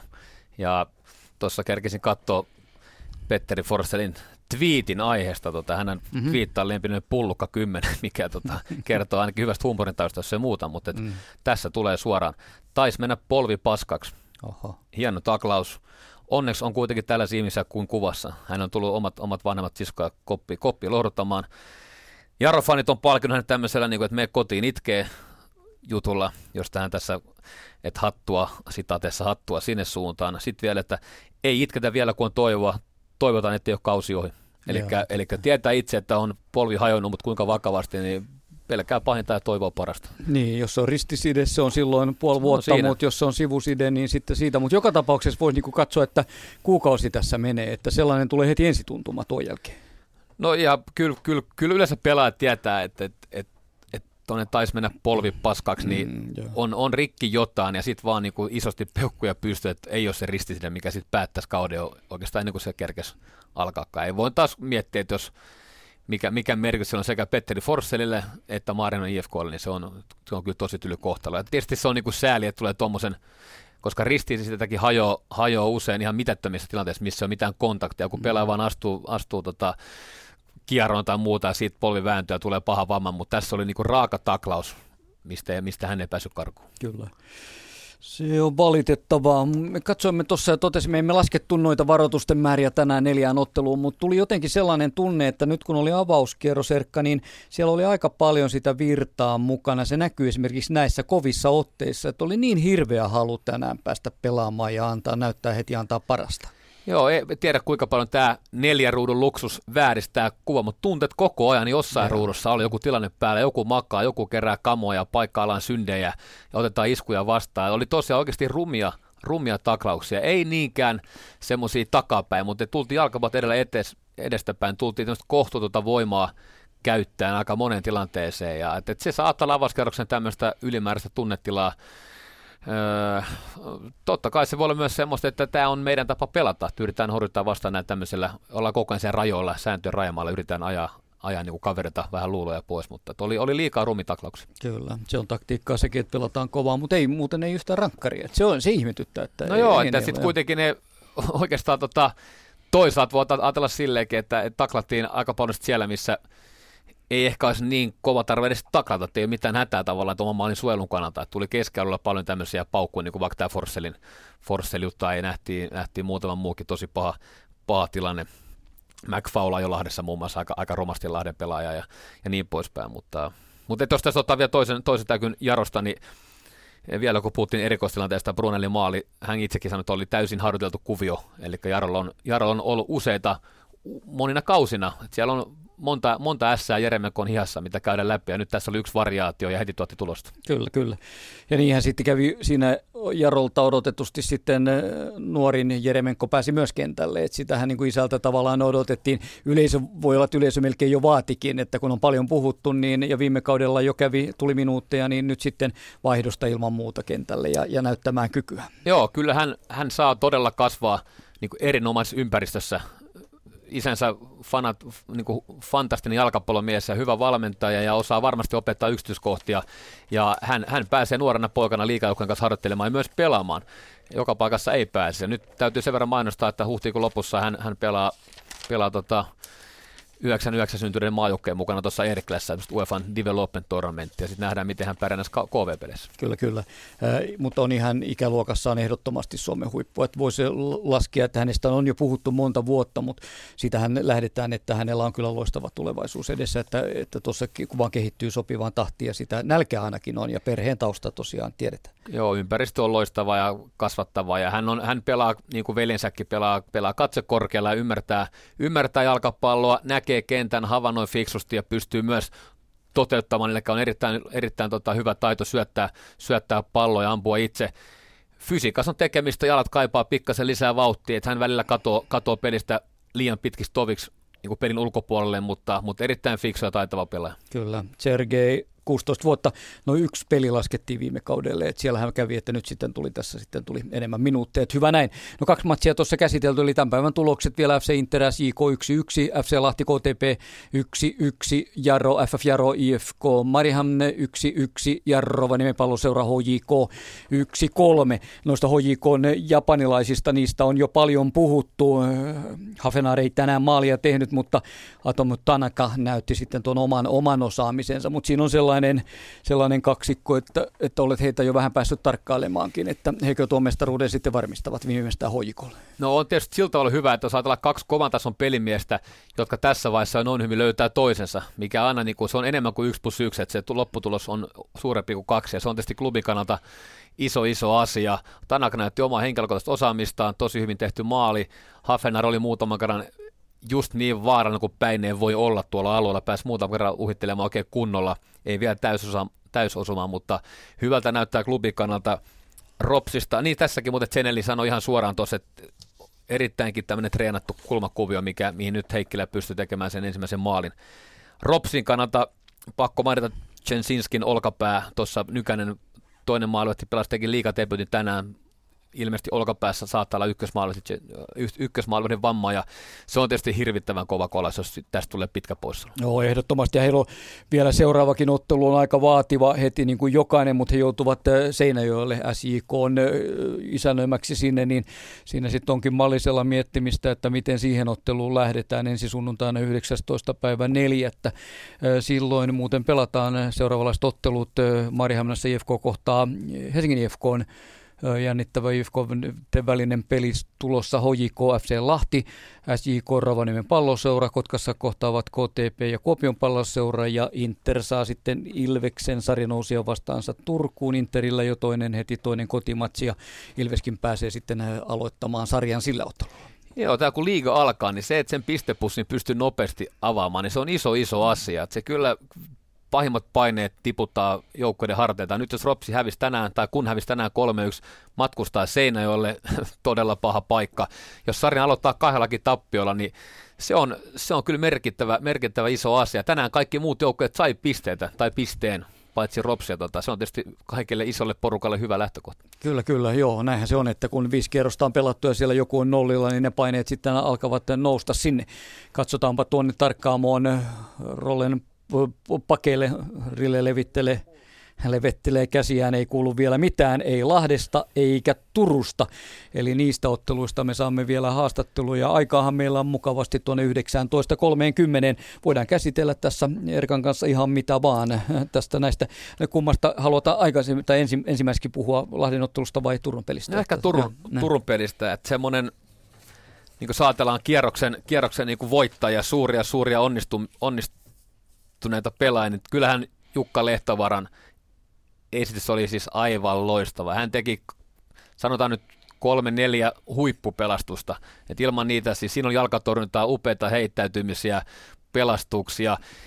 Ja ajatellaan, TPS, oikeastaan TPS-ikoni vaihtaa siihen pahimpaan viholliseen, sai Tepsin fanien kurat niskaan aika julmalla tavalla. Oli Tepsissä kallis pelaaja, mikä osasyynä varmasti vaikutti TPS, ehkä halusi hänestä eroon, koska rahat on loppu. Ja nyt hän menee Interiin, siellä Interikonin puolesta Markus Baane, 36 vuotta, istuu, istuu penkillä. Ja, mutta tänään Lehtovar näytti sen, että miksi Inter on hänet hankkinut ja miksi hän on pidetty vuosikausia tämän sarjan parhaimpina tai parhaimpana maalivahtina. Oikeastaan iso, jos, jos jos nyt Inter saa, tai kun saa tänään pisteen, Lehtovaara pitää tämän tasonsa, sieltä tulee White Hamboa, kumppaneita tulee takaisin, niin Inter saadessaan hyvän alun saattaa lähteä lentoon. Et mä oon ollut skeptinen, koska Inter ei ollut tasainen, se ei ollut stabiili, tasapaino on, on pettänyt usein. Vähän samanlaista kuin IFK Maarihamnilla, että on hyviä pelaajia paljon, mutta silti se niin päivästä toiseen laatu ei ole ollut tasainen ja sen takia sijoitukset on ollut heikkoja viime kausina. Mutta, tota, mutta nyt jos tuo joukkue saa hyvän alun, saa vähän sairastuvalta mukaan, mukaan pelaajaa tai pelikierrosta, niin Lehtovaaran myötä joukkue entistä vaarallisempi ja parempi. Öö, et, et, huippustartti Lehtovara. Oli joo, ja, ja tota, no, niin kyllähän Interillä tietysti, jos ajattelet, että Da Costa vielä ulosa jo, ja joukkue sinnitteli koko toisen jakson, eli se pelasi tunnin vajaalla. Se pystyi pitämään SJK seinäjokilaiset eh, tasoissa, eli kyllä se varmaan, niin kuin ajattelet, jos pukuhuoneisiin mennään, niin siellä turkulaisten kotijoukkueen pukuhuoneessa on niin kuin, äh, iloisempi ilme nähtävissä. Ihan varmasti, oli voitettu piste, se on selvä asia, ja tästä kun neljä ruutua on, on, on katto, niin hirveän vaikeaa mitään syväanalyysi tavasta pelata yksityiskohdista, mutta, mutta et semmoinen pelaaja nostui myös SJKsta. Kyllä Johannes Laaksosen merkitys ja rooli joukkueessa on vaan kasvamaan päin. Ja, ja tota, kiinnostavaa seurata tuleeko uusia aamajoukkojen kutsuja. Tänään taas upeita kaukolaukauksia, hyvää pelin tekemistä ja roolia kahteen suuntaan. Hmm, katsotaan ja odotellaan, tuleeko niitä. Nyt kuulostellaan sitten Turku juuri Inter SIK-ottelun jälkitunnelmia. Turkka, ketä tapasit ottelun jälkeen? No, Elomu Mikan otin tuosta, ei Ojalan, Ojalan Mikan otin tuosta mukaan ja, ja samaten myöskin niin Johannes Laaksosen, eli näillä mietteillä pojat olivat tämän erittäin tunteikkaan pelin jälkeen. No niin, mikä se on sarjavaus takana, millä mieleen? No totta kai kiva, kiva päästä aloittamaan, että tää on nyt venattu ja, ja tota, oli kiva pelaa, kiva pelaa että tota, harmillisesti, että et jouduttiin pelaa niin kauan vajalla, että olisi ollut pilas vähän meidän, meidän matsi sen punainen, et, et, tota, mutta hyvin taisteltiin piste pois tänään. Kyllä se on ihan totta, että piste on otettu pois sieltä ja vielä alimiehityksellä. Minkälaista on pelaa silloin, kun joutuu pelaamaan yli puolet matsista niin kymmenellä? No totta kai vaikeet, että siinä, on, siinä pitää ottaa se verottaa aika paljon hyökkäyspelistä pois, että pitää pitää linjat tiivinä ja, ja puolustaa tarkasti. Että tota, et siinä mielessä niin, nyt on jaksolla niin, niin ei, ei, monta tilannetta saatu, mutta et, tota, niistäkin ehkä paremmalla, vähän paremmalla huolellisemmalla pelillä oltaisiin voitu saada se voittomaalikin vielä, mutta tota, me ollaan ihan tyytyväisiä tähän kyllä. Niin teillä on aika paljon miehiä tullut uusia tähän joukkueeseen. Miten mielestä se on porukka jo hitsautunut kiinni? No ihan hyvin, että meillä on uusia jätkiä paljon puolustuksessa varsinkin ja jätkät niin kuin näytti tänään, niin, niin tota, hyvin puolustettiin, ei siinä ollut mitään ongelmaa. Että tota, jätkät on päässyt hyvin sisään ja, ja tota, ei ole, tästä ihan hyvä jatkaa. Näin, ja sullekin tuntuu olevan se syöttöpuoli kunnossa tänään. joo, joo, onneksi, onneksi saatiin siitä erikoistilanteesta maali, mutta tosiaan jäi kaivelemaan aika paljon, että, tota, että jouduttiin, jouduttiin ottaa se punainen ja, ja pelaa niin kauan. Ja... Mutta tästä jatketaan. Ei muuta kuin hyvä jatko. Kiitos. Niin, tällaiset olivat mietteet, mietteet Interin puolella, eli tosiasia on se, että kun Inter tästä pinnan otti, niin kyllä se oikeastaan oli melkeinpä voitto, voi näin sanoa, mutta kun sarjan avaa niin, että pinna tulee vähintään kotiin, niin mikä sen parempaa. Johannes Laakson ei ollut kylläkään ihan samaa mieltä. Niin Johannes, tuloksesta pelataan yksi yksi lukemat. Sä et varmaan ihan tyytyväinen tähän. No ei tietenkään olla, olla tyytyväisiä, enkä ole itsekään tyytyväinen. Et just se, että oltiin parempi osapuoli ja päästiin pelaamaan vielä yhden miehen ylivoimalla, niin ei tietenkään voi olla tyytyväinen. Mikä sen teki sen maalin tekemisen niin vaikeaksi, koska niitä paikkoja kuitenkin siunaan tuossa? Niin, se on vaikea selittää. Pitäisi olla vaan kylmäpäisempi ja kliinisempi niissä. Et ei se tarvitse mitään hienoa, hienoa, hienoa maalia tehdä. Kulmii vaan pallo. No, te olette hienosti esittäneet, että mestaruus on vain ainoastaan teidän tavoitteenne Suomessa tällä hetkellä. Miten sitten, kun mennään pelaamaan tuonne eurokentillä, joko siitä on tehty tavoitteet? No meillä on joukkueen sisällä omat tavoitteet, kuinka pitkälle halutaan päästä europeleissä, ei, ei sitten sen kummosen, mutta keskitytään tietenkin tähän veikkausliikaan nyt kuitenkin en, enemmän. Et se on sellainen bonus se hmm. tietyllä tavalla se, ne europelit. No, teillä on aikamoinen muukalaislegiona, jos ajattelee katsoa joukkoita. Miehiä on ja monenlaista kieltä siellä puhutaan. Miten tuo porukka on jo yhteen tullut? No tosi hyvin on tullut yhteen. Tota, kaikki kuitenkin osaa englantia, että se on kuitenkin sellainen, että sillä pystyy, pystytään kommunikoimaan sun muuta. Että tota, hyvin on, hyvin on joukkue sitoutunut ja hyvä joukkuehenki on. No tunteiden paloa oli tässä ottelussa tänään aika lailla puolios toisin. Johtuuko se osittain siitä, että näiden molempien joukkueiden pelaajien taustat ovat tuolta ihan muualta kuin Suomesta? No en tiedä, saattaa sekin olla vähän tietysti, että siellä on siellä on vähän Mustanmeren geenejä, mutta, tota, mutta e, kyllä, se on, kyllä se on varmaan siitä, että niinku vaaditaan itseltään ja joukkuetovereiltaan enemmän ja kuitenkin se halu voittaa niin suuri, niin sit ei olla, ei olla tyytyväisiä, tyytyväisiä siihen, mitä esimerkiksi tänään oltiin, niin sen takia niin tunteet vähän kuumeni. Niin, sarja avattu. Toivotaan menestystä täällä, mutta ennen kaikkea sinne eurokentälle. Joo, kiitos. Kiitos. Eli näillä mietteillä. No niin, sellaisilla mietteillä. Kiitos Turkka. Hyvä duuni siellä ja haastattelut tulivat näin. Ja sittenhän me painetaankin jo suoraan Lahteen. 10 minuuttia vielä peliaikaa jäljellä jälkipelejä, jotka ovat aina mielenkiintoisia. Jarillakin on pitänyt kiirettä, mutta nyt ketäs Jari haastattelit? Niin, ensimmäiseksi FC Lahden Jussi Länsitalo, joka siis viime kaudella pelasi Saksassa Bietingheim Bissingenissä kuutossarjaa tai kuutos kunneksi korkeinta sarjatasoa, mutta tässä Jussin ajatuksia tästä ottelusta. No ei yhden peli. Jussi Länsitalo, aika vaikea lähteminen tähän otteluun joukkueella varmasti kuin eilen Pekka Lagerblom sekä Vasanen tippuivat, tippuivat tuosta kokoonpanosta. Joo, no en mä tiedä, sekoittiko se meidän peli sitten niin paljon, että tota, kumminkin sen verran laadukas ja laaja rinki on, niin tota, pystyy sitten heittämään jätkiä kentälle ja tota, en usko, että nyt kumminkaan niin pahasti meni pojilla, pojilla paikat, että enemmän se oli varatoimenpide, että on sitten on kumminkin paljon pelejä tulossa seuraavan kahden viikon aikana, että jätkät on sitten kunnossa. Alku oli vähän vaikea, mutta sitten saitte juonesta kiinni. Joo, alku oli, mä veikkaan, nyt oli tämmönen tyypillinen ensimmäinen peli. Että oliko sitten jännitystä ja vähän ehkä mentiin kovaa päästä päähän eikä ollut järkeä niin paljon. Tietysti kenttä teki, kenttä teki temput vielä, että sehän ei ollut mikään ideaali, että siinä piti pelata aika suoraviivaisesti. Mutta tota, sitten alkujännittyneisyyden jälkeen saatiin sitten kumminkin ihan hyvin peli kulkemaan ja saatiin hyvä paikkakin. Että vähän tarkemmalla viimeistelyllä oltaisiin voitu puolen jo johtaa. Niin, sä pelasit viime vuonna Saksassa kutostasolla ja nyt sitten palasit Veikkausliikaa. Minkälaisia kokemuksia Saksasta? Saksassa oli hyviä kokemuksia, että mä sain siellä tota hyvin kuntoutettua polveni. Se on nyt täydessä kunnossa ja tota, sit sain hyviä pelejä siellä alle. Tota, on pysynyt koko ajan hyvässä kunnossa ja saanut hyviä ja ehkä varmaan oppinut kans aika paljonkin sieltä sitten lisää. Et just sitä saksalaista fyysisyyttä ja taistelua No nyt jos katsotaan eteenpäin, niin ehkä nuo brasilialaiset pelaajat, jotka ei teillä kovin kauan vielä nämä Fluminensen vahvistukset ollut, niin pääsevät tuohon hommaan mukaan, niin, niin, se tuo varmaan tietysti lisää ulottuvuuksia myöskin hyökkäyspeliin. Ja Alveshan nyt sitten jo osoitti, että maalintekijä mies. Joo, kyllähän ne tota, pikkuhiljaa siis näkee selvästi, että viikko viikolta jätkät paranee. Että on tota, tietysti aika monen shokki, kun tulee Brasilian elämästä tänne Suomen, Suomen talveen vielä. Mutta tota, hyviä laadukkaita pelaajia kyllä ne ilman muuta tuo, tuo tota, laajuutta ja sitten vähän semmoista um, kikkailua, varsinkin Leo Motta sieltä voi tulla ihan mitä sattuu. Että pitää jätkät saada vielä kaikkia samalle aaltopiduudelle. Niin sitten hyvä tulee. Ja Alves on sitten semmoinen härkämäinen, niin kuin nähtiin viimeistelyssäkin, että se tulee ja puski pallon ylivoimaisesti maalin kattoon.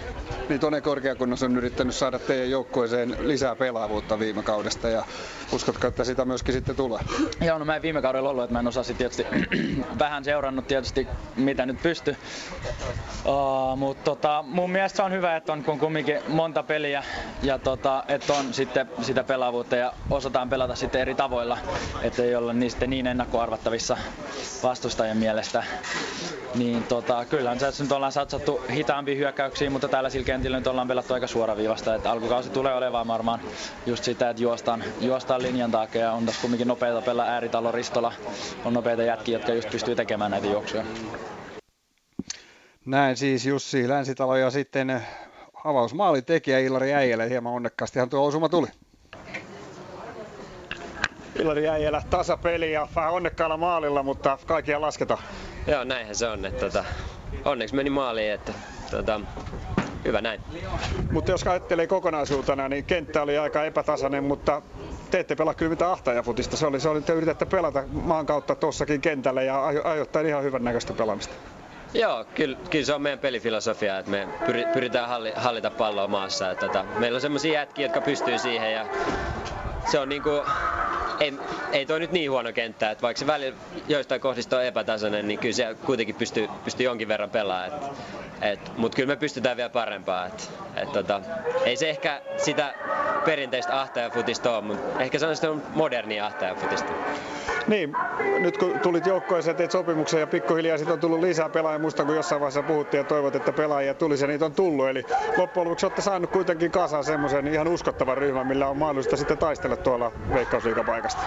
Joo, meillä on, meillä on hyvä, hy, hyvä joukko. rinki, rinki on aika kapea, mutta niin se on muillakin joukkoilla. Et, tota, sen takia pitää pitää pitää huolta kaikista, kaikista niin kuin lihashuollosta ja tämmöisestä. Että niihin, niihin pitää pitää eri, erityis, erityis tar, tarkka olla niissä. Että tota, kuitenkin pelejä tulee taas sit jossain vaiheessa, niitä, niitä on aika paljon. Ja varsinkin vieraspelejä, niin paljon matkustamista, niin pitää olla tosi huolellinen, että, että pysytään, pysytään kunnossa. Ja teillä on aika vieraspelejä täynnä tämä alku oikeastaan, koska seuraava kotipeli pelataan Savinimissä ja mitä todennäköisemmin seuraavakin. Eli oikeastaan Arto Tolsalle ei ihan vähän aikaa päästä, niin tämä on tärkeä tämä alku teille. Kyllä on, että, että varsinkin kuitenkin ollaan nousia joukkoja, niin pyritään saada, se on tärkeää, että saa, saa semmoisen hyvä alue, että saadaan hyvä lähtökaudelle. Et, et, Mutta meillä on kuitenkin semmoisia kokeneita äijä, jotka on pelannut liikaa aikaisemmin ja tietää, tietää millaista se on. Niin, et, tota, kyllä mä uskon, että me pärjätään ihan, ihan hyvin. Siinä Jari. Kyllä, siinä. siinä, kiitoksia. Eli se, se, tota noin, niin se seuraava KTPn ottelu siis kotona on Mypan vanhalla stadionilla Kupsia vastaan. Saviniemessä Savi. ensi sunnuntaina, näin Kyllä. on. Joo, no niin. Sinne vaan sitten virittelet laitteet kuntoon. Kiitoksia, tästä, juu, kiitoksia tästä päivästä. Kiva. Näinhän se oli. Todetaan muuten tuossa valioliikasta, että Queen's Park Rangers Chelsea 01 ja Manchester United Manchester City on menossa. Alkoi kello 18. City meni 1-0 johtoon, mutta United tehnyt kaksi maalia tuohon Young Fellaini kuitanneet tuota Aguiron maali, joten 2-1 tilanteessa Manchesterin tiukka paikallisottelu. Erkka, mielenkiintoisia ajatuksia, tuli mielenkiintoisia haastatteluita vielä näistä kahdesta viimeisestäkin. Kyllä tuo KTPlle piste maistui. Se oli juuri se, mitä me puhuttiin, että nousia joukkue, niin hyvä aloittaa. Tästä kaikki saivat vireen päälle. Joo, ja hauska termi Ilari Äijälän modernia ahtajafutista, eli, eli mm. vähän pelaavampaa, tai oikeastaan aika paljonkin pelaavampaa. Toivottavasti jää kuitenkin tämmöinen niin kuin se railakas taistelu kaksinkampolt, mitä tänäänkin nähtiin, muutama ylimennykin taklaus, mutta tota, et siinä on paljon hyviä elementtejä ja itse tykkään tosi paljon tästä ristillä luomasta rohkeasta pelitavasta. Ja korostan vielä, että kaikki neljä vierasjoukkuetta lähti metsästämään kolmea pinnaa. Tämä on upea suuntaus. Se on upea suuntaus. Ja Lahden tilanteestahan me ei sitten tarkemmin tiedetä, eikä Jarikaan saanut sen kummemmin kuulla, eikä sitä paljon puhuta, mutta että Lagerblom Pasanen poissa, niin kaksi kovaa syömähammasta sieltä. Niin Joo, mutta Länsitalo viittasi siihen, Joo. että saattaa olla mm. vaan tämmöisiä varotoimenpiteitä, että ehkä mm. selvitään mm päivillä tai muutamilla viikoilla, mikä tietysti on hienoa Lahden kannalta. Joo, se olisi tärkeää, vaikka hän kyllä. sanoi tietysti, että onhan heillä rinkiä, mutta niin pitää sanoakin, mutta joo, joo, tässä ovat ne, ne, heidän kovat pelaajansa. Ja sitten vielä kun tuo Henrik Moisander saadaan tuonne maaliin, niin kyllähän siinä tietysti tulee no, on, Lahden on laajempi kuin viime vuonna tämä materiaali, ja korkeakunnassa on onnistunut tai seuraan onnistunut rakentamaan joukkoita taas parempaan suuntaan. Kyllä, kyllä, näin se on. No luulet sä, että Seinäjoella ollaan pettyneitä tuohon tasapeliin Interin kanssa? No ihan, Ihan, ihan varmasti, tota, mm. että totta kai tunti, noin tunti ylivoimalla ja, ja oli paikat ratkaista peli, ihan sel- selkeitä maanitekopaikkoja riittävästi, kolme, kolme semmoista mullaskan mukaavaa avopaikkaa, mitkä Lehtovara poimi jokaisen ja et totta kai seinällä ollaan pettyneitä. Mm. Se, mikä mä tuosta poimin Laaksosen kommenteista, liittyy tähän muukalaislegioonaan, kun siellä on tosi paljon ulkomaalaisia pelaajia, tosi monet on tullut sinne täksi kaudeksi, niin se, että Laaksonen sanoo, että tosi hyvin joukkue tulee toimeen keskenään, henki on hyvä, joukkue on sitoutunut ja on löytynyt yhteinen sävel, niin se on aika iso asia, koska se ei ole mikään itsestäänselvyys ja se usein vie aikaa. Jos Laaksosen kommentti on niin kuin absoluuttinen fakta, niin silloin SIK tilanne on tosi hyvä. Kyllä, kyllä. Jari, et vielä halunnutkaan lähteä kotiin. Niin, kuuntelin tuota teidän keskustelua, niin sen verran tiedän kyllä, että, että jos olisi ollut Suomen kapin finaali, niin sekä Pasanen että Lagerblom että Moisander olisivat pystyneet tänään pelaamaan. Sen Toni Korkeakunnakselta kuulin, eli mistään isoista vammoista ei ole kysymys. No ei, toi oli hyvä selvennys. Kyllä, näinhän se on. Eli ovat varmasti jo sitten, saattavat olla hyvinkin seuraavassa ottelussa kokoonpanossa, että tuon oli sellainen, että annettiin kavereiden parannella vielä, vielä tuota vammatti ihan, ihan terveeksi, ettei tule heti uutta siihen päälle. Näin olette kuunnelleet Yle Puheen jalkapallokierrosta ensimmäistä kierrosta. Tämä neljän ottelun ilta tarjosi mukavia hienoja hetkiä. Inter SJK 1-1, FC Lahti KTP 1-1, FF Jaro IFK Mariham 1-1 ja Rovaniemen palloseura HJK 1-3 ja ensi sunnuntainahan sitten jatketaan ja silloinhan meillä on viisi ottelua tuossa tulossa, joten eh, vielä enemmän riittää Niina Vanhatalolla studiossa ja pojilla tuota vilskettä, kun mennään niihin otteluihin. Näinhän se on. Eh, tästä muistutan sitten jo huomisestakin, sitten on se Game 7 päivä, eli se jääkiekon lätkän odotettu tiukka, tiukka päivä, jolloin lopullisesti ratkeavat loppuottelujoukkueet jääkiekossa huomenna jälleen kanavalla kuululla, mutta tämän illan osalta Äänitarkkaamon puolelta Rolf Samuelson, Erkka V. Lehtola ja Jarmo kiittävät teitä seurasta ja toivottelemme oikein mukavaa, hienoa alkavaa viikkoa. Näin, kiitoksia tästä illasta.